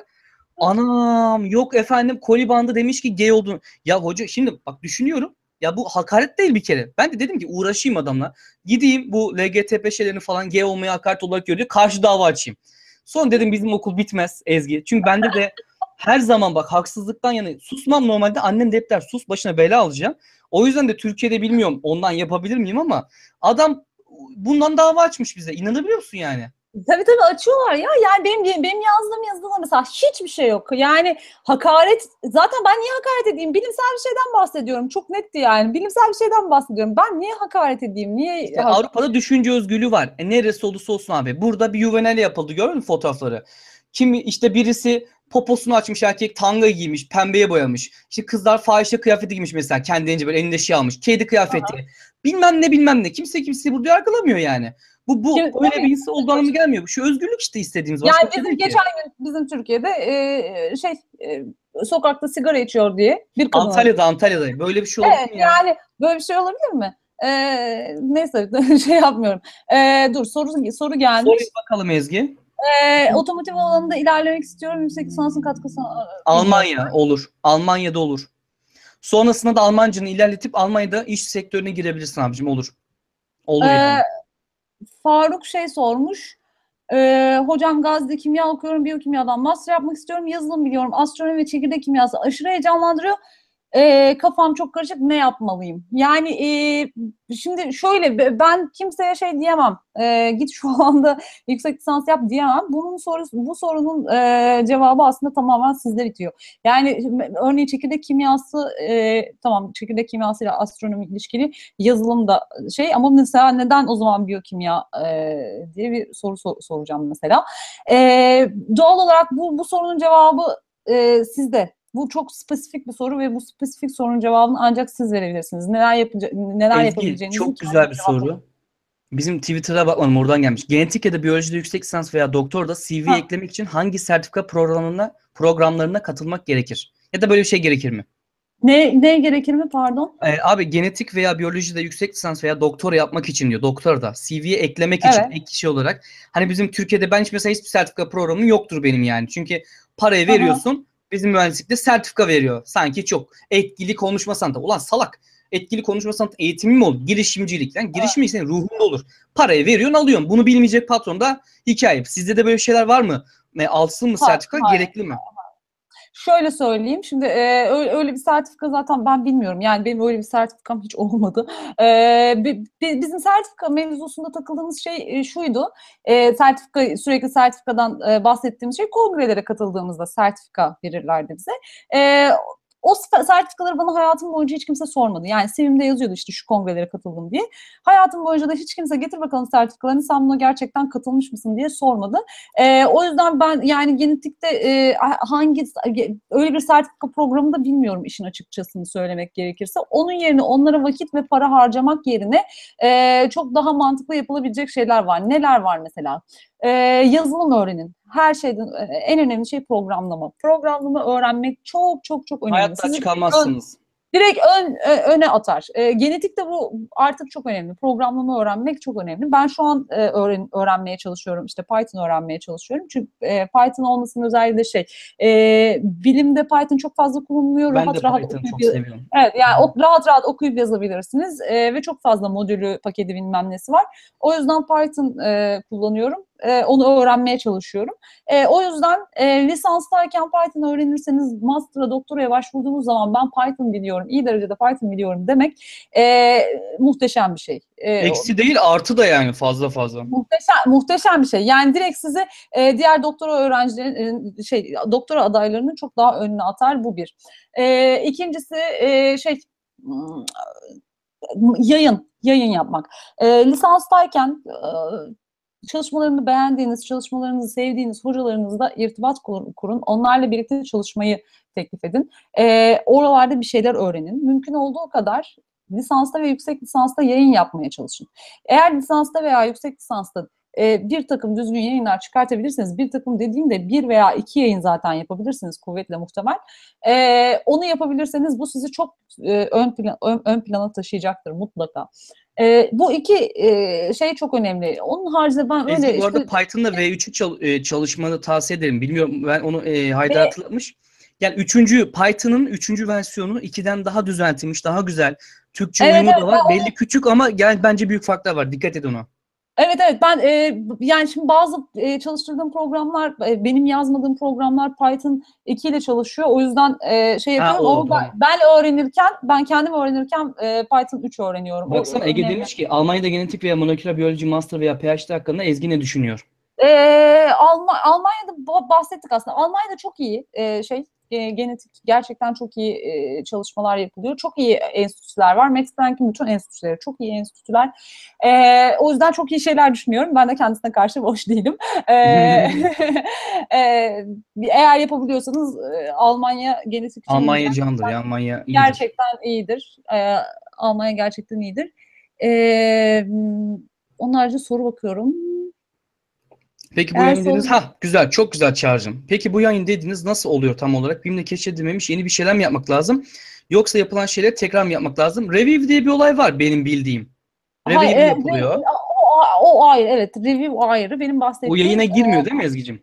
Yayına giriyor. O da yayına giriyor ama review'i lisans öğrencisiyken yapamazsınız. Yani yaparsınız tabii ki, buna bir engel yok ama lisans öğrencisiyken review, yani Türkçeleştirelim, derleme. Derleme yayın yapmak çok da akıl kâr değildir. Çünkü derleme yayın belli bir bilgi birikimiyle yapılır. Tamam. Oradan buradan okuyarak derleme yayın yapmak çok akıl kâr değildir. Onun için yani bu arada hani Türkçe dergiler var, çeşitli Türkçe dergiler var. Ben de mümkün olduğunca Türkçe dergilerde yayın yapmaya çalışıyorum. Yapıyorum. Derleme yayınlar yapıyorum genellikle Türkçe dergilerde. Onlarla yapabilirsiniz. Bunda bir sakınca yok. Bu da katkı sağlayacaktır mutlaka. Lakin benim bahsettiğim yayın o yayın değil. Benim bahsettiğim yayın profil yapmıyorum demiş review'ları. Benim bahsettiğim şeyler normal araştırma makaleleri. Araştırma makaleleri dediğimiz bizim genetik için söyleyeyim, laboratuvara girip çalıştığınız, ortaya bir şeyler koyduğunuz, bir şeyler çıkarttığınız çalışmalar. Bunu da tek başınıza yapamazsınız zaten. Lisans öğrencisiyken bunu tek başınıza yapmanız mümkün değil. Bunun için öncelikle laboratuvara ihtiyacınız var. Onun için zaten diyorum ki bir hocanızla görüşüp, hocanızla konuşup onunla yapabilirsiniz. Onun laboratuvarında çalışmayı teklif edebilirsiniz. Orada yaptığınız çalışmalardan çıkacak yayınlara eğer katkı sunabilirseniz, eğer gerçekten doğru düzgün çalışıp katkı sunabilirseniz kuvvetle muhtemel hocanız sizi de o yayın içerisinde barındıracaktır. Bunun haricinde yayın yapmanın bir başka yöntemi de yurt dışında stajlar. Yurt dışında staj yapmak. Yazları yurt dışında staj, genetikte çok bu meşhur bir şey, yani alınıyor insanlar. Yurt dışında stajlar yapabilirsiniz. Hatta hatta bazen bu stajlarım için. Erasmus stajlar hatta. Ondan da Erasmus para. Stajı. Evet, Erasmus stajını kullanarak bütçe yaratabilirsiniz. Onun haricinde aynı doktora da anlattığım gibi bir referans bir niyet mektubu, CV vesaire bir şey getirip bir araya getirip bu belgeleri bir araya getirip hocalara mail atarsanız size bir burs bile sağlayabilirler staj sırasında. Polonya'da bildiğim öyle bir yer var mesela. Yani enstitüyü bilmiyorum şimdi hangi enstitü olduğunu ama bir arkadaşım Polonya'da yapmıştı. Gayet burs falan da vermişler. Ya burada lehçe okuyorsanız hele bursu bir şekilde bulabilirsiniz, onu söyleyeyim. İngilizce zor da. Stajdan bahsediyorum. Stajda İngilizce gayet gitti. Orada stajını yaptı. Orada çıkan yayınlardan bir tanesine de adını yazdılar ve çok iyi yerlere geldi. Dolayısıyla o önemli bir şey. Ortalaması 3'ün altında olanlar için yüksek lisans sıkıntı olur mu? Yani bu çok göreceli bir şey. Şimdi bu alana da bağlı bir şey. Almanya'da zor oluyor mesela ama Polonya'da daha kolay oluyor. Evet, yani bu çok göreceli bir şey. Yani düşük bir ortalamayla çok iyi bir yere de kabul alabilirsiniz. Bunun da bir şeyi yok. Ezgi Emine demiş pardon. Merhabalar, elektrik elektronik mühendisliği 1. öğrencisiyim. Yüksek lisans için şimdi bir araştırma yapmalıyım. Yapmamalısın çok erken. Önce normal lisans derslerine odaklanmalısın. Hocamla görüşme yapmalı mıyım? Ya bu hocayla yüksek lisanslı hocanın pek şey olmuyor. Direkt notlarına, İngilizcene bakıyorlar ve normal direkt yol. Yani şey bile yazmaya gerek kalmıyor. O motivasyon falan. Erken araştırmanın avantajı. Şimdi mesela bir sınıfta ne araştırabilirsin? Ben mesela önce yapay zeka yapacaktım. Son anda bu alanı seçtim. Sevdim çünkü bu alanı. Hani bir sınıfta bilemezsin hangi alanda. Tabii sonra doktorda seçersin yine de. Bilemezsin değil mi abi? Yani bak mesela ben buna da katılmıyorum Burak. Şu an hiç katılmıyorum. Yok demek istediğimi anlamadın Ezgi. İleride başka şeyi daha çok sevebilir. Değiştirir fikri, değişecek ya onu diyorum. Bununla ilgili bir sorunum yok ama şöyle insanlar var. Bana son zamanlarda yazan şöyle insanlar var. Lise öğrencisi genetik okumak istiyor ve bana onun için ulaşmış. Diyor ki işte ben diyor deep learningle vesaire işte machine learningle falan ilgileniyorum. Bunu genetikle birleştirip işte şöyle bir şeyler yapabilir miyim? O kadar spesifik ki ve bu bir lise öğrencisi. Abi çok muhteşem şeyler fikirler. Ya bizim Sarp var işte deep learning anlatıyor. Ondan sonra Python anlatıyor. 100 sorunlar mükemmel bir çocuk. Dediğim o değil, yanlış anlaşılmasın yani. İşte bunu eğer yapabiliyorsanız birinci sınıftan bence araştırmaya başlayın. Bence bunda hiçbir sakınca yok. Birinci sınıf zaten yani mühendislikte de var bence bu stajlara gitme mevzusu. Farklı stajlar yapıp farklı. Değil mi? O güzel bir şey. Yazın gönüllü git staj yap yani oturacağında zarar görürsün. Aynen öyle. Onları yapabilirsiniz. O çok güzel bir şey olabilir. O yüzden birinci sınıftan araştırma yapmalı mısın? Bence yapmalısın. Ben şöyle anladım aslında. O yüzden biraz şey yaptım. Mesela birinci sınıftan bir alan belirleyip araştırdım. Yoksa araştır da hani şu alanda gideceğim deyip o alanı araştırma. Yani demek istediğim buydu Ezgi. Yoksa her bir şeyi araştırsan. Çünkü fikir çok değişiyor. Sende de belki bölüm hani özel alan olarak değişmiştir. Ben de 50 kere git gel ne yapayım? Yazılıma mı kayayım? Enerjiye mi kayayım? Ha şunu biliyordum. Telekomünikasyon ilgimi çekmiyor falan filan. O yüzden. Ama tabii ki Ezgi'yi dinleyin dediği doğru. Biraz yanlış anladım. Almanca öğrendikten sonra yüksek lisansa Almanya'da düşük maliyeti geliyor. Şimdi bak Polonya'da okul pahalı, hayat ucuz. Almanya'da okul ucuz, hayat pahalı. Biraz aynı mantığa geliyor diyebilirim. Polonya'da İngilizce mi, Almanca mı önerirsiniz? İngilizcen zaten iyi olacak. Almanca eğitim yok burada. Bir de yanına Almanca eklersen şahane olur. Sonra da Almanya'ya çok rahat geçebilirsin. Burada Polaklar da genelde oralara gitmeye çalışıyor. Peki dil öğrenme konusunda bir şeyler söyleyebilir misiniz? İngilizcemin olduğunu düşünüyorum. Almancam ilk seviyesine ve geliştiriyorum. Önerebileceğiniz dil var mı? Mesela Ezgi'ye soralım. Ezgi, hangi dilleri önerirsin? Yani ben İngilizceden başka Çekçe'ye bile ihtiyaç duymadım. Çünkü Çekçe çok zordu. İngilizce çok iyi bildikten sonra. Evet, yani İngilizceyi bildikten sonra ama tabii ki dili öğrenmek çok iyi bir şey. Ben şeyi öğrenmek istiyorum mesela. İtalyanca öğrenmek istiyorum. Ama bunu şey için değil de yani böyle bir... Hobi olarak ben daha çok hobi gözüyle bakıyorum buna. Çünkü dil öğrenme yeteneğimin olmadığını buraya gelince fark ettim. Ancak hobi düzeyinde kalabiliyorum. Çekçe öğrenebildin mi Ezgi ya? Böyle bir dil yok değil mi? Dobri'den. Bu kadar. Biz Dobri Witcher diyorlar. Ona Dobri'den mi diyorlar orada da? Dobri'den iyi günler. Dobri Witcher iyi akşamlar. İyi akşamlar. Cin Dobri diyorlar burada. Cin Dobri. Orada da Dobri. Tamam. Dobri o ayrı. Evet, Cin Dobri. Çeşt var. Merhaba. Demesi de zaten zor. Bayağı zor. Lehçe okumayın arkadaşlar. Zor yani. Çok fena. Çekçe de çok zor. O yüzden yani bizim ben telaffuz edemiyorum. Şeyde birisi şey sormuş. Gökkuşağı beyazdır isimli. Çok güzel isim, değişik. Kendime adıma bir soru sorayım. Fizyoloji master yapacağım ve doktor için yurt dışı düşünüyorum. Tıp konusunda hangi ülkeye gidilebilir veya Türkiye'de devam mı etmeliyim? Bu konuda bilginiz var mı demiş. Fizyolojiye özgü bir şeyim yok. Fizyolojiye özel bir bilgim yok. Ben de yok. Ama tıp konusunda hangi ülkeye gidilebilir? Ben zor, çünkü tıpla hukukta bir sıkıntı var yurt dışında. Yani evet. Değil mi? O kolaydı ona ama bizi doktora için gidecekse mesela tıpta uzmanlık için de yurt dışından tıpta uzmanlık alabiliyorlar. Özel olarak ya ben bunu şöyle hani nereye gideyim sorusunu çalışmak istediğiniz alanda neresi varsa oraya gidin. Bence bu sorunun cevabı bu. Çalışmak istediğiniz alanda neresi varsa, fizyolojinin neyini çalışmak istiyorsun? Fizyoloji Derya Deniz mesela. Fizyolojinin neyini çalışmak istiyorsan o alanda çalışmalar yapan akademisyenleri bulacaksın. Bu akademisyenleri nasıl bulacağını doktora yapmaya karar verdiğinde biliyorsun zaten genel olarak. İşte yayınlardan vesairelerden şey yapıyorsun. Yine hocanı bul, onun yanına yapış işte alanda iyi olanları. Aynen öyle. Kancayı. O kişileri oradan bulabiliyorsun. İngilizce seviyeniz neydi yurt dışına çıkarken diye sormuşlar. Benim İngilizce seviyem tahmin ettiğimin altındaymış. Ben buraya gelince konuşamayınca anladım İngilizce seviyemin tahmin ettiğimin altında olduğunu. Ama işte yani upper falandım herhalde tabii. Upper falandım. 2.38 ortalama yeter Osman. Gidebilirsin abi. Bu neydi?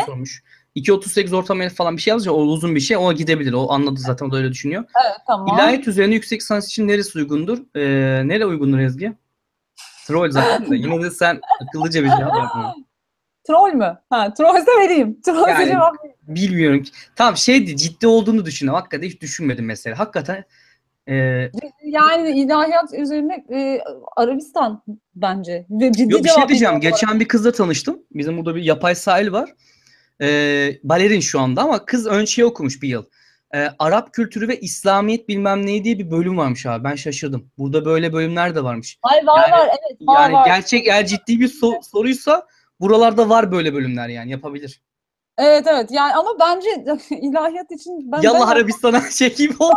Hayır yok ben olsam gerçekten dalga geçmiyorum. Asla şey yapmıyorum. Gerçekten ilahiyat okuyor olsam. İşin merkezine mi giderdim? Tercih ederim ilk önce. İlk önce onu tercih ederdim ama onun haricinde de başka yerlerde başka şeyleri görmek isterdim tabii ki. O eğer soru ciddiyse doğru düzgün cevap vermek lazım tabii ki. Çok güzel bir şey bak. Üniversite kaydı yaparken yardımcı olabilir misin? Bak şimdi bana yazı yazarsan ben yazıyı üşenen alım yazamam. Ama buraya gelirsin, ararsın, elimden geleni bana belgelerini yollarsın ben veririm. Ezgi de zaten söyledi gönüllü yardımcı olduğunu. Ezgi de elinden geleni yapar. Gidip de danışman şirketlerine para bayılmayın. Ben yandım siz yanmayın. Bu kadar diyorum. Evet. Yani hangi Arabistan ülkesine gidelim hepsinde savaş var. Suudi Arabistan çok gelişiyor. Bakma sen süper. Suudi Arabistan'da savaş yok. Yani Suudi Arabistan'a gidebilirsiniz. Yallah Arabistan'a.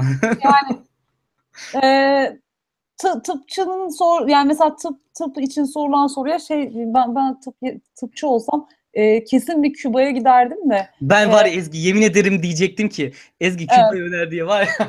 Ama gerçekten evet. Küba'nın tıpı değişik yani orayı bir görmek lazım. Çok yani Küba'nın tıbbı çok ciddi gelişmiş. Toplumcu tıbbın oturtulduğu bir yer olduğu için Küba kesinlikle. Ezgi rüyamda seni gördüm. Kapatma onu söyleyeyim. Dün yemin ederim yani atmıyorum ha. Rüyamda yayın yapacağız. Diyorsun ki nerede yapalım yayını? Ama ben Türkiye'deyim abi. Seninle aynı şehirdeyiz. Diyor işte Antalya'da olabilir mesela. Neyse bizim evde yapacağız yayını. Bizim evde bilgisayardan yan yana yapacağız. Yani karşılıklı değil. Sen gelip babamlar geliyor ve sen abi korkuyorsun bir anda. Ulan sanki bir şey yapıyoruz. Babamlar geliyor saklanıyor falan. Ezgi diyorum babam bir şey yapmaz. Böyle rüyamda diyor ki bu kız niye saklanıyor? Biz nasıl yayın yapacağız? Yine aksilik geldi. Yine yapamayacağız. Yayını iptal ettim sanırım rüyamda. Benim babam mı? Bizim eve geliyorsun. Yayın yapacağız. Tamam. Aslında şöyle. Bir tane sokak direği vardı. Oradan ben internet çekecektim. Ne alakaysa rüya işte kafa uçuk. Oradan yapacaktık. Ben bunu yapamadığım için bizim eve gidiyoruz yayın yapmaya. Bilgisayarı kuruyorum. Babamlar geliyor. Adam biraz sert bir adam. Sen belki ondan korkmuşsun. Bir anda saklanıyorsun Ezgi. Hatta koltuğun bir arkasındasın. Ben dedim Ezgi tamam dur sakin ol nefes al. Tamam korkma. Birazdan ben onu şey yapacağım. Ulan bu kızı nasıl göndereceğim evden diyorum. Ben de korkuyorum sonra da. Ya rüyalarıma girdin Ezgi ya. Ben sana fazla döveceğim dedim galiba. Ondan... Döv. Sen ben... döv. Sen gel de döv beni. Önemli değil. Ben ciddiyim ben o konuda. Ben ciddiyim o konuda. Ben gel sana döve. Ben sana döve. Ben seni... Tenis oynayalım gel. Ben sana... Tenisi konuşuyorum. Tenis öğreteyim gel.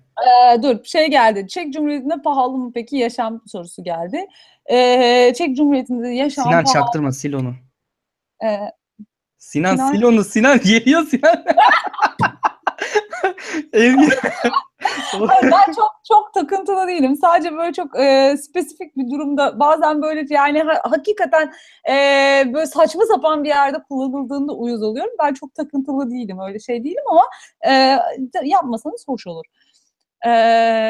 Türkiye birçok Avrupa ülkesine kıyasla daha iyi tıpa ve bak şunu söyleyeyim ben ameliyat oldum. Ya kadın böyle dikine bir kesti zaten. Yani belki iyidir doktorları. İyisi de var ama Türkiye'nin sağlık sistemi iyi de öldür hakkı diyeme ben daha beğeniyorum. Annem de sağlık sektörü içinde. Ha çok saçma noktaları var mı? Var. Ama Türkiye'de yani bilmiyorum yollar ve sağlık daha iyi Polonya'ya göre. Valla şöyle söyleyeyim. Hep şey diyordum. Yol yaptılar falan. Tam küçümsüyoruz ama abi önemliymiş yol ya. Ben Almanya'dan geliyordum Ezgi buraya. Lan bu Polonya'ya ne zaman gireceğiz dedim.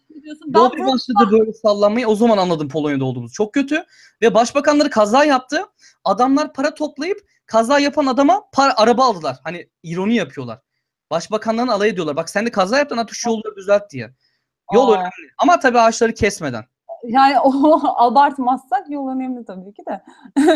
Ama yetmiyor yani. Şey, anladın sen demek istediğim. Sadece evet, evet. Değil de. Evet evet ama şeyden çünkü ben şeye şaşırdım onu söylüyordum esasen. Wrocław'dan Ostrova'ya işte gittim geldim. Muhteşem. Dümdüz şey. Kaymak gibi yol mu? Otoban bastı gitti öyle çok rahattı. Berlin'den oradan gelirken ta Hitler zamandan yapılmış yolu kullanıyorlar. Belki ana yol da vardır illaki. Highway'leri de yapıldı artık yani son 3 yıldır 5 yıldır ama o yolda abi bütün yol sallanarak gidiyorsun. İğrenç. Biliyorlar buraya gelenler anlamışlar. Evet. Güzel insanlar. Yayının kaydı olacak. Yayın, bir şey Evrim Ağacı olmuyor bir şey. Çok sohbet var ya bu hani işte ne bileyim böyle rahat işte ne bileyim konuşuyor zaten. Evrim Ağacı belki Çağrı yüklemedir ona kalmış. O yüzden şey yapmak istemiyorum şimdi Evrim Ağacı'nın olmayabilir. Önemli değil evet, zaten nerede oldu. Arayan bizi bulur. Bu yayınları arkadaşlar paylaşın. İnsanları bilgilendirmeye çalıştık elimizden gelince. Ezgi çok teşekkür ederim. Rica ettim ne demek. Fenerbahçe maçı varmış. Millet maç bitti şimdi yardırmaya başladı. Biz de kendimizi düşünelim. Cevap verdim. Arkadaşlar şuraya gömdüm. Artık futbol maçlarını bıraktım. Sildim kafamdan. Hayatıma güzel 1,5 saat sığdırdım. Tavsiye ederim yani. Basketi belki daha zevktir ama bilmiyorum ne oldu. Bak şimdi millet... Bu arada kapatmadan bir şey söyleyeceğim. Osman'ın sorusunu cevaplıyordum. Böldün yapamadım. Tam bir bölücüyüm. Nerede ne diyordun? Evet tam bir bölücüsün. Benim soru havada kaldı. Pahalı mı Çek Cumhuriyeti diye soruyor. Çek Cumhuriyeti çok pahalı bir ülke değil. Genel anlamıyla çok pahalı bir ülke değil. Yani... geçinebiliyoruz. Türkiye'ye göre belli noktalarda daha pahalı, belli noktalarda daha ucuz. Örneğin tekstil dehşet pahalı. Çorap bile alamıyorum. Tekstil dehşet pahalı. Ama şey yani örneğin yemek, içmek vesaire çok da pahalı değil. Alkol, aynı şey burada da var. Alkol dehşet ucuz. Şeyden çok daha ucuz. Türkiye'den çok daha ucuz alkol. Hatta 10 kat falan daha ucuz olabilir abi. Yani Türkiye'de 20 liraya içtiğin birayı, işte 18 liraya içtiğin birayı 10 kat değil de abartmışım şu an düşündüm. Ya bir şişe 8 lira olmuş Türkiye'de bira. Burada 1-2 lira bile değil. Tabii işte öyle bir şey. Çok ciddi fark var o anlamda arada. Emre'nin yazdığı ne diyor? Emre'nin yazdığı evet Emre onu diyordum tam. Emre Çekya demiş birisi Çekya olmadı öyle bir şey yok. Çekya ismi sadece Birleşmiş Milletler'e yan isim olarak eklendi dediler. Hatta geçen gün onu sordum o da yok dediler. Sadece Cumhurbaşkanı Çekya diyor. Ben de Çekya diyorum. Sadece Cumhurbaşkanı'yla ben Çekya diyoruz. Çünkü diğeri çok ucuz. Türkiye'de alkolden ciddi evet. Vergi zaten. Türkiye'yi kurtaran araba kullananlar, içki içenler, sigara içenler. Onlar olmasa bataklık yani. Aynen yani öyle. En güzel protesto etme şekli, tamam mı? Hükümetin meselesi. Abi içme içki. İçmesi. Nasıl batıyor? Araba kullanma ülke batar yani. Sen de eminim. Öpüyorum seni. Ben bunlar de seni öpüyorum. Haydi. Bak arkadaşlar şöyle yapalım. Yayındaki önemli anları size göre oraya zaman olarak yorum altına ekleyebilirsiniz. Bize katkıda bulunun. Ona Evrim Ağacı'nda da yapıyoruz. Not olarak sitelerin adlarını not almıştınız. Onları yazabilirsiniz. Ezgi'ye çok teşekkür ediyorum. Ben teşekkür ediyorum. Ne demek efendim? Bir kalp yapsana aynen bana. Şöyle köşeye. Evet. Ben onu yapamıyorum ya. Dur. Şöyle. Ya. Şöyle. Tamam. Şöyle. Kız o nasıl kalp? Senin kalbin de böyledir ha. Duygusal. Bir dakika. Ha, tamam buldum. Ters tarafı yapıyorum. Ben solağım. Ters tarafı yapıyorum. Ben de solağım. Vallahi. Vallahi solağım. Yemin ediyorum. Dedem çok uğraştırdı sağlık yapmak için de yok. Olmuyor yani. Yok yok. Geçen gün Evrim Ağacı'nın grubunda tartışması dönüyordu ya. Daha erken ölme mevzusu. Mehmet Abi Dökke çok güzel açıklamış daha erken ölme mevzusunu. Neden istatistiksel olarak solaklar daha erken ölüyormuş? Çünkü daha fazla kaza yapıyoruz. Çünkü bütün dünya sağaklara göre... bir dakika bir şey söyleyeceğim sana. Araba kullanırken bana hiç ters gelmiyor tekel. Düşünelim. Araba kullanırken bana ters geliyor abi. Ezgi şöyle düşün. Biz solağız ve solu daha iyi kontrol ediyoruz. Ve benim direksiyonum sol elimde abi. Tamam sağla direksiyonum sahilde de ben viteste çok problem yaşıyorum. Benim viteste çok problemim var. Otomatik kullanamam ama şeyde viteste... bir şey diyeceğim bana kızmayacağım. Kullanamıyorum yani. Bir şey diyeceğim bana kızmayacağım. Kadınların araba kullanması sorunu sanırım. Hayır arabada değil. Beyni bölümlemin ve ayrıştırmada şöyle bir şey okumuştum. Doğru mu yanlış mı? Hatta bunu evet hayır de. Bu küçümsemeyi büyük değil yani sadece. Ha. Kadınların konuşma bölgesi daha çok gelişmişken... Hayır abi yanlış tabii ki. Ama onu ben şeyini gördüm. Beyindeki o bölgenin aktivitesini de gördüm. Abi böyle şeyler çok karikatürize edilerek eğlence ortamlarında çok rahat eğlenilecek mevzu varken muhteşem araba kullanan kadınlar, muhteşem aynı anda zibilyon tane işi yapan kadınlar var. Ben bir kötü örneğim. Ezgi bence çok kolay gaza geliyor. Çok sinirlenirim abi. Çok sinirlenirim. Çünkü bir senin ırkçılığını alacağım. İki senin cinsiyetçiliğini alacağım. Burak. Ya benim ne ırkçılığımı gördün kızım ya? Hangi ırkı yapmışız biz? Facebook'ta çok pis dedikodunu döndürüyorum abi. Yapıyorum. Nerede döndürüyorsun lan? Ben Facebook'unu bile biliyorum. Dur seni ekleyeyim de bir daha döndüreme eşlik ya. Ne döndüremeyeceğim? Ne döndüremeyeceğim? Gayet döndürürüm. Ekleyeceğim Face'ini. Buldum ben seni bekle. Yaparım ya. Döndür lan. Döndür. Sen var ol döndüren değil. Ben de dedikodu yapacağım. Seni döve insani bir forma sokacağım. Arkadaşlar Ezgi'yle bir gün kapışalım mı? Evet. Burak'ı kırıyoruz. Bak bir şey değil mi? Rekor kırarız yayında. Ya Ezgi bende şöyle bir şey oluyor. Her şey aksini savunabilme yetim var. Mesela burada abi. Mesela bakıyorum Müslümanlar ya da Türkler, Araplara böyle işte şey yapılıyor. Ulan bunları savunuyor. Türkiye'de başka bir şey savunuyor. Almanya'dan Türkler gitsin diyorum. Sisteme uymuyorlar. Belki de böyle bir şey var ama ırkçı değilim gerçekten ya. Öyle lütfen ırkçı demeyelim. Ben buradakileri gördükten sonra Ezgi'ye... Zaman zaman ağzımdan kaçan bir takım ırkçı söylemler olabiliyor. Zaman zaman bunları yapıyorsun. Yapma. Benim tavsiyem yapma. Benim gibi manyak çıkar. Ben sana bir şey diyeyim. Vallahi bak benim çok farklı kafadan arkadaşlarım var. Yani hiçbiri ayrım. Benim sadece sorunum sisteme uymayan insanlarla. Ben biraz simetri ve sistem hastasıyım. Düzen hastasıyım abi. Çok fazla insan. Düzenine uyuyalım. Ben böyle düşünüyorum. Obsesif kompulsif bozukluğum var. Takıntım var öyle. Yemin ederim. Evet. Bak bir tane fotoğraf çektim abi. Simetrikti. Bayıldım böyle. Çok benimle bana şey yapma onu yani. Bana anlatma onu. Sisteme karşıyım. Sistemin her... Evet o zaman arkadaşlar Ezgi'yi bir gün sisteme ikna edeceğim ve Ezgi'yi kapitalist yapacağım. Liberal yapacağım diyormuşum. Ha ben bu arada liberal falan da değilim Ezgi. Beni o şeyle karıştırma bazılarıyla. Yani çok değil ben hiçbir şey hissetmiyorum niyeyse. Kendi aynı Yozgat'ı. Bak Mehmet Abi yazmış. Bakunin ağlıyor şu an demiş. Bakunin'i ben ağlatmadım. Bakunin'in Marx zamanında çok güzel ağlattı.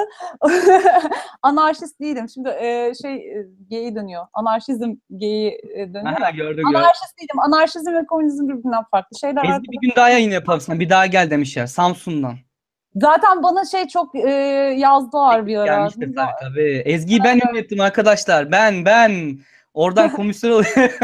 Geçen sefer Geçen sefer şey dediler, çok sallanarak böyle çok heyecanla falan filan anlatmışım. Bir grup şey demiş, ne kadar heyecanlı anlatıyor falan. Bir grup da böyle, özellikle kendi arkadaşlarım, yerinde oturmadın, bir sakin sakin konuş, kıpırdama falan. Sabahtan beri sopa yutmuş gibi ama şey yapmaya çalışıyorum. Ama hoşuma giden de bu, biliyor musun? Yani böyle cana yakın olman, hareketli olman, bu güzel bir şey. Ulan şimdi otursan, evet şu şudur bu, ben sıkılırım yani. O yüzden samimi bulduğum için zaten şey yapıyorum. Sana ben saç telimi olacağım bu arada. Genetik kökenimi bul bakalım. Yüzde kaç Türk çıkacağım. Öyle yapılıyor değil mi bu 23+1? Değil mi? Saç falan yolluyorsun ona. Saç tamam. Falan yollamıyorsun. Evet. Ne yapıyorsun ona? Nasıl yapılıyor? Gerçekten o gün somuttum ben sana. Burak. Nasıl oluyor kız? Tükürük yolluyoruz abi. Tükürük yolluyoruz. Okay. Onlar bir tane paket gönderiyorlar. Paketin içerisine şey koyuyorlar, bir solüsyon koyuyorlar. Sen tükürdüğün zaman onun içindeki hücrelerdeki DNA'yı koruyabilecek bir solüsyon koyuyorlar. Sen o solüsyonun içine tükürüyorsun, tamam. Geri gönderiyorsun paketi. Oradan DNA'nı elde ediyorsun. Ne kadar sürüyor Ezgi o? Bak o gün onları hepsi unuttum sormayı. Kaç ayda geldi? Evet. Kaç ayda geldi? Toplamda süreç 1 ay falan sürdü. Yani tamam, bana gelişiyle benim şeyim. 1 ay falan sürdü. 1 ayda sonuçlarımı aldım. Tamam ama... Arkadaşlar Ezgi ile yeni konu belirleyin. Bunun altına yorum yapın. Hangi alanda debat ediyorlar ya böyle, kapışalım. Ezgi ile kapışma serisi yapacağım arkadaşlar. Ezgi'yi çileden çıkarıp çıldırtacağım arkadaşlar. Bak Ezgi seviyoruz seni. Ben seni dövmeyeyim de. Tamam döv beni Ezgi. Sen döv yeter ki. Ezgi yaptığımızda test. Onu arkadaşlar Evrim Ağacı'nda Ezgi ile yayınımız var. Orada izleyin. Evet. Ezgi'nin sonuçlarını göreceksiniz. Uzak doğuluydu en çok. En çok... Orada var testin sonucu. Oradan bakarsınız. Orada anlatmıştım hepsini ayrı. Celal Şengör gelmiyor abi, ne yapayım? Oğlunu getiriyorsun. Şimdilik onu idare edin. Asım gelecek. Asım Şengör. O da biyoloji okuyormuş Zürih'te galiba. O gelecek. Öyle mi? Öyle mi? Yani zaten Celal Şengör bir şekilde gelirse gelir zaten. Aziz Hoca da gelir. Hepsine teklifimizi yaptık. Yarın çok güzel bir yayın var. Marihuana'nın tıbbi kullanım alanları. Bunu az çok annemden de biliyorum. O farklı şeyler var. Morfinler, şunlar bunlar. Annem zaten mayışmış gelirdi. Tabii yarın çok geyik dönecek Ezgi. Bir dal ver falan filan. İşimiz zor yarın. Ya onu biraz şey yapmak lazım tabii. Evet. Sohbetimi kapatsak, ne yapsak yarın, ama bir çok geyik döner. Ciddi sorular arada kaynayacaktır. Evet, ciddi sorular arada kaynayacaktır. Bir de şey abi, yani ben o konuda da biraz şeyim. Neyse, onu yarın göreceğiz bakalım. Ben de şu an kendisini tanımıyorum, gelecek hocanı anlatacak. Hayır, bilimsel kısmı ile ilgili bir şey söylemiyorum. Bilimsel kısmı ile ilgili bir şey. Geyik kısmını mı diyorsun? Evet, ben hocayı da tanımıyordum. Hocanın sonradan baktım, gayet çok başarılı bir hoca. Dolayısıyla geyik kısmından bahsediyorum. Ben toparlayamadım ama bilimsel kısmından kesinlikle bahsetmiyorum. Bilimsel kısmı gayet çok mantıklı yani. Ezgi bu arada şunu diyecektim. 3 nutuk daha ver ama kargo alıcı ödeme demiş. Ya bizim Mehmet Abi var sağ olsun. Kendisi çok tarihli, içli, dışlı hukuk okuyor zaten. O da iyi bir çocuktur yani. Çok okumayı sever. Geçen 4 tane Mehmet Abi nutuk hediye etti sağ olsun. Ben de Arduino setimi hediye ettim. Kitaplar yolda. Bu sefer karşı ödemeli olursa diyor. Arkadaşlar bunu da benim kanaldan yapayım. Yani karşı ödemeli olursa Mehmet Abi size bir 3 tane nutuk yollamak istiyor. Bana Twitter'dan şuradan buradan yazın. Adresinizi, adını söylediğinizde ben karşı ödemeli 3 nutuk yollayayım. Yorumda yazabilirsiniz. Hediyemiz olsun. Mehmet Abi seviyor öyle hediyeler vermeyi. Güzel olur. Yani en azından evet. Nutuk Faruk gelmedi demiş. Tango'ya verildi Perşembe. Ezgi sende oluyor mu kitap? Yollayabilirsiniz ama buraya çok pahalı gelir abi. Zor yani olur ya. Ben de getirtemiyorum. Buraya zor olur. Buraya zor olur. Sormuşlar, benim video kanalım falan var mı? Yok. Açacağız. Rakip kanal. Rakip kanal. Bunlara rakip kanal açacağız. Ya aslında insan evrimine bir şeyler düşünüyoruz. Aslında aynen eğitim. Ya benim kanalda video çek koy. Önemli değil. Hazırda takipçimiz de var. Ben hayır demem yani. Benim için Evrim Ağacı'na da koyuyorsun. Koy, fark etmez. Antropolog bir arkadaşımla yaptık da, konuştuk da belki öyle bir işe girişebiliriz. Bak Mehmet abi ne demiş sana? Ezgi sen milliyetçi ol, sana kütüphane yollarım. Gülüşü gördün mü Mehmet abi? Kütüphanem var. Kütüphanem olmasaydı belki milliyetçi. Kütüphanem olduğu için milliyetçi değilim. Bir şey daha gelmişti. Karşıyım diye harbi açıyormuşum. Karşıyım diye kanal.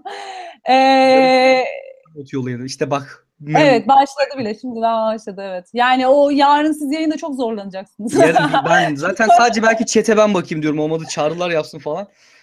Evet yani bir de bu arada evet uyuşturucuya özendirmek mevzusu var yani. Yarın zaten onu ben anlatırım. Ya bak gerçekten ben de samimiyetimi söylüyorum. Yani ben zaten nefes darlığı var. Sigara dahi kullanmıyorum.